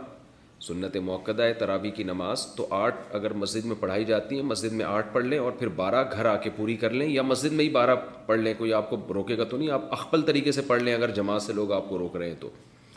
اپنی اپنی جماعت کرا لیں اپنی نہیں کرا سکتے تو الگ پڑھ لیں گھر میں آ کے پڑھ لیں کسی بھی طرح پڑھ لیں کوئی اس میں حرج نہیں ہے کیا تصبی تراوی شرعن ثابت ہے تراوی تسبیح جو ہر چار رکت کے بعد پڑھی جاتی ہے کیا یہ ثابت ہے اور اس کا پڑھنا کیسا ہے رضوان تلا گنگ سے یہ جو چار رکت تراوی کے بعد پڑھتے ہیں نا سبحان دل ملکوت والجبروت اس طرح کی کوئی لمبی چوڑی دعا ہے یہ کہیں بھی ثابت نہیں ہے لوگ اس کو چونکہ سننا سمجھنے لگے ہیں تو اس لیے اس کو چھوڑ دینا چاہیے تو چار رکتوں کے بعد کچھ بھی ثابت نہیں ہے بیٹھے رہیں خاموش بیٹھے رہیں کوئی بھی ذکر کر لیں کچھ بھی نہ کریں دعا مانگ لیں سب جائز ہے تراوی پڑھا کر معاوضہ لینا حافظ کا تراوی کا معاوضہ لینا کیسا ہے عرفان صاحب عرفان پٹیل جگہ نہیں بتائی کہاں سے دیکھیں حافظ لوگ جو تراوی کی اجرت لیتے ہیں نا یہ بالکل حرام ناجائز ہے اس کے جواز کا کوئی بھی خائل نہیں ہے ہماری رائے میں جو اب تک ہمیں معلومات ہیں اور اگر کوئی قائل بھی ہو تو اس کی دلیل مضبوط نہیں ہے خالصتاً قرآن کی تلاوت نماز میں تلاوت کی اجرت ہے یہ فرض نماز کی تنخواہ لینا یہ اس کی جواز کی وجہ کچھ اور ہے اس کی وجہ یہ کہ فرض نماز شاعر اسلام میں سے ہے اگر امام اپنے آپ کو فارغ کر کے نماز کے لیے فارغ نہیں کرے گا اور تنخواہ کے بغیر لوگ اس کے لیے آمادہ نہیں ہوں گے کیونکہ امام کو بھی ظاہر ہے اس کے بیوی بچے ہیں گھر چلانا ہے تو وہاں تو ایک مجبوری میں علماء نے اجازت دی ہے کہ پورے سال پوری زندگی فرض نماز کا سیٹ اپ رہتا ہے تراوی تو فرض نہیں ہے سنت موقع ہے اور جماعت تو سنت موقع بھی نہیں ہے تو جماعت سے نماز پڑھنا کوئی ضروری بھی نہیں ہے تو اس میں اجرت لینے کا کوئی تک نہیں بنتا اور نہ قاری صاحب جو ہیں جو حافظ قرآن پڑھانے والا ہے وہ اتنا یعنی بڑی قربانی دے رہا ہوتا ہے کہ اس کو یعنی اپنے کاروبار چھوڑ کر اور بزنس چھوڑ کر وہ آپ کو ٹائم دے رہا ہے سال میں ایک دفعہ اور اس میں بھی اس کا اپنا فائدہ زیادہ ہوتا ہے جب وہ قرآن پڑھائے گا تو اس نے اپنا قرآن بھی ریوائز ہوگا اور دوسری بات قرآن ختم کرنا رمضان میں ضروری نہیں ہے اگر آپ کو اجرت کے بغیر کوئی قاری مل رہا ہے تو آپ اجرت کے والے کے ساتھ کیوں پڑھا رہے ہیں اور اگر اجرت کے بغیر نہیں مل رہا تو علم طرح سے پڑھ لیں تراوی تو اس لیے اس پر جتنے بھی صحیح مستند علماء ہیں لوگ فتوے تو لے آتے ہیں فلاں نے فتویٰ دیا کہ تراوی کی اجرت جائز ہے فلاں لیکن جو مستند علماء ہیں اور مستند ادارے ہیں دینی ہمارے ان سب کا مشترکہ فتویٰ یہی ہے کہ حافظ کے لیے قاری کے لیے تراوی پڑھانے کے پیسے لینا جائز نہیں ہے حرام ہے ناجائز ہے ہاں اگر کوئی ہدیہ کسی کو دے دے تو ہدیہ پر تو کوئی پابندی نہیں ہے لیکن وہ ہدیہ بھی اجرت کی شکل میں نہیں ہونا چاہیے یعنی بعض مسجدوں میں سب کو پتہ ہے کہ اتنے پیسے یہاں ملیں گے اگر قاری کو پتہ ہو یہ پیسے نہیں ملیں گے وہ پڑھائے گا ہی نہیں تو ایسا ہدیہ بھی اجرت ہی ہے یعنی وہ بھی کمیشن میں ہی آتا ہے تو اس لیے اپنے ثواب کو ضائع نہ کریں اگر کوئی قاری تراوی پڑھانے کی اجرت لیتا ہے یا وہ ہدیہ لیتا ہے لیکن ہدیہ اجرت ہی کے طور پر ہے اس کی دلیل یہ ہے کہ اگر اس کو یہ بتا دیا جائے کہ آپ کو ہماری مسجد سے کوئی گفٹ نہیں ملے گا تراوی کی تو پھر دیکھیں وہ پڑھاتا ہے کہ نہیں پڑھاتا اگر پھر بھی پڑھاتا ہے اس کا مطلب دل سے پڑھا رہا ہے اور نہیں پڑھاتا اس کا مطلب اس کے پیش نظر ثواب نہیں ہے بلکہ یہ پیسے ہیں تو علماء نے لکھا ہے کہ اگر کوئی قاری حافظ تراوی پڑھانے کے باقاعدہ پیسے لیتا ہے اور آپ کو پتہ ہے کہ پیسے نہیں دیے تو یہ تراوی نہیں پڑھائے گا تو ایسا شخص کے پیچھے ایسے قاری کے پیچھے تراوی پڑھنا بھی جائز نہیں ہے پھر قرآن دیکھ کر تراوی پڑھانا اگر کسی حافظ کا حفظ کمزور ہو گیا ہو وہ تراوی پڑھاتے ہوئے کسی پارے کو دیکھ کر تراوی پڑھا سکتا ہے جو پارا زیادہ کچا ہو بنت عزیز احمد انڈیا سے یہ امام احمد ابن حنبل کے نزدیک جائز ہے باقی فقاہ کے نزدیک جائز نہیں ہے اس کے دلائل کیا ہیں پھر میں کسی اور وقت میں اس کی تفصیل بتاؤں گا ایسے حافظ کے پیچھے آپ قرآن نہ پڑھیں جو دیکھ کے قرآن پڑھ رہا ہو رمضان میں تہجد کا کیا حکم ہے رمضان میں تہجد کا کیا حکم ہے جب کہ وطر امام کے ساتھ ادا کر لیتے ہیں تو کیا وطر کے بعد بھی تہجد پڑھ سکتے ہیں کیونکہ سنا ہے کہ وطر کو آخری نماز بنانا چاہیے شعیب صاحب کشمیر سے بالکل صحیح سنا آپ نے حدیث میں آتا ہے جالو آخلا صورات کم وطرا آخری نماز بطر کو بناؤ لیکن آپ صلی اللہ علیہ وسلم کا یہ حکم واجبی نہیں ہے استحبابی ہے کیونکہ آپ سے خود ثابت ہے وطر کے بعد نماز پڑھنا تو اس لیے بہتر تو یہی ہے کہ وطر بالکل آخر میں پڑھیں تحجد کے بعد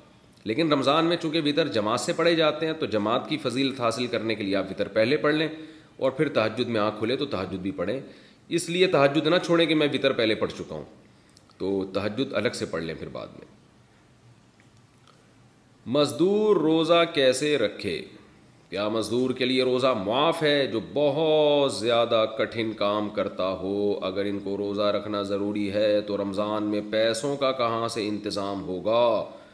محمد تسلیم اختر صاحب انڈیا سے پوچھتے ہیں بڑا اچھا سوال ہے جی دیکھیں دین مفتی کا اپنا نہیں ہے نہ کسی علماء کا فقہا کا اپنا دین ہے کہ وہ اپنی طرف سے کاٹ چھانٹ کر سکیں آج کل غامدی صاحب نے تو بہت تبدیلیاں کر دی ہیں انہوں نے تو یہاں تک اجازت دے دی کہ کل آپ کا روزہ ہے سوری کل آپ کا پیپر ہے تو آپ تیاری کے لیے بھی روزہ چھوڑ سکتے ہیں لیکن قرآن و سنت میں ہمیں صرف دو آزار ملتے ہیں جن میں روزہ چھوڑنے کی اجازت ہے ایک سفر میں اور ایک بیماری میں مزدور کو روزہ چھوڑنے کی اجازت نہیں ہے صحابہ کرام تو زمیندار تھے روزہ رکھ کے کھیتی باڑی کرتے تھے کہیں ایک ادنا سا اشارہ بھی نہیں ملتا کہ کسی مزدور کو محنت کش کو محنت کی وجہ سے آپ صلی اللہ علیہ وسلم نے روزہ چھوڑنے کی اجازت دی ہو تو اس لیے کتنا ہی ٹف کام ہو مزدور روزہ نہیں چھوڑ سکتا رمضان کا اس لیے مزدور کو چاہیے کہ رات کے وقت مزدوری کرے رمضان میں اپنا اسکیجول چینج کر دے اگر یہ ممکن نہیں ہے تو رمضان میں وہ چھٹی کر لے پہلے رمضان سے پہلے اتنا کما لے کہ رمضان میں وہ گزارا کر سکے یہ بھی اگر ممکن نہیں ہے تو پھر مزدور کیا کرے گا کہ بھائی وہ صبح روزہ رکھ کے مزدوری کرے گا اور حتی الامکان وہ بھوک اور پیاس کو برداشت کرے اور جب ناقابل برداشت حالت ہو جائے اس کو یہ خطرہ ہو کہ میں نے اگر روزہ نہیں توڑا تو مجھے کوئی بیماری لگ جائے گی یا میں بے ہوش ہو جاؤں گا یا خدا نخواستہ مر جاؤں گا تو ایسی کنڈیشن میں ہر شخص کے لیے روزہ توڑنا جائز ہے یعنی بیمار ہونے کا خطرہ ہو غالب گمان ہو بے ہوش ہونے کا خطرہ ہو یا مرنے کا خطرہ ہو تو پھر ہر آدمی کے لیے روزہ توڑنا جائز ہے مزدور کے لیے بھی کسی اور کے لیے بھی تو مزدور بھی ایسی کنڈیشن میں روزہ توڑ سکتا ہے توڑ دے گا تو گناہ نہیں ہوگا بعد میں قضا کرے وہ لیکن حتی الامکان برداشت کرے جب ناقابل برداشت ہو جائے اور ناقابل برداشت کا مطلب یہ کہ بیماری کا خطرہ ہو یا موت کا خطرہ ہو ایسے ہی نہیں کہ برداشت نہیں ہو رہا وہ تو روزے میں کسی کو کم روزہ رکھتا ہے کسی کو زیادہ روزہ رکھتا ہے وہ تو برداشت تو کرنا ہی پڑے گا بھوک اور پیاس برداشت نہیں ہو رہی اور آپ نے روزہ توڑ لیا تو ساٹھ روزوں کا کفارہ ہے پھر ساٹھ روزے لگاتار رکھنے پڑیں گے لیکن اگر اتنا ناقابل برداشت ہو گیا کہ آپ کو ڈر ہے کہ بھائی نہیں توڑا تو میں بے ہوش ہو جاؤں گا یا کوئی بیماری ہو جائے گی مجھے یا جیسے شوگر کے مریضوں کو شوگر لیول لو ہوتا ہے ان کو تو موت کا خطرہ ہوتا ہے یا یہ کہ میں مر جاؤں گا یعنی موت کا خطرہ ہے تو ایسی کنڈیشن میں پھر اس کے لیے روزہ توڑنا جائز ہے تو ایسا مزدور فقہ کہتے ہیں روز روزہ رکھے گا روز روزہ توڑ دے گا اگر یہ خطرہ ہو کیونکہ ایسے مزدور کے لیے روزہ چھوڑنے کی دلیل ہمارے پاس نہیں ہے روزہ توڑنے کی دلیل ملتی ہے ہمیں تو چھوڑ چھوڑا نہیں جائے گا تو اس لیے مزدوروں کو چاہیے کہ رات کو مزدوری کریں اور اگر یہ ممکن نہیں ہے تو رمضان سے پہلے اتنا کما لیں کہ رمضان میں ان کے لیے گزارا آسان ہو بغیر مزدوری کے اور اگر یہ بھی ممکن نہیں ہے ظاہر ہر ایک کے لیے ممکن نہیں ہوتا بعض لوگ بیچارے روزانہ دہاڑی پر ہوتے ہیں اتنے غریب ہوتے ہیں کہ ان کو کسی دن مزدوری نہ کریں تو وہ ان کی آمدنی بیچاروں کی ختم ہو جائے تو عام لوگوں کو بھی خیال کرنا چاہیے ایسے مزدوروں کا لیکن پھر بھی اگر کوئی انتظام نہیں ہوتا تو پھر مزدور پر لازم ہے کہ وہ روزہ رکھے میرے پاس لوگوں کی کالز آتی ہیں میرے پیاس کیا سارے علماء کے پاس آتی ہیں کالز کہ وہاں گرمی ہے تھر کے ریگستان میں ہم محنت کر رہے ہیں اور بعض لوگ کہتے ہیں کہ ہم جناب ادھر دبئی میں ریگستانوں میں پروجیکٹ پہ کام کر رہے ہیں ہم کیسے روزہ رکھیں تو بھائی روزہ رکھنا پڑے گا کیونکہ اللہ کا حکم ہے فمن شہید امین کو مشہر اف السم جو بھی رمضان کا مہینہ پائے گا اسے چاہیے کہ وہ روزہ رکھے اللہ کا آڈر ہے یہ اور اس آرڈر سے اللہ نے صرف آگے دو لوگوں کو مستثنی کیا ہے ایک بیمار کو اور ایک مر ایک مسافر کو تو مزدور بھی داخل جن کا کل پیپر ہے وہ بھی داخل پوری امت مسلمہ کو رمضان کا روزہ رکھنا پڑے گا اور ناقابل برداشت ہو جائے تو اس کا میں نے حکم آپ کو بتا دیا ہے روزہ میں آنکھ میں کیا ہم دوا ڈال سکتے ہیں کیا روزے میں آنکھ میں دوائی ڈال سکتے ہیں اگر حلق میں اس کا ذائقہ محسوس ہو تو کیا حکم ہے اور اگر سحری میں دوائی ڈالی پھر بعد میں اس کا ذائقہ حلق میں محسوس ہوا تو کیا حکم ہے زبیر صاحب راول پنڈی سے جناب زبیر صاحب آنکھ میں ہم دوا ڈال سکتے ہیں روزے کی حالت میں کیونکہ سرما لگانا روزے کی حالت میں نبی صلی اللہ علیہ وسلم سے ثابت ہے اور آپ سرما لگائیں نا تو حلق میں اثر محسوس ہوتا ہے تو اس لیے علماء کہتے ہیں کہ یہ خلاف قیاس ہے نبی سے ثابت ہے لہذا دوا بھی ڈال سکتے ہیں آنکھ میں اگرچہ اس کا اثر حلق میں محسوس ہی کیوں نہ ہو اگر حلق میں اثر محسوس ہوتا ہے تو بھی روزہ نہیں ٹوٹے گا آپ کا روزہ میں بلغم یا تھوک نگلنا کیسا ہے روزے کی حالت میں اگر منہ میں بلغم یا تھوک آ جائے اور اس کو نگل بھی لیا تو اس سے روزے پر کوئی اثر تو نہیں پڑے گا محمد اخنزادہ کراچی سے نہیں جناب اس سے کوئی اثر نہیں پڑتا تھوک بلغم جتنا کھاتے رہیں اپنا کھائیں تو اس سے کوئی اثر نہیں پڑتا روزے کے دوران ناف میں تیل ڈالنا روزے میں ناف میں تیل لگا سکتے ہیں محمد زید انڈیا سے جی ہاں روزے میں ناف روزے کے دوران آپ ناف میں تیل ڈال سکتے ہیں زکوٰۃ کے مصارف کون سے ہیں زکوٰۃ کے حقیقی مصارف کیا ہیں محمد رحیم الدین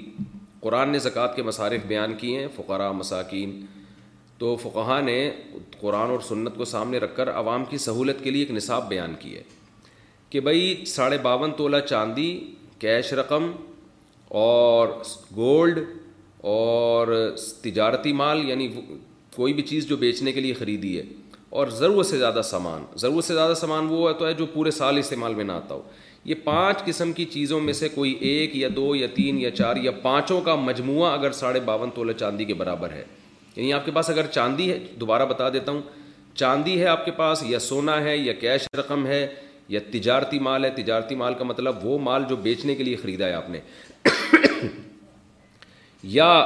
ضرورت سے زیادہ سامان یعنی وہ سامان جو پورے سال استعمال ہی نہیں ہوتا تو ایسا ایسی کوئی چیز یا چاروں یا پانچ چیزوں کا مجموعہ اگر آپ کے پاس ساڑھے باون تولہ چاندی کے برابر ہے جو پاکستان میں تقریباً پچاس ہزار اس کی مالیت میرا خیال بنتی ہے آج کل یا اس کی اس سے کمی بیشی ہوگی کچھ تو کسی کے پاس اتنی مالیت کا سامان ہو اور قرضہ بھی نہ ہو اس کے اوپر تو ایسے شخص کو آپ زکوٰۃ نہیں دے سکتے خوب سمجھ لیں اچھی طریقے سے تو اس لیے یعنی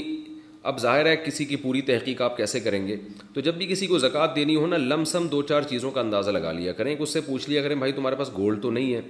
اگر اس کے پاس گولڈ ہے تو زکوٰۃ نہیں دے سکتے کیونکہ عام طور پر اتنا گولڈ ہوتا ہے جو ساڑھے باون تولے چاندی کے برابر پہنچ چکا ہوتا ہے عام طور پہ تو دوسرا اس سے پوچھ لیں چاندی تو نہیں ہے کتنی چاندی ہے ایک اندازہ لگا لیں سونا چاندی جس کے پاس ہو تو وہ ساڑھے باون تولہ ہی ہو یعنی پچاس ساٹھ ہزار کے بقدر ہوتی ہے کیش اماؤنٹ پوچھ لیں یار تمہارے اکاؤنٹ میں چالیس پچاس ساٹھ ہزار تو نہیں پڑے ہوئے کہیں اور تمہارا کوئی کوئی بزنس تو نہیں ہے دکان تو نہیں ہے بیچنے کے لیے تم نے سامان خریدا ہو یا تمہارے پاس کوئی ایسی پراپرٹی تو نہیں ہے جو استعمال ہی میں نہ ہو رہ جس پراپرٹی میں آپ رہتے ہیں اس سے کوئی فرق نہیں پڑتا کھیتی باڑی کے لیے آپ نے کوئی پراپرٹی دی ہوئی ہے یا رینٹ پہ دی ہوئی ہے اس سے کوئی فرق نہیں پڑتا چونکہ استعمال میں آ رہی ہے تو چار پانچ چیزیں غریب آدمی سے پوچھ لینی چاہیے وہ غریب اگر بتا دے اور آپ کو لگ رہا ہو کہ سچ بول رہا ہے کہ نہیں جی میرے پاس سونا بھی نہیں ہے چاندی بھی نہیں ہے اور کیش اماؤنٹ بھی پچاس ساٹھ ہزار میرے پاس نہیں پڑا ہوا اور میرے پاس کوئی الگ پراپرٹی بھی نہیں ہے جو استعمال میں نہ ہو تو لم سم تھوڑا سا اندازہ لگا لیں تو پھر آپ اس کو زکوٰۃ دے سکتے ہیں اگر آپ کا خیال تھا کہ یہ زکوٰۃ کا مستحق ہے آپ نے دے دی بعد میں پتہ چلا کہ یہ تو مستحق نہیں تھا تو زکوٰۃ ادا پھر بھی ہو جائے گی آپ کی لیکن بغیر تحقیق کے ایسے ہی آنکھ بن کر کے اگر آپ نے کسی کو زکوٰۃ پکڑا دی بعد میں پتہ چلا مستحق نہیں ہے تو پھر زکوٰۃ ادا نہیں ہوگی خوب سمجھ لیں روزے کی نیت کا طریقہ روزے کی نیت کا کیا طریقہ ہے کیا روزے میں زبان سے نیت کرنا ضروری ہے یا دل میں نیت کر لیں تو وہ بھی کافی ہوگا حماد احمد چکوال سے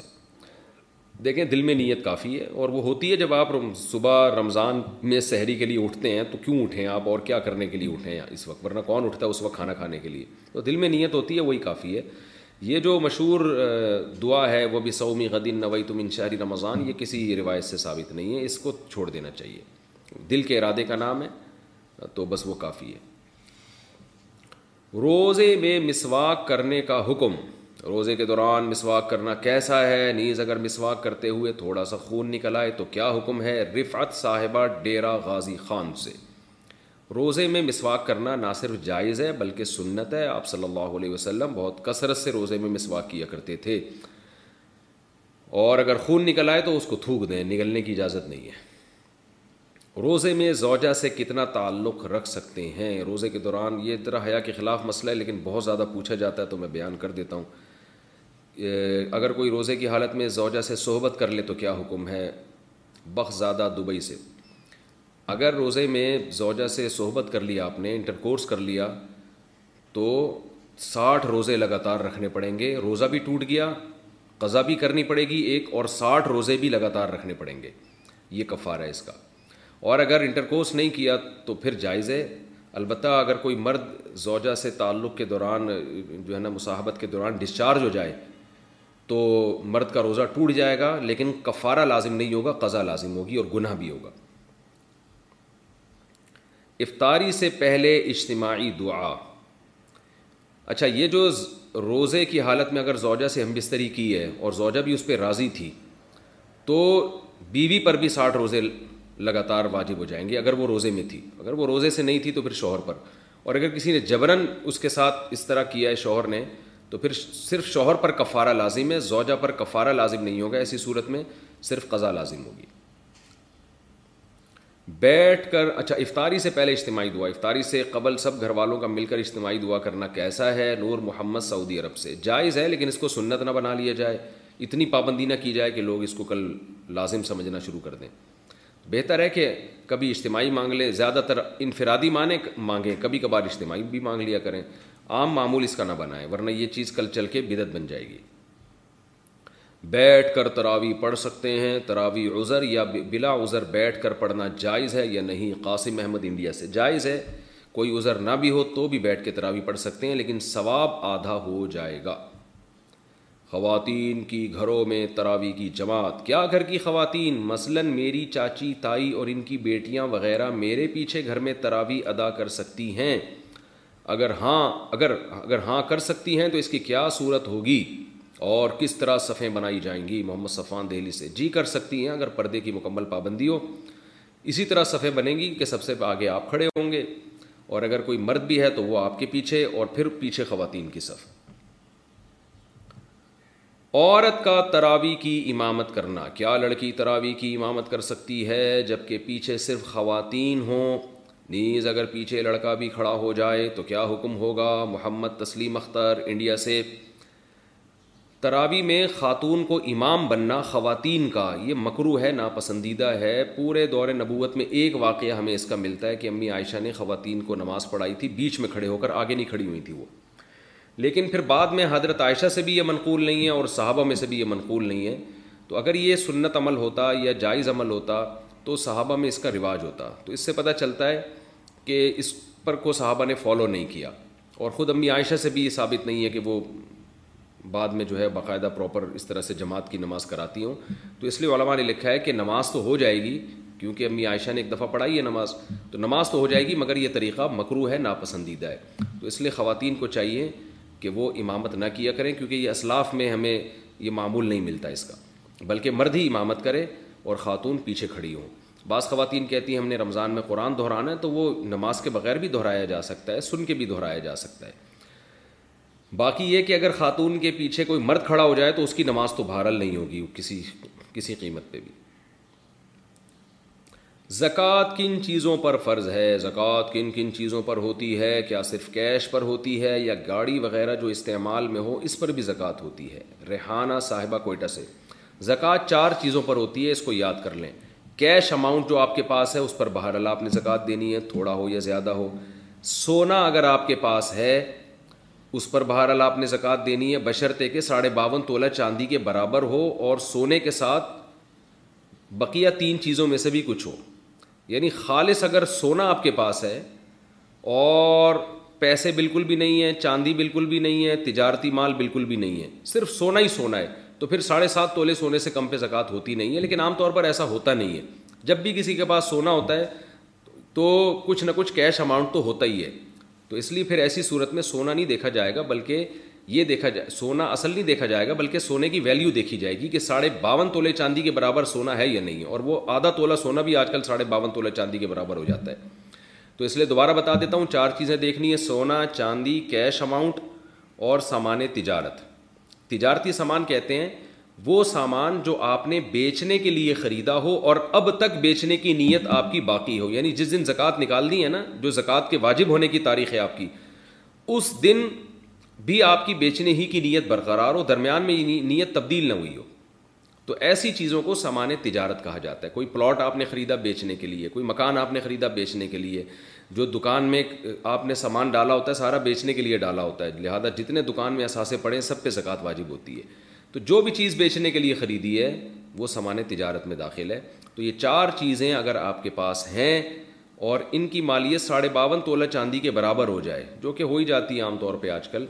تو پھر آپ پر زکوٰۃ ان کی واجب ہے ان تمام چیزوں کو کیلکولیٹ کر کے ویلیو نکالیں چالیس پہ ڈیوائڈ کریں جو جواب آئے وہ زکوٰۃ ہے فوراً دے دیں دو چار دن بعد دے دیں فقیر کا انتظار کریں تو کہ جب کوئی مستحق ملے گا اس وقت دے دیں لیکن حساب اسی دن کا کرنا ہے آپ نے سگے بہن بھائی کو زکوٰۃ دینا بہن یا بھائی کو زکوٰۃ کن صورتوں میں دے سکتے ہیں ان کن صورتوں میں نہیں دے سکتے اگر ان کے گھر میں ضرورت کی اشیاء ہوں تو کیا حکم ہے خالد صاحب پشاور سے دیکھیں میں نے ابھی ریکارڈ کروایا ہے مسئلہ کہ زکوٰۃ کا مستحق کون ہے یعنی پانچ چیزیں کسی کے پاس اگر ساڑھے باون تولہ چاندی کی قیمت کے برابر نہ ہو تو آپ اس کو زکوٰۃ دے سکتے ہیں اتنا دیکھ لیا کریں بہن بھائیوں کے بارے میں کوئی سونا تو نہیں ہے چاندی تو نہیں ہے کوئی ایسی پراپرٹی تو نہیں ہے جو استعمال میں نہ آ رہی ہو ٹھیک ہے نا اور یہ دیکھ لیا کریں کہ تجارتی چیز تو نہیں ہے بزنس تو نہیں ہے کچھ خرید کے بیچ رہے ہیں تو یہ لم سم چند چیزوں کا یا کوئی ایسا سامان تو نہیں پڑا ان کے گھر میں جو پورے سال استعمال میں ہی نہ آتا ہو تو اگر ایسا نہیں ہے تو آپ ان کو زکوٰۃ دے سکتے ہیں اور بہن بھائیوں کو زکوٰۃ دینا یہ زیادہ ثواب ہے حدیث میں آتا ہے اس میں زکوٰۃ کا ثواب بھی ملے گا اور رشتہ داری کو جوڑنے کا ثواب بھی ملے گا سسرالی رشتہ داروں کو زکوٰۃ دینا کیا ساس سسر یا سالے کو زکوٰۃ دینا جائز ہے عائشہ صاحبہ پشاور سے جی اگر وہ غریب ہے تو سالے کو زکوٰۃ دے دیں آپ سالے کو ہو سکتا ہے سالہ اسی بہانے کچھ ٹینشن دینا کم کر دے تو دے سکتے ہیں ساس کو زکوٰۃ دے دیں لیکن ساس کو اگر آپ نے یہ کہہ کے زکوٰۃ دی نا کہ یہ زکوٰۃ ہے تو ساس کا ساس پنا اور بڑھ جائے گا کہ میری بہو مجھے زکاتیں کھلا رہی ہے بلکہ آپ نے اگر ساس کو زکوٰۃ دینی ہے تو گفٹ کا نام دے کے دیا کریں ساس سے کہیں کہ آج پتہ نہیں میرا کیا میری محبت جاگ اٹھی ہے آپ کیا بیٹا مجھے یہ اگر کہہ دیا کہ آپ کا بیٹا مجھے بہت محبت دیتا ہے تو وہ تو الٹا کام ہو جائے گا وہ کہ کیوں دیتا ہے یہ میرا بیٹا تو ساس کو آپ نے یہ کہنا ہے کہ آپ بہت اچھی ہیں تو یہ میری طرف سے آپ کو گفٹ ہے تو یہ خوب سمجھ لیں کہ ساس کو اگر یہ کہہ دیے نا کہ آپ کا بیٹا مجھ سے بہت محبت کرتا ہے تو اس سے ساس خوش نہیں ہوگی وہ ٹینشن رپورٹیں جو آج کل آ رہی ہیں وہ یہ ہیں کہ وہ ٹینشن میں آ جائے گی تو بس یہ کہہ دیں کہ اس سے کہ بھئی یہ جو ہے وہ اچھا یہ کہہ دیا کہ آپ کا بیٹا مجھے اچھا میرے ساتھ اچھا سلوک نہیں کرتا تو بھی ساس کو ٹینشن ہوگی کہ میرے بیٹے کی شکایت کر رہی ہے اور اگر یہ کہہ دیا آپ کا بیٹا مجھ سے بہت محبت کرتا ہے اچھا سلوک کرتا ہے تو شکایت ہوگی اپنے بیٹے سے یہ کر کے آ رہا ہے تو حکیم علماء نے لکھا ہے کہ ساسیں کسی حال میں خوش نہیں ہوتی بیٹا بہو سے اچھا سلوک کرے تو ان کو ٹینشن شروع ہو جاتی ہے اچھا سلوک نہ کرے تو ٹینشن ہوتی ہے لیکن میں بار بار بتا دوں یہ میں ان ساسوں کے بارے میں بات کر رہا ہوں جو میرا کلپ دیکھ نہیں رہی ہیں سن نہیں رہی ہیں یہ ذہن میں رکھیں اور جس ساس تک بھی میرے اس کلپ کی خبر پہنچے گی میں اس کے علاوہ والی ساس اس کے علاوہ ساس کی بات کر رہا ہوں ایسا نہ کوئی ساس ٹینشن میں آ جائے مفتی صاحب میرے بارے میں ایسا کہہ رہے ہیں تو آپ کے بارے میں میں کہہ ہی نہیں رہا میں آپ کے علاوہ کے بارے میں کہہ رہا ہوں بہرحال سو سر یا سالے کو زکوٰۃ دی جا سکتی ہے اگر وہ غریب ہیں لیکن جب عزت دار لوگوں کو زکوٰۃ دینا تو زکوٰۃ کا لیبل نہ لگائیں اس پہ گفٹ کا لیبل لگائیں دل میں زکوٰۃ کی نیت کریں دیتے ہوئے آپ تحفہ کہہ دیں اس کو فلیٹ اگر کرائے پر دیا ہو تو زکوٰۃ کا حکم میرے پاس ایک فلیٹ ہے جو میں نے کرائے پر دیا ہوا ہے اس پر زکوٰۃ کا حساب کیسے ہوگا جب کہ اس کا کرایہ بھی کرایہ بھی ہر ماہ خرچ ہو جاتا ہے عمیر ظرف کراچی سے کرائے کے فلیٹ یا کرائے کے مکان پر زکوٰۃ نہیں ہوتی اس کے کرائے پر زکوٰۃ ہوتی ہے بشرطے کہ وہ کرایہ آپ کے پاس اس وقت تک محفوظ ہو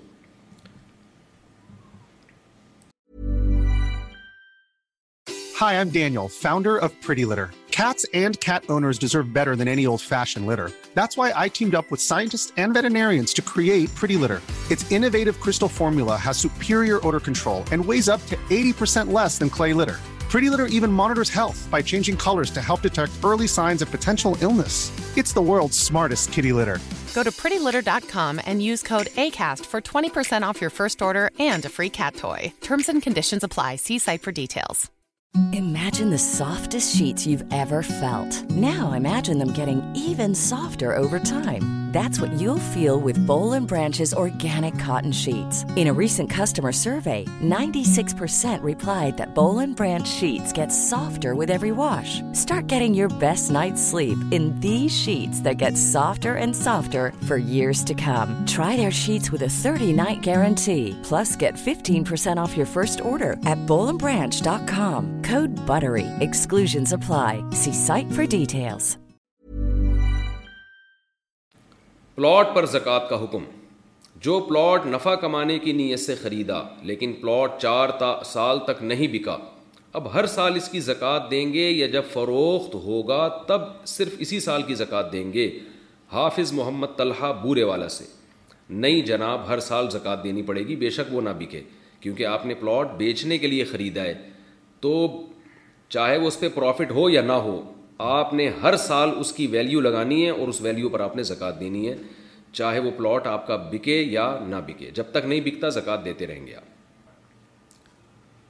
زکوٰۃ کی تاریخ کیسے مقرر کریں زکوٰۃ کی ادائیگی کا حساب کرنے میں شمسی سال کو اختیار کیا جائے گا یا قمری سال کو ظاہر شاہ چار سدہ سے جناب قمری سال کو شمسی سال سے نہیں ہوتا حساب زکوٰۃ کا قمری سال چاند والا سال تاریخ کیسے مقرر کریں بہت آسان ہے زندگی میں پہلی مرتبہ جب آپ کے پاس ساڑھے باون تولہ چاندی کے برابر کیش رقم آ جائے یا سونا آ جائے یا کوئی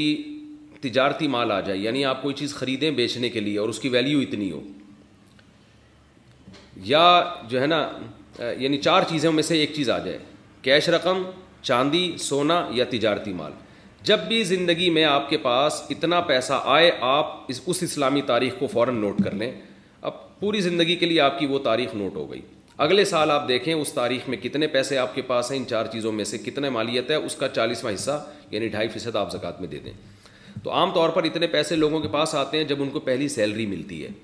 پہلی تنخواہ ملتی ہے یا لڑکیوں کی جب شادی ہوتی ہے تو ان کو جہیز یعنی وہ جہیز پہ تو زکوٰۃ نہیں ہوتی وہ تو استعمال کی چیزیں ہوتی ہیں گولڈ ملتا ہے عام طور پہ اتنا سونا مل جاتا ہے زیور کی شکل میں تو خاتون کو جس دن سونا ملا وہ نوٹ کر لیں تو یا کسی کے والد کا انتقال ہو گیا تو وراثت میں کیش رقم بچوں کو مل جاتی ہے تو وہ تاریخ نوٹ کر لیں تو اس طرح سے جو ہے تاریخیں جو آپ سوچ کے نکال سکتے ہیں اگر بھول بھی گئے ہیں تو اگر کوئی پہلے سے مالدار بن چکا ہے اور بہت زیادہ غور و فکر کر کے بھی کوئی تاریخ اس کو یاد نہیں آ رہی تو پھر وہ خود سے کوئی تاریخ متعین کر لے لیکن اصل طریقہ یہی ہے اور یہی اصل وہ زکوٰۃ کی تاریخ ہوگی جس میں پوری زندگی پھر وہ اس پہ زکوٰۃ دے گا ہاں یہ تاریخ جب ختم ہوگی جب آپ کے پاس پورا نصاب ہی ختم ہو جائے شوگر بلڈ پریشر کے مریض کے لیے روزے کا حکم مجھے شوگر بھی ہے اور بلڈ پریشر بھی ہے کیا میں روزہ رکھ سکتا ہوں جناب اگر روزہ رکھنے سے آپ کو نقصان نہیں ہو رہا بلڈ پریشر بڑھ نہیں رہا یا لو نہیں ہو رہا یا شوگر بڑھ نہیں رہی یا کم نہیں ہو رہی تو پھر آپ کے لیے روزہ چھوڑنا جائز نہیں ہے یعنی محض مریض ہونا کافی نہیں ہے بلکہ روزہ رکھنے سے وہ مرض یا تو لمبا ہو جائے یا اس مرض میں اضافہ ہو تو پھر روزہ چھوڑنا جائز ہے تو شوگر اور بلڈ پریشر کے مریض مریض پر بھی روزہ رکھنا واجب ہے لیکن اگر ان کو روزے سے نقصان ہو رہا ہے تو پھر وہ روزہ چھوڑ سکتے ہیں روزے میں کرونا ٹیسٹ کروانا یا کرونا ویکسین لگوانا روزے کی حالت میں کرونا کا ٹیسٹ کروانا جس میں اسٹک منہ اور ناک میں ڈالی جاتی ہے اس کا کیا حکم ہے نیز روزے میں کرونا ویکسین لگوانے کا کیا حکم ہے زکا الرحمان جہلم سے روزے میں کرونا کا ٹیسٹ بھی کروا سکتے ہیں وہ اسٹک منہ میں یا ناک میں ڈالنے سے روزہ نہیں ٹوٹے گا اور ویکسین بھی لگوا سکتے ہیں کسی بھی قسم کا انجیکشن لگانے سے روزہ نہیں ٹوٹتا تاکہ کوئی مجبوری میں گلوکوز کی بوتل بھی چڑھا لیتا ہے تو بھی اس سے روزہ نہیں ٹوٹتا تو